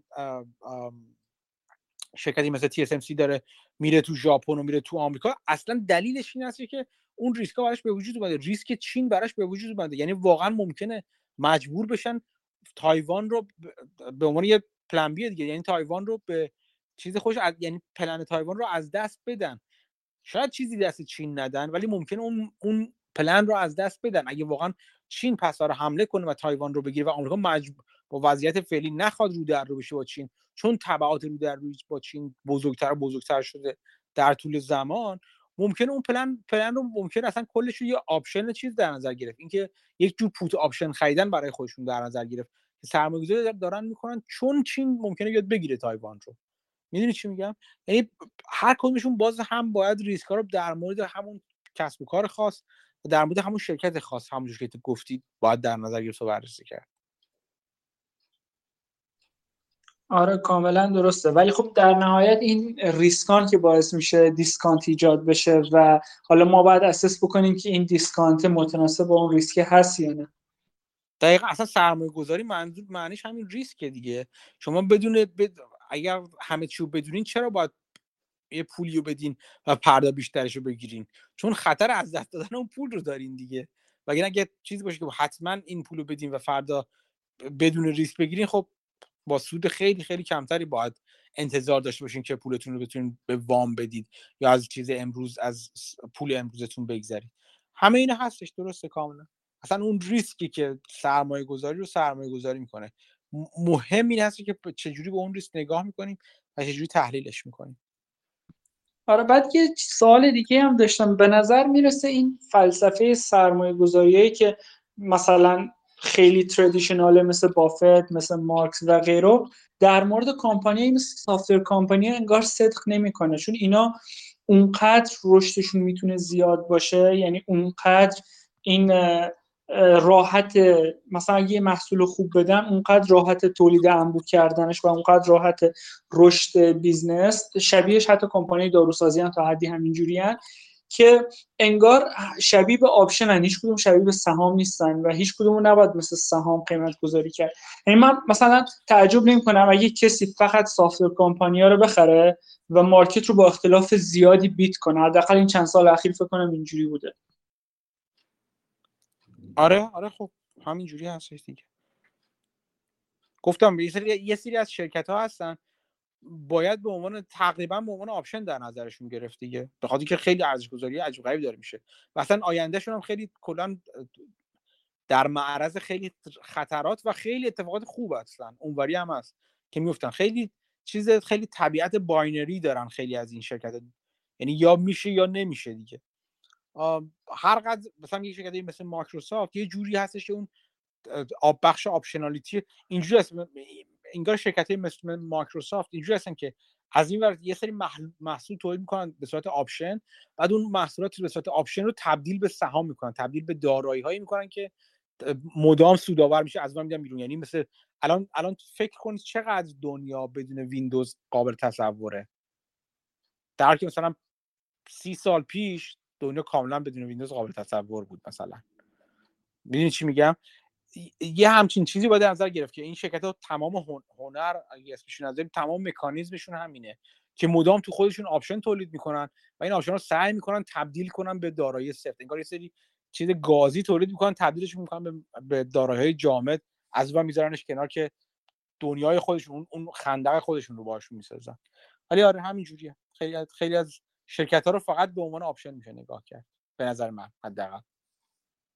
حالا یکی از مشکلات خیلی از business ها اینه که وقتی یه چیز رو مثلا Rivian یه خودرو رو تولید می‌کنه این تولید انبوهش داستان داره. ولی برای کمپانیایی که software ن همچی چیزی نیست. شما اون option انجام شد یه محصول خوب تولید شد دیگه انبوه سازیش اصلا انرژی نمی‌گیره وقتی نمی‌گیره هزینه نمی‌گیره. یعنی انگار بازیشون یکم توی زمین دیگه ایه تو زمین بازی کمپانی دیگه نیست انگار. آره اون اپراتینگ لورج دیگه اینجا دیگه؟ قشنگ خوش نشون میده دیگه. که شما برای افزایش یعنی چی میگم بهش incremental cost of productionتون بسیار پایین هستش دیگه. خب این این خیلی وقت شرکت های asset light اینجوری هستن اصولا. شرکت خودروسازی از این نظر بد هستن که asset light نیستن اتفاقا به شدت asset هری هستن. شما به ازای هر ماشین اضافی که می‌خواین تولید کنید مجبور هستید که ماشین‌آلات اضافه داشته باشید. مجبور هستید کارگر اضافه داشته باشید مجبور هستین کارخونه اضافی داشته باشین. در که از تو همون سوراخ مایکروسافت می‌تونه همه این چیزا بیاد بیرون. اون این اینه که اون asset light بودن کسب و کارها رو خیلی جذاب می‌کنه. اصلا یکی از دلایلی که حاشیه سود کلا S&P 500 این سالهای اخیر نسبت به مثلا 20 سال پیش 30 سال پیش بالاتر رفته این هستش که شرکت ها دارن میرن قبلا S&P 500 مثلا 30 سال پیش 40 سال پیش شرکت های مثل اکسان و شوران و شرکت قول اینجوری بودن که شرکت های اصلا asset light ی نبودن. شرکتی بودن که operation leverage بسیار از این نظر خیلی متفاوت بودن با شرکتی مثل مثلا مثل ماکس. شما باید سرمایه گذاری اضافه می‌کنید شما هزینه های ثابتتون به شدت هزینه های ثابت بالایی بود. به جز اصلا هزینه ثابت بالا. اینکه به قول تو scale کردن تولیدتون نیاز به سرمایه گذاری داشت. ولی الان تو S&P 500 رو نگاه کنید core اصلیشون base اصلیشون شرکتی هستن که اتفاقا مثلا مثل گوگل مثل چیز برای بالا بردن فروش خودشون آنچنان که شرکت های مشابه قبلا تو 500 نیاز به سرمایه گذاری داشتن نیاز به سرمایه گذاری ندارن. و این باعث شده که حاشیه سود S&P 500 کلا بره بالا نسبت به قبل. و بعضی نگاه کنن بهش میگن در حالت عادی نگاه کنن بهش بگن که او این ساستینبل و پایدار شدنی نیست در که چرا؟ می‌تونه باشه. یا از اون بر نگاه کنن مثلا بهش بگن که خب این P/E الان بالاتر از بالا نسبت به مثلا 20 سال قبل معنی نداره. در که چرا داره اتفاقا؟ تا یه حدی داره. P/E باید باید بالاتر باشن. چون return on investment ها بالاتر هستش این ور الان در وضعیت فعلی. ولی باز باز با اینکه دیدتون رو یکم یکم یه, یه پله بیاین عقب‌تر نگاه کنید به قضیه نگاه به این کنید که حالا حالا نیروی کار یا همون labor اصطلاحا نگاه می‌کنه می‌بینی که خیلی خوب چرا از این سود زیادتر که دارن داریم ما میگی داره شرکت در میارن چرا ما سهممون زیادتر نشده؟ چرا سود مثلا سی درصد رفته بالاتر ولی حقوق من سی درصد نرفته بالاتر مثلا مثلا فلان موقع؟ خب سهم ما پس چی شد؟ این این باعث نارامی های اجتماعی از این میشه دیگه باعث سهم های اجتماعی از این میشه. از اون اونوریا صاحبان این مش... صنایع میان میگن که آقا جان شما درست سهمت انقدر رفت رفته بالا ولی نسبت به قبل خیلی بهتر پیشرفت کردی. ببین چقدر رفاه نسبیت نسبت به گذشته بیشتر شده. در که الان خیلی بهتر شده اون موقع اینجوری نبوده. ولی اینا میگن نه حتما سهم داریم تو این اتفاق الان افتاده. ما از کلیت این زیر ساختار دنیا به عنوان یک زیر ساختار همه با هم به یک اندازه توش شریک هستیم و ما باید سهم بیشتری داشته باشیم می‌خوام بگم که همین افزایش حاشیه سودها چیزی که به نظر می‌رسه که همه یه سرمایه‌گذارها حالت عادی نگاه می‌کنن میگن به به حاشیه سود رفته بالا و ما خیلی خوشحال هستیم. الان یه عده یه قسمتی بزرگی از جامعه دارن میگن میگن ما سهم ما از اون حاشیه سودها کو که رفته بالاتر. و باید به ما سهم بدید. درست و اصلا کاری ندارم. می‌خوام بگم که به نظر یک نیروی یک نیروی همون base rate ها دارن اینجوری کار می‌کنن دیگه. این دفعه به که خود شرکت ها بیان با هم رقابت کنن و بیس ریت حاشیه سودا برن به سمت base rate چون شرکت ها انقدر moat های گنده دارن که لازم نیست با هم رقابت کنن. یا رقابتی نیستش با هم دیگه بکنن مردم هستن و اون لایه های پایینتر اجتماع هستن که دارن نقش اون reversion to mean رو دارن اجرا می‌کنن در مورد این شرکت ها آره کاملا درسته. یه صحبتی قبلش راجع به این کمپانی بافت می‌کردیم ربط داره به همین صحبتی که الان می‌کردیم. مثلا بافت See's Candy رو خیلی دوست داره چون return capital ش خیلی بالاست. چیزی که ازش شاکی اینه که خب نمیشه capital زیادی employ کرد تو See's Candy ظرفیت اون کشش رو نداره. از طرفی cap... چیز capital intensive ی مثل اون energy business شون رو دوست داره که می‌تونه capital رو employ بکنه. مشکلش اینه که return بالایی نداره. مثلا شاید به خاطر regulation همه اینا return ش رو 10 درصد cap بشه مثلا. ولی خب یا یه business ی می‌بینیم مثل TSMC یا business هایی که میشه capital employ کرد capital خیلی زیادی هم میشه employ کرد و return ش رو این capital هم خیلی بالاست. و این چیزی که بافت می‌گفت در مورد آمازون miss کرده بود. یعنی بافت باور نمی‌کرد که آمازون رو آمازون بتونه همچین capital ی رو اینقدر employ بکنه با همچین rate بالا. یعنی فکر می‌کرد که business اون کشش رو نداره که هی capital توش employ بشه. ولی این چیزی بود که مثلا باعث موفقیت آمازون شد از نگاه مالی اگه بهش نگاه بکنیم. چیزی که بافت می‌گفت. و به نظر میرسه این کمپانی سمی یا حتی خیلی از این software company به نوعی این دوتا رو با هم دارن. return on capital بالا و توانایی جذب capital بالا برای رشد business. این این دوتا جمعش می‌تونه با قیمت مناسب البته. آدم بخره می‌تونه معجزه بکنه. دقیقا همینطور. دقیقا دقیقا دقیقا همینطور هستش. خوب هستش به این فکر کنیم که چرا بافت نتونست آمازون رو ببینه ببینه. به نظر من تحلیلگر کسب و کاری به خوبی بافت دو دنیا اگه بگیم نیست حداقل آنچنان نیست. و آدمای دیگه که سرمایه گذاشتن تو آمازون رفتن بالا به خاطر این نبود که تحلیلگر بهتری از بافت بودن به نظر من. نظر شخصی منه در مورد کسب و کارها یک چیزایی هست که آدم نمی‌تونه بفهمه دیگه. حالا باید از اون من این حرف این صحبت ها رو زیاد کردم با آدم های مختلف مثلا در مورد حالا دوست عزیزمون تسلا یا خیلی از شرکت های تکنولوژیک دیگه.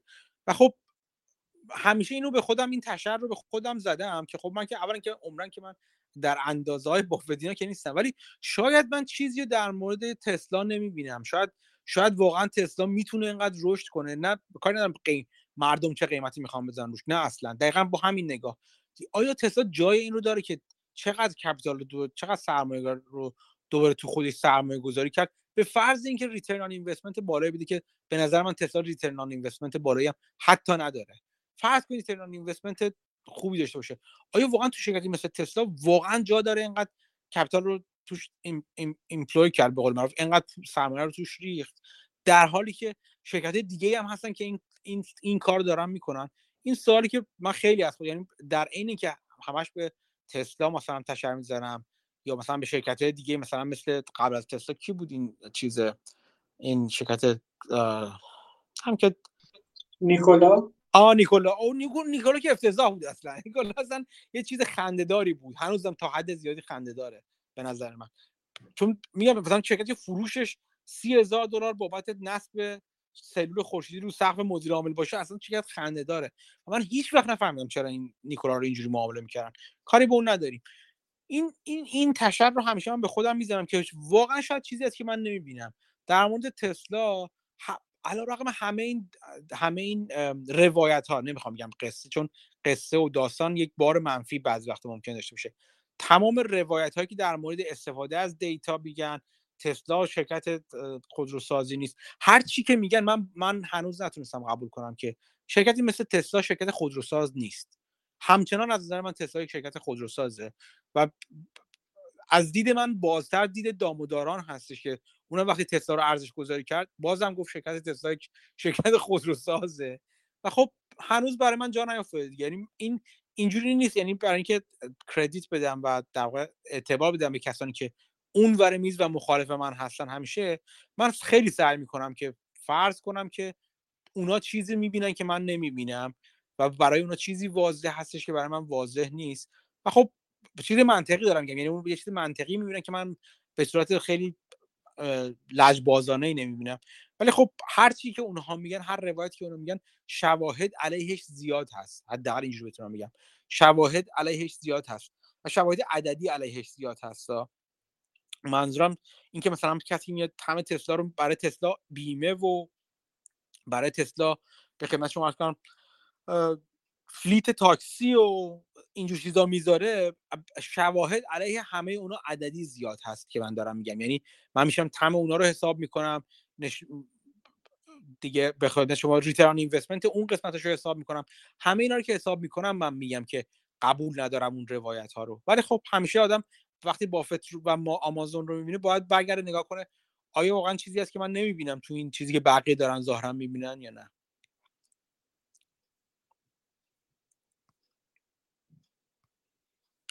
حالا تو زمینه تسلا به طور خاص اگه حالا ما ببینیم یا نبینیم مهم نیست. اوردی مارکت کپش یه تریلیونه. قرار نیست 10 تریلیون بشه تو یه سال که. به خاطر همین اون موقع که 400 دلار اون موقع که 400 دلار هم بود من به نظرم زیاد بود. چه برسه که یعنی می‌خوام میگم اگر چیزی واقعیتی وجود داشته باشه شاید واقعیت داره کار می‌کنه که 400 دلار رو کرده به هزار دلار هزار خورده دلار. می‌دونی چی میگم؟ اینجوریه دیگه. به خاطر همین بیشتر من به این نتیجه رسیدم. در مورد اینکه آینده یک چیز چی نمیشه خیلی بحث نمی‌کنم با آدمای مختلف. یا من می‌بینم یا نمیبینمش دیگه. احتمال داره اونا بهتر از من میبیننشونو. اگه من نمیبینمش میرم سراغ یکی دیگه سراغ یه چیز آسون. من تمام یعنی مخالفت خودم رو با تسلا اینجوری رو بگم. اگر اینجوری بخوام بذارم بگم. اگر من نمی‌بینم تسلا رو در در اون موقعیتی که بقیه بچه ها می‌بینن من باش مشکلی ندارم. من مشکل من همونجوری گفتم مشکلم با خود نوع مدیریت کردن تسلا هستش توسط ایلان ماسک. که اونم بازم بحث میشه که من نمی‌خوام تو روی آدمی این چون این سرمایه گذاری کنم. ولی باز به, به تعصی و شاید به تقلید از مانگر علیه همچین آدمی هم نمی‌خوام شرط بندی کنم. یعنی من باز یه قدم بیا بخوام بیام عقبتر بخوام خلاصه تر کنم چکیده ترش کنم من سهامی رو سهامی مثل تسلا رو هیچ وقت امکان نداره شورت کنم. من جرأت ماکل بری ندارم و چیزی که ماکل بری می‌بینه رو من نمی‌بینم اصلا. ولی خب برام واضح هست که توی چیزی مثل تسلا نخوام سرمایه گذاری کنم. و براش برام این این مو این مو واقعیت باهاش به صلح رسیدم که اگه ده سال بعد تسلا ترکونده باشه من می‌تونم بگم من چیزهای زیادی رو می‌دیدم که نمی‌خواستم برم تو این سهام. حالا اگه اون چیزا جور دیگه عمل کرد خب اون چیزا اون اون نگرانی های من جواب نداشتم اون موقع براش. توصیه می... فکر می‌کنم این روش درست فکر کردن هست. شما نگاه کنید که ده سال دیگه آیا می‌تونید با نبودن تو یک سرمایه گذاری به صلح برسید با خودتون یا نه؟ من فکر نمی کنم واقعا بافت آزار ببینه از اینکه آخ چرا من نرفتم تو آمازون. در مورد گوگل رو وقتی حرف زد به نظر من واقعا میفهمیدم که درک دارم درک می‌کردم که بافت داره آزار می‌بینه از اینکه تو گوگل سرمایه گذاری نکرده. ولی تو آمازون واقعا سخت بود. باید بزوس رو خیلی خوب میشناخت تا می‌تونست بره سراغ آمازون.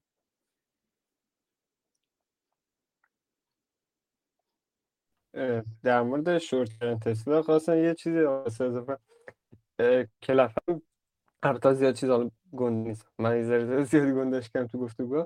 این کلفه هم تسلا رو شورت کرده بود. بعد یه گفتگو. یه چیزی 12 دقیقه در مورد همین گذاشته بود که در همین حرفای خودتون زده بود که این چیز اسلاید نیست و چیز این خودروسازی این نمی‌تونه یه چند برابر کنه و فلان. چند تا تیکر اسمش کتی بود انداخته بود و گفته من شورت کردم چیز تسلا رو.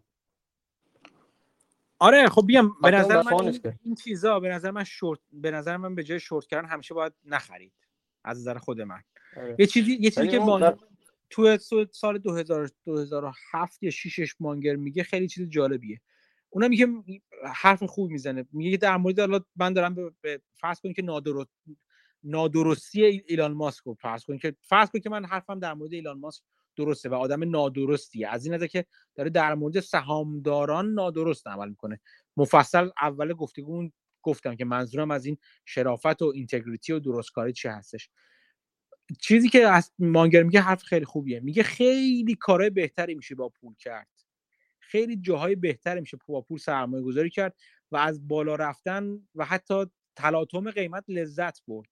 به جای اینکه علیه یک آدم نادرست کاریش شما شرط بندی کنید و اینکه اون آدم نادرست کار سر بقیه داره هی کلاه می‌ذاره و در واقع نادرست کاری خودش رو ادامه میده مدام هرس بخورید. این چی میگم؟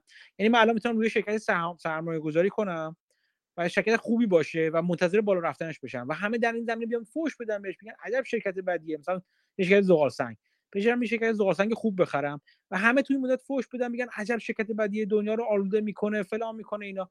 و من و من تلاطم های قیمتی و پایین رفتن های موضعی قیمت رو حتی کوتاه مدت قیمت رو کاملا تحمل می‌کنم و خب می‌تونم باش در صلح و آرامش باشم در این با این اتفاق. چون نگاه هم بلند مدته و اون شرکت هم کار بدی نمی‌کنه که داره فقط داره کار خودش رو می‌کنه. کاری که به, به, به مزاق من هم کاملا خوش میاد.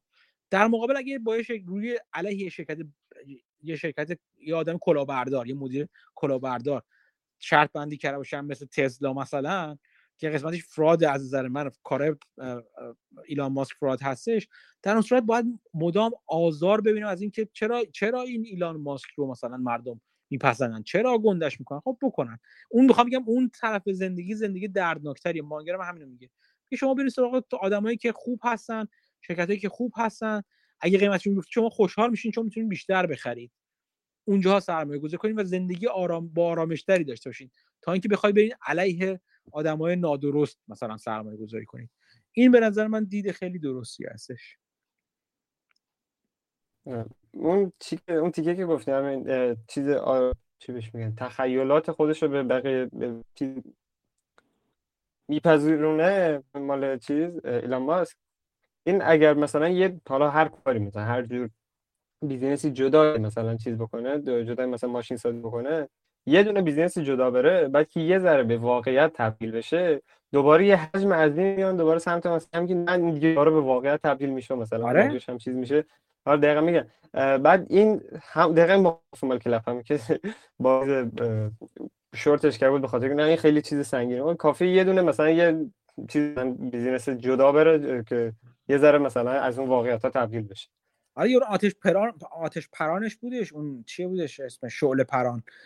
فلیم تروور که درست کرده بود. آ ملت خوش کشته بودن بابت اسباب بازی که ساخته بود. به عنوان یک چیزی که این اتفاق بزرگ مثلا یه قسمتی از کارهای اسپیس که کار... واقعا کارهای با ارزش. ببین همه حرفایی که من دارم می‌زنم از توانایی های این آدم هیچی کم نمی‌کنه.